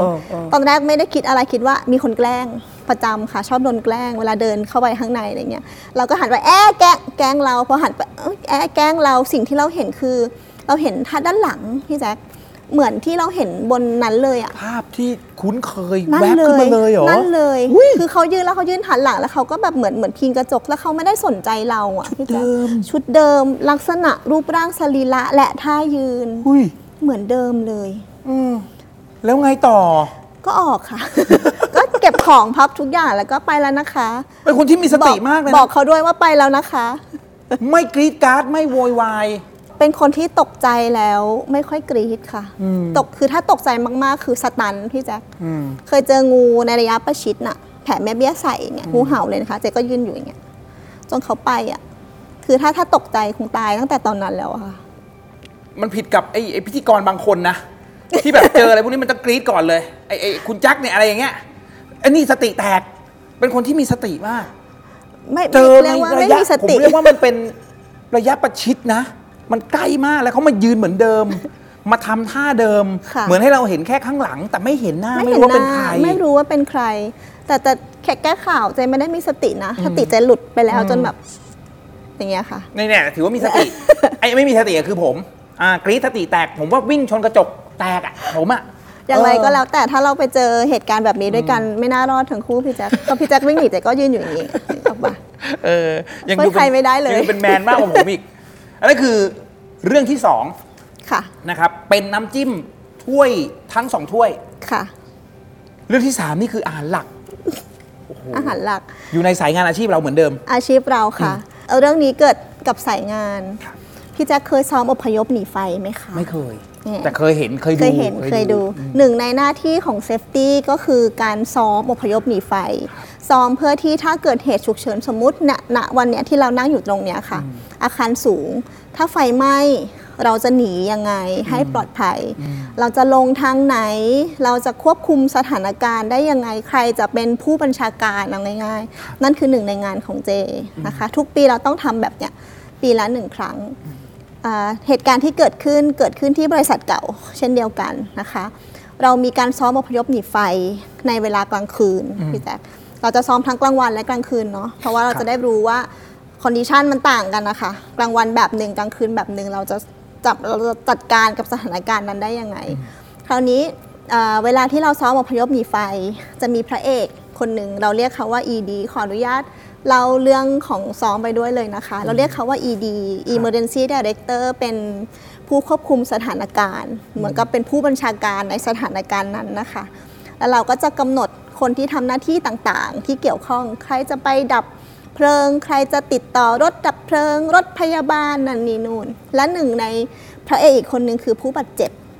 เราจะกำหนดว่าต้องมีผู้บาดเจ็บในสถานการณ์นั้นจะกี่คนก็แล้วแต่นะคะ ในวันนั้นเนี่ยเรากำหนดให้มีผู้บาดเจ็บหนึ่งหนึ่งรายเท่านั้น ครับ เราก็กำหนดพื้นที่เฉพาะไว้เลยค่ะ แล้วเราก็กำหนดไปถึงขนาดว่าคุณเจ็บเพราะอะไรนะคะเอ่อณวันที่เราซ้อมเราบอกเขาว่า พี่จะต้องตกบันไดและพี่ต้องขาหักนะเออพี่ต้องทำแบให้เป็บนี้นนักแสดงนะ ให้เป็นนักแสดง เออ ให้เป็นนักแสดงตกบันไดขาหักนะ เราก็ระบุพื้นที่เอาไว้เรียบร้อยเลยค่ะ เสร็จปุ๊บพอถึงเวลาที่มันเกิดเหตุจำลอง สัญญาณแจ้งเหตุฉุกเฉินก็ดัง คนก็เริ่มอพยพออกมา ทีมต่างๆ เขาก็มีการติดต่อตามที่แผนที่เราวางเอาไว้นะคะ จนกระทั่งเออพอคนอพยพมาหมดแล้วเนี่ยค่ะ คนก็จะมีคนนับ นับหัวที่จุดรวมพลนะคะ คราวนี้เขาก็จะมีการรายงานว่าอ้อ ED ครับ มีคนเจ็บ มีคนหายอยู่ตรงไหนอ่าพอ ED เขาได้รับข้อมูลแบบนี้ เขาก็จะสั่งให้ทีมค้นหาค่ะ เข้าไปเพื่อที่จะไปช่วยคนที่สูญหายออกมาเนาะ ปรากฏว่าทีมก็ทำงานแข่งขันตามแผนเนี่ยแผนคุณเจวางไว้นี่คือแผนก็เข้าไปช่วยในพื้นที่อย่างเงี้ยค่ะ ปรากฏว่าพอเข้าไปก็เจอพี่แจ๊คเจอคนเจ็บเออแล้วก็เอ่อคนเจ็บที่สภาพที่เห็นคือเขาก็นอนแบบ ยังไม่หมดสตินะ แต่มีบาดแผลอยู่ที่ที่บริเวณขาอะไรเงี้ยเอ่อแวบแรกทีมเข้าไปก็หุยเหมือนว่า เล่นจริง เออเหมือนว่า เอ้ยแสดง บบจอ่ะริง แผล มีเอฟเฟกต์ด้วยเหรอ อ่ะมีมีมีเลือดด้วยมีเลือด เฮ้ย ด้วยเหมือนว่าอะไรเงี้ยเขาไปเสร็จเขาก็อ่าลำเลียงเขาจะไปพร้อมเปลพยาบาลพี่แจ๊คคือเห็นเปลเนาะเปล ครับ แบบเอ่อกู้ชีพอะค่ะ เขาก็จะเอาคนเจ็บนอนแล้วเขาก็จะแบกตุ๊ดๆๆออกมาข้างนอกพอแบกออกมาปุ๊บเขาก็จะส่งเรื่องต่อให้กับพยาบาลนะคะเขาก็ส่งให้พยาบาลทีนี้พอส่งให้พยาบาลนะคะ พยาบาลก็ดูแผลเสร็จ ณ ตอนนั้นน่าเจอยู่ที่จุดรวมพล เจกำลังสังเกตการ ED อยู่ว่าสั่งการเป็นยังไงโอเคหรือเปล่า เจก็มีกก็ได้ยินการรายงานของเขาอยู่เรื่อยๆนะคะ ก็ได้ยินวอว่าเจอคนเจ็บแล้วนะครับมาตรงนั้นมาตรงนี้ สักพักหนึ่งมีโทรศัพท์มาหาเจ เจก็รับสวัสดีค่ะอะไรเงี้ย ปรากฏว่าเป็นพี่พยาบาล อ่า โทรมาหา อ่า พี่พยาบาลก็บอกคุณเจคะมาตรงนี้หน่อยนึงมีปัญหาเจก็มีปัญหาอะไรเจก็เดินตุ๊ดๆๆไปดู พอไปถึงพี่พยาบาลเขาก็แบบหน้าตาตื่นนิดนึงอะ่ะแล้วเขาก็นั่งอยู่ตรงนั้นเขาบอกว่าคุณเจคะนี่อุบิเหตุจริง เจก็อ้าวจากซ้อมกลายเป็นจริง ปรากฏว่าหลังจากที่พยาบาลดูแผลแล้วพี่แจ๊คไอ้เลือดที่เห็นน่ะไม่ใช่เอฟเฟกต์ จริงเหรอ เลือดจริงค่ะ ได้รับบาดเจ็บจริง ๆ มีแผลที่ขาอ้าวเจ๊ก็อ้าวแล้วไงงานเข้า แต่ขาไม่ได้หักใช่ไหม ขาไม่ได้หักค่ะ แต่ว่ามีแผลมีแผลและมีเลือดที่ขา แล้วก็แผลที่เห็นนี่คือลึกนะพี่แจ๊คลึกจนขนาดที่พี่พยาบาลบอกว่า คุณเจเคสเนี้ยพี่พี่ปฐมพยาบาลไม่ได้นะ ต้องส่งน้องไปเย็บแผลที่โรงพยาบาล อ่ะปรากฏว่าโอเคงานเข้าแล้วเซฟตี้เนาะโอเค ไม่เป็นไรค่ะพี่งั้น เดี๋ยวแจ้ง ED เลย บอกเลยว่านี่คือสถานการณ์จริง มีคนเจ็บจริง ขอรถพยาบาลไปส่งคนเจ็บหน่อยนะคะแล้วก็ติดต่อประสานงานกันตามแผนของเรานะคะ ED ก็งงอ้าวเหรอคุณเจเหรออ้าวเจ็บจริงนะโอเคไป ก็สั่งให้รถพยาบาลมานะคะเราก็เอาคนเจ็บลำเลียงขึ้นรถพยาบาลไปอ่าคนที่ไปกับคนเจ็บเนี่ยจะมีหนึ่งท่านเป็นทีมปฐมพยาบาลของเราเองนะคะ ลักษณะของรถพยาบาลจะนึกถึงรถตู้อ่ะคนขับอยู่ด้านหน้า แล้วก็รถตู้มาก็มีคนเจ็บขึ้น แล้วก็มีคนหนึ่งคนนั่งไปกับคนเจ็บด้วยนะคะ เพื่อไว้ประสาประสานงานนั่นนี่นะคะ ก็ส่งคนเจ็บขึ้นรถและ ไปโรงพยาบาลนะคะ ปรากฏว่ากลับมาที่นี่เจก็อืมเกิดอะไรขึ้นก็ถามทีมที่อยู่ตรงนั้นนะคะ ถามซีเควนต์ว่าเขาไปเจอตรงไหนอะไรยังไงแล้วเพื่อที่จะเป็นข้อมูลในการสอบสวนอุบัติเหตุของเราเนาะคราวนี้ณจุดที่เจยืนอยู่อะพี่แจ๊ค เอ่อทีมต่างๆ เขาจะมีวิทยุสื่อสารที่คอยฟังข่าวกับ ED อยู่ด้วย ปรากฏว่ามันมีเสียงมันมีเสียงวิทยุสื่อสาร แล้วก็แบบปนปนๆเปเปๆกันจับความได้ว่าในขณะที่ ED อยู่ที่จุดรวมพลนะคะเอ่อแล้วก็มีผู้ช่วยอีกท่านหนึ่งที่เหมือนกับคอยประสานงานกับทีมอื่นๆ ช่วย ED อะค่ะเขาได้รับโทรศัพท์อีกสายหนึ่งพี่แจ๊คปรากฏว่าสายนี้โทรมา พอรับโทรศัพท์แล้วก็บอกว่า เอ่อสถานการณ์เริ่มไปถึงไหนแล้ว ส่งคนมาหาผมหรือยัง เฮ้ย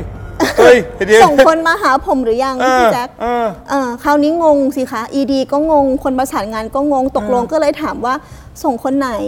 รับออกมาแล้ว อ่าโอเค ปรากฏว่าถามไปถามมา คนที่เรากำหนดให้เป็นคนเจ็บอ่ะพี่แจ๊คยังอยู่ในพื้นที่ อ้าว ยังไม่ได้ไปไหน ไม่ใช่ ยั คนนั้นไม่มี เหร ใคร อ ไม่ใช่คนนั้นค่ะ ไม่ใช่คนนั้น เออ ก็กลายเป็นว่าอ้าวโอเค อันนั้นก็เลยเข้าใจกันนะตอนนั้นว่าคนคนนี้คงเกิดอุบัติเหตุจริงๆอ่าตอนอพยพอ่ามันเกิดขึ้นได้โอเคไม่เป็นไรงั้นก็ตามแผนกันต่อไป อยู่ตรงนี้ส่งทีมเข้าไปหาใหม่ เอาคนเจ็บคนนั้นออกมา คนเจ็บคนนี้ก็คือคนที่เราวางไว้ มีแผลแผลขาหักก็มีการตกแต่ง แผลนิดนึงทาสีให้ฟกช้ำน้ำเขียวอะไรเงี้ยค่ะ ออกมาพยาบาลก็ตรวจแล้วก็ปฐมพยาบาล อันนั้นคือเรื่องที่เราสมมุตินะคะ แต่ความพีคมันไม่ได้อยู่ตรงนั้นพี่แจ๊คพอพอเหตุการณ์มันผ่านไปจนกระทั่งทุกคนกลับไปที่จุดรวมพลและอีดีประกาศยกเลิกสถานการณ์ฉุกเฉิน โทรศัพท์เจ้ากรรมมาหาเจอีกแล้วคราวนี้คือเสียงเขาแบบจับความไม่ได้อะค่ะ แบบว่าเหมือนเหมือนคนตกใจอะไรบางอย่างเนี่ยพี่แจ๊คแล้วเราเจก็พยายามบอกเขาให้สงบสติอารมณ์ สักพักหนึ่งโทรศัพท์ถูกเปลี่ยนมือไปให้พี่อีกคนหนึ่งอ่า เราก็รู้แล้วเกิดอะไรขึ้น ปรากฏว่าคนแรกที่โทรมาแล้วคุยไม่รู้เรื่อง คือทีมปฐมพยาบาลที่ไปกับรถพยาบาล คนที่สองที่พูดคือพี่คนขับรถค่ะเขาก็เล่าเหตุการณ์ให้ฟังว่าคุณเจ คนเจ็บไม่มีนะ เฮ้ย จะบ้า เจเจก็ฮะอะไรคือคนเจ็บไม่มี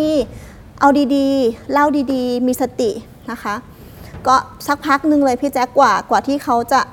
จะเล่าเรื่องราวเป็นเรื่องราวได้ สรุปความอย่างนี้ค่ะ รถพยาบาลไปถึงโรงพยาบาล ครับ นะคะ เวลาที่รถพยาบาลไปถึงอ่ะเขาจะมีบุรุษพยาบาลเวรเปรย์อ่ะพี่แจ๊คมาเปิดประตูหลังเพื่อที่จะเอาคนเจ็บลงจากรถ อ่ะ ถูกไหม ใช่ อ่า ใช่ ทีนี้ เอ่อเวนเปลเปิดประตูตึ้งขึ้นมา ปรากฏว่าเวนเปลก็ก็ค้างอยู่อย่างนั้น แล้วทีมปฐมพยาบาลเจก็โวยวายขึ้นมาว่า พี่คนนั้นคนนั้นคนนั้นแล้วก็พยายาม บน ที่จะ เตียงอ่ะบนเตียงอ่ะ ไม่ค่ะ พี่คือออกชี้ออกไปนอกรถตู้ เออ พี่คนนั้นคนนั้นแล้วก็เหมือนจะพยายามจะวิ่งไปไหน เออ สักที่หนึ่ง เออ แต่คือเขาก็แบบแล้วทุกคนก็เดียวเดียวดึงกันไปดึงกันมาอะไรเงี้ยค่ะ แล้วเขาก็บอกว่าพี่คนเจ็บวิ่งไปคนเจ็บวิ่งไปอะไรเงี้ย แล้วคือคนนี้เดี๋ยวสุดท้ายคือพี่เวนเปรย์บอกว่าเดี๋ยว เปิดมาไม่เจอใคร เปิดมามีน้องนั่งอยู่คนเดียว ใครวิ่งไปอะไรอย่างเงี้ย หรือเขาก็เลยแบบเหมือนเหมือนเขานึกขึ้นได้อะค่ะ ว่าเดี๋ยวนะพี่เปิดมาเจอใครไหมพี่เวนเปรย์ก็บอกว่าเปิดมาไม่มีใคร มีน้องคนเดียว แล้วน้องก็โวยวายบอกว่าคนเจ็บวิ่งไปอะไรก็ไม่รู้ สรุปค่ะพี่แจ๊คคือสิ่งที่เวนเปลเห็น เปิดมาเจอน้อง ทีมปฐมพยาบาลและเตียงว่างเปล่ากับบอร์ดว่างเปล่า แต่น้องคนที่นั่งไปกับรถพยาบาลน่ะเขานั่งอยู่กับคนคนเนี้ยตลอดเวลาพี่แจ๊ค เขานั่งแน่นอนว่าคือเขาต้องต้องพยายามชวนคุย เขา พ ชวน ยายาม คุย จับ ป พ ก ยายาม ติ นู่น เลย นี่ ใช่ นั่นเพื่อให้คนนั้นมีสติตลอด ใช่ค่ะ เฮ้ย คือเขาแล้วความช็อกก็คือพอปรากฏว่าคือเนาะคนคนที่ขึ้นไปอะค่ะ ปกติแล้วว่าเขาจะมีเบลต์ อ่ะ รัด อามี การ เบล ตก รัดกันตก แต่ในระหว่างที่ไปอ่ะ คนเจ็บอ่ะ บอกเขาว่าให้ช่วยปลดออกหน่อย เขาอึดอัด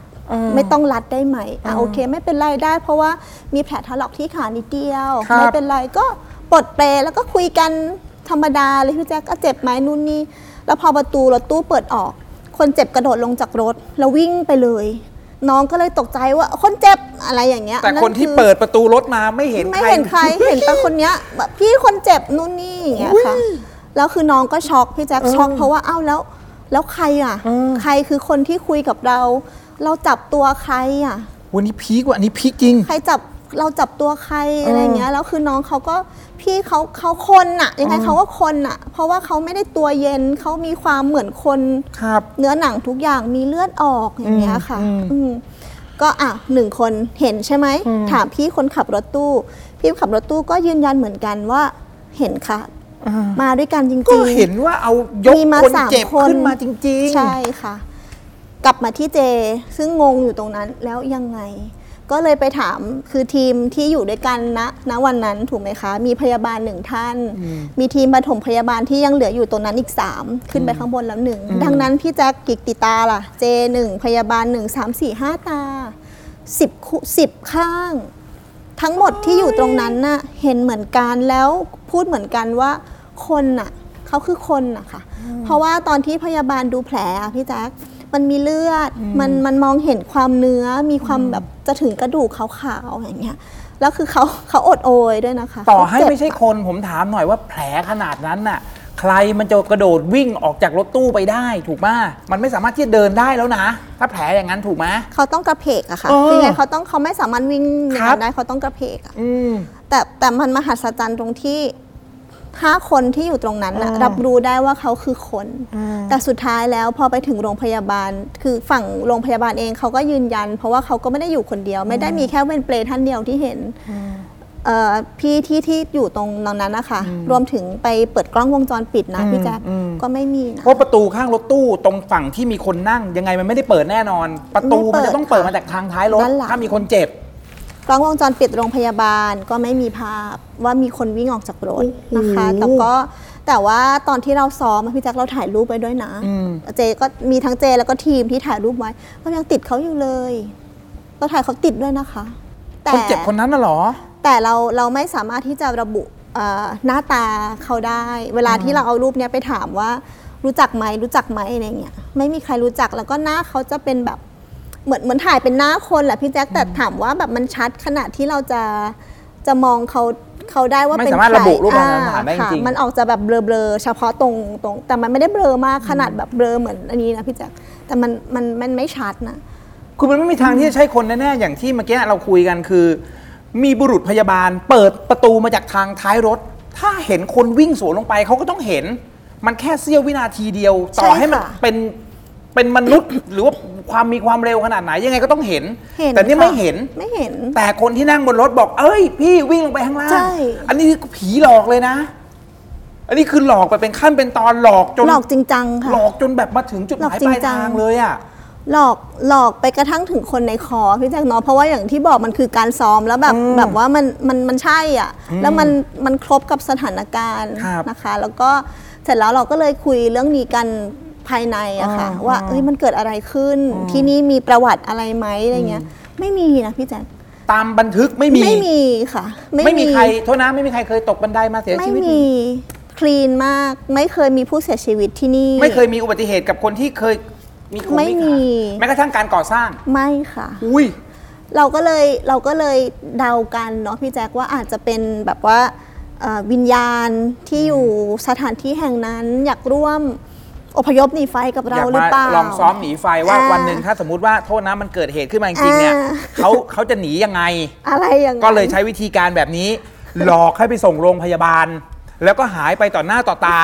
รถพยาบาล ค่ะ สงสารรถพยาบาลน่ะ เจ๊ สติแตกเลย สงสารน้ นะ องสงสารน้องที่นั่งไปด้วยน้อง ใช่ น้องคุมสติแบบวันนั้นนะคะกว่าน้องจะกลับมาคุยได้แบบมีสติอะพี่แจ๊คนานมากเป็นหลายชั่วโมงอะน้องที่ต้องนั่งอยู่ที่โรงพยาบาลนะคะ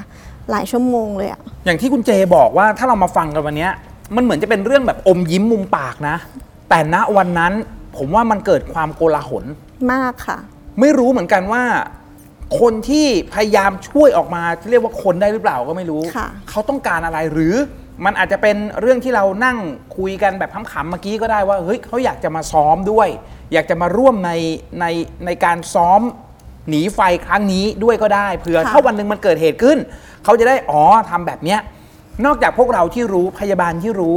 ในโรงงานรู้ข่าวนี้ไหมครับ มีรู้ค่ะ แต่ว่าคือเขาก็มันเล่าเรื่องมันไม่ธรรมดาพี่แจ๊คจากห้าคนก็จะขยาย อ่ะขยายแล้วอันนี้ ขยายเราเราหมด เรื่องตลกอยู่ตรงที่ว่าเอ่อเจ้านายเจ ก็ยังคงให้เจส่ง Incident Report อยู่ เจ็บได้ยังไงอะไรเงี้ย พี่แจ๊คเราเจจะไปถามใครอ่ะ เพราะมันเป็นอุ ก็ บัติเหตุที่เกิดขึ้นจริงๆ มันไม่ใช่ ช่ มันไม่ใช่อุบัติเหตุที่เราเซตเอาไว้ ใช่ค่ะ ไม่ใช่ไม่ใช่พี่คนนั้นที่เป็นนักแสดง ใช่ค่ะ แล้วที่สำคัญคือพี่นักแสดงก็นอนรออยู่งั้น ก็นอนรออยู่ ไม่มีใครมาช่วยทักทีวะ คือ ที่ไหนได้เขาช่วยไปแล้ว ใช่ค่ะ ใครก็ไม่รู้ ใช่ คือพี่แจ๊คคือน่ะการเจอคนเจ็บอ่ะ มันคือท้ายเหตุการณ์แล้วนะ แล้วพี่คนเนี้ยต้องนอนรอจนแบบแล้วก็ลุ้นว่า เอ๊ะ มันถึงช็อตฉากของฉันหรือยัง เดี๋ยวนะ ผมถามหน่อยคุณเจ เราได้กำหนดจุดไหมครับว่า พี่คนนี้จะต้องนอนตรงจุดนี้นะ กำหนดค่ะ แล้วพี่คนนี้เขาอยู่ที่จุดนี้ เขาอยู่ก่อนถึงจุดนี้ แต่คนที่ ต้องผ่าน สิ่งลี้ลับคนเนี้ย อยู่ก่อนถึงจุดนี้ พี่แจ๊คคือถ้าเกิดคนจะเข้าไปช่วยพี่ เออ คนนั้นน่ะ เออ ต้องผ่านตรงนี้ก่อน เออ ดังนั้นเขาก็เลยดีเทคว่าเป็นพี่คน เอา นี้ คนนี้ก่อนเขาอาจจะ ใช่ คาดเคลื่อนเรื่องของจุด ใช่ คือปกติเราเรามีหลอกอยู่แล้วค่ะพี่แจ๊คสมมุติเราจะบอกเป็นแอเรียกว้างๆเนาะ อ่า เช่น เราบอกอ่ะตึกที่ 1 ห้องที่ 2 อย่างเงี้ย เราบอกแค่นี้ค่ะ เราจะไม่บอกละเอียด เพราะว่าเราอยากให้ทีมอ่ะเขาเข้าไปหาในพื้นที่จริง ๆ เป็นสกิลของเขาว่าเขาจะเข้าไปหาอะไรยังไงใช้เวลาเท่าไหร่ เราจะบอกแบบนี้ เพราะฉะนั้นไม่แปลกที่เราบอกอย่างนี้แล้วเขาจะไปเจอจุดใกล้ๆกันไม่แปลกเลย ผมเคยฟังเรื่องผีมาเยอะ แต่เรื่องลักษณะแบบเนี้ยนี่คือครั้งแรก ค่ะ ครั้งแรกเลยที่โอ้โหเฮ้ย เหมือนเขาอยากมีส่วนร่วมด้วย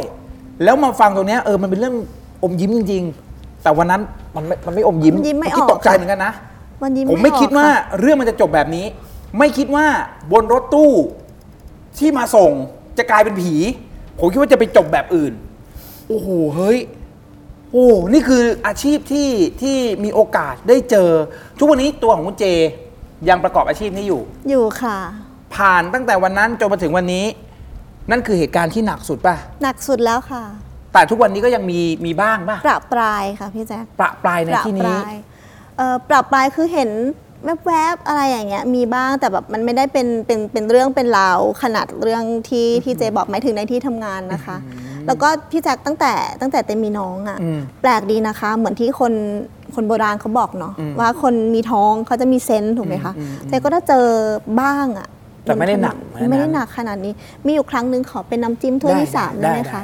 เจขับรถกลับมาจากที่ทำงานพี่แจ็คมันก็มืดแล้วแหละเลิกงานก็กลับมาถึงตรงนั้นน่าจะประมาณเกือบสองทุ่มนะคะ ก็เป็นถนนเส้นหนึ่งในจังหวัดสระบุรีละกันค่ะเนาะแล้วก็ก็ขับมาปุ๊บเอ่อมันจะเป็นถนนตรงๆอย่างเงี้ยเนาะพี่แจ็คข้างทางจะเป็นต้นไม้ แบบอากาศดีมาก แล้วก็เหมือนจะใกล้จะเป็นอุโมงค์แล้วต้นไม้มันก็จะครึ้มๆหน่อยนะคะเจขับรถมาอยู่เลนซ้ายมือ อันนี้พอเจขับมาปุ๊บอ่ะเจเห็นแล้วตรงทางขวามือเนี่ยกำลังมีคนมีคนวิ่งมาเรียกว่าวิ่ง มันชอบมีคนวิ่งจ็อกกิ้งอะค่ะ ตอนเช้าตอนกลางคืนอะไรเงี้ยตอนแรกเจเห็นก็ไม่ไม่ไม่ได้รู้สึกแปลกอะไร พอรถเราขับไปใกล้เรื่อยๆพี่แจ๊คเราเห็นความผิดปกติอย่างหนึ่งคือคนนี้ทำไมตัวแดงจัง แดง ตัวแดงค่ะ เออ พี่แจ็คนึกถึงไม่แดงถึงเฮลบอยอะ อ่า แต่แต่แดงกว่าคนปกติอะค่ะ อ่าอ่าโอเค แล้ว แดงเหมือนแบบคนที่ตัวเขาขาวๆแล้วเวลา อ่าเหมือนอาบแดด อ่าโอเค อาบแดด อืม ประมาณนั้น แต่ว่าเขาแดงแบบสม่ำเสมอเลยนะคะ ไม่ได้แบบว่าถ้าคนผิวขาวมันก็จะขาวๆแดงๆเนาะอ่าศีรษะโลนไม่มีผมเลย แล้วแดงแดงกระทั่งหนังศีรษะเนี่ยแดงแดงหมดเลยใจก็อุ้ยทำไมตัวแดงจัง คือตอนแรกอะเซฟตี้อีกแล้วค่ะ เขาจะเป็นอะไรไหม แบบประมาณว่าวิ่งเยอะเกินไปแล้วจะช็อกอะไรอย่างนี้หรือเปล่า ชะลอรถนิดนึง ดูสังเกต เขาก็วิ่งมาเจ๊ก็ชะลออะไรอย่างเงี้ยค่ะ อันนั้นคือแบบที่หนึ่งทำไมตัวแดงอ้าวสองที่ผิดสังเกตคือ แขนยาวมากพี่แจ๊ค เฮ้ย คนน่ะ แขนน่ะ เต็มที่กะไม่เกินหัวเข่าหรอก เกินก็เกินนิดนึง แขนคนคนนี้ค่ะ ถึงตาตุ่มเลย เฮ พี่แจ๊ค้ ย แขนที่เวลายืนเนี่ยนะ สองข้างเลยถ้าวิ่งเขาคือ เออ แล้วแขนเขาก็ลากไปจะถึงพื้นอยู่แล้วอะค่ะ แล้วตัวแดงๆพี่แจ๊คสองทุ่ม อ่ามี มีแค่เจกับเขาอยู่บนถนนเส้นนั้น ครับ น่ะ หลังจากตอนแรกที่ชะลอ พอเห็นแขนยาว โอ้ ปุ๊ โห บ ใส่แบบเต็มที่เลยค่ะ แล้วข้างหน้าเป็นแยกด้วยเจแบบไม่ขอโทษนะคะ เป็นเซฟตี้ที่ไม่เซฟ ไม่เบรก ไม่รออมองซ้ายขวาไม่ตบไฟเลี้ยวถึงแยกปุ๊บฉันเลี้ยวป้าบ อารมณ์นั้นมั เข้าบ้านฉัน มันรอไม่ได้ไง ไม่รู้เหมือนกันว่าสิ่งที่เราเห็น น่ะ น่ะ มันน่ากลัว ว่าเขาต้องการอะไร เขามาปรากฏตัวให้เราเห็นทำไม หรือมันเป็นแค่ช่วงจังหวะเซนส์เราเปิด ค่ะ แล้วเราเห็นเขาหรือเปล่าก็ไม่รู้ ใช่ แต่ภาพน่ากลัวจัง แต่แต่คือเจกลัวว่าเขาจะรู้ว่าเจรู้อะแล้วเขาจะตามอะ อืม อันนี้กลัวแต่ก็ก็ไม่มีอะไรค่ะ อืม แต่คือแค่ภาพที่เห็นเราก็ช็อกแล้วพี่แจ๊คตัวแดงๆ หัวโลนแล้วแบบ ครับ ก็คุยกับกับเพื่อนๆ กับคุณแฟนอะไรเงี้ยก็น่าจะไม่น่าจะเป็นไม่ใช่ผีธรรมดา เรียกว่าอสุรกายดีกว่า ออกแนว มันอาจจะไม่ใช่แค่ ตอนที่มีกำลังจะมีน้องแล้ว แล้วมีเซนส์ก็ได้นะคุณเจ เพราะว่า ค่ะ จากเรื่องเล่าที่คุณเจ อ่าก็ เล่ามา ก็มี เห็นเป็นตัวเป็นตนมาก่อนนะ หรือตัวเองอาจจะ แต่เห็นบ่อยขึ้นไง มี พี่ เซนส์ แจ๊ อยู่แล้วคมันเห็น เออ บ่อยขึ้น แล้ว มัน ก็ อาจจะทำให้ถี่ขึ้น อีกอีกครั้งหนึ่งก็ถนนเส้นเดิม แต่ว่าถัดออกมาอีกนิดนึงค่ะ ก็คุณแฟนขับรถเนาะอยู่ตรงสามแยกเนี่ยค่ะ เราจะเลี้ยวไปทางขวามือ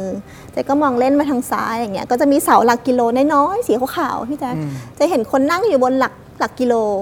นั่งแบบนั่งนั่งยองๆนั่งยองๆแล้วกอดเข่าอย่างเงี้ยเออเป็นผู้ชายลักษณะคือแบบว่าเขาเขาดู ดูน่าสงสารดีกว่า เสื้อผ้าเขาก็จะมอมๆหน่อยอะไรอย่างเงี้ยค่ะ แล้วก็นั่งกอดเข่าอยู่บนหลักกิโล ซึ่งใครจะไปนั่งกอดเข่าอยู่บนหลักกิโลน้อยๆพี่แจ๊คอันเล็ก ๆ นะ ไม่ได้อันใหญ่เหมือนที่เขาโฆษณาเนาะอันเล็ก ๆ อย่างเงี้ย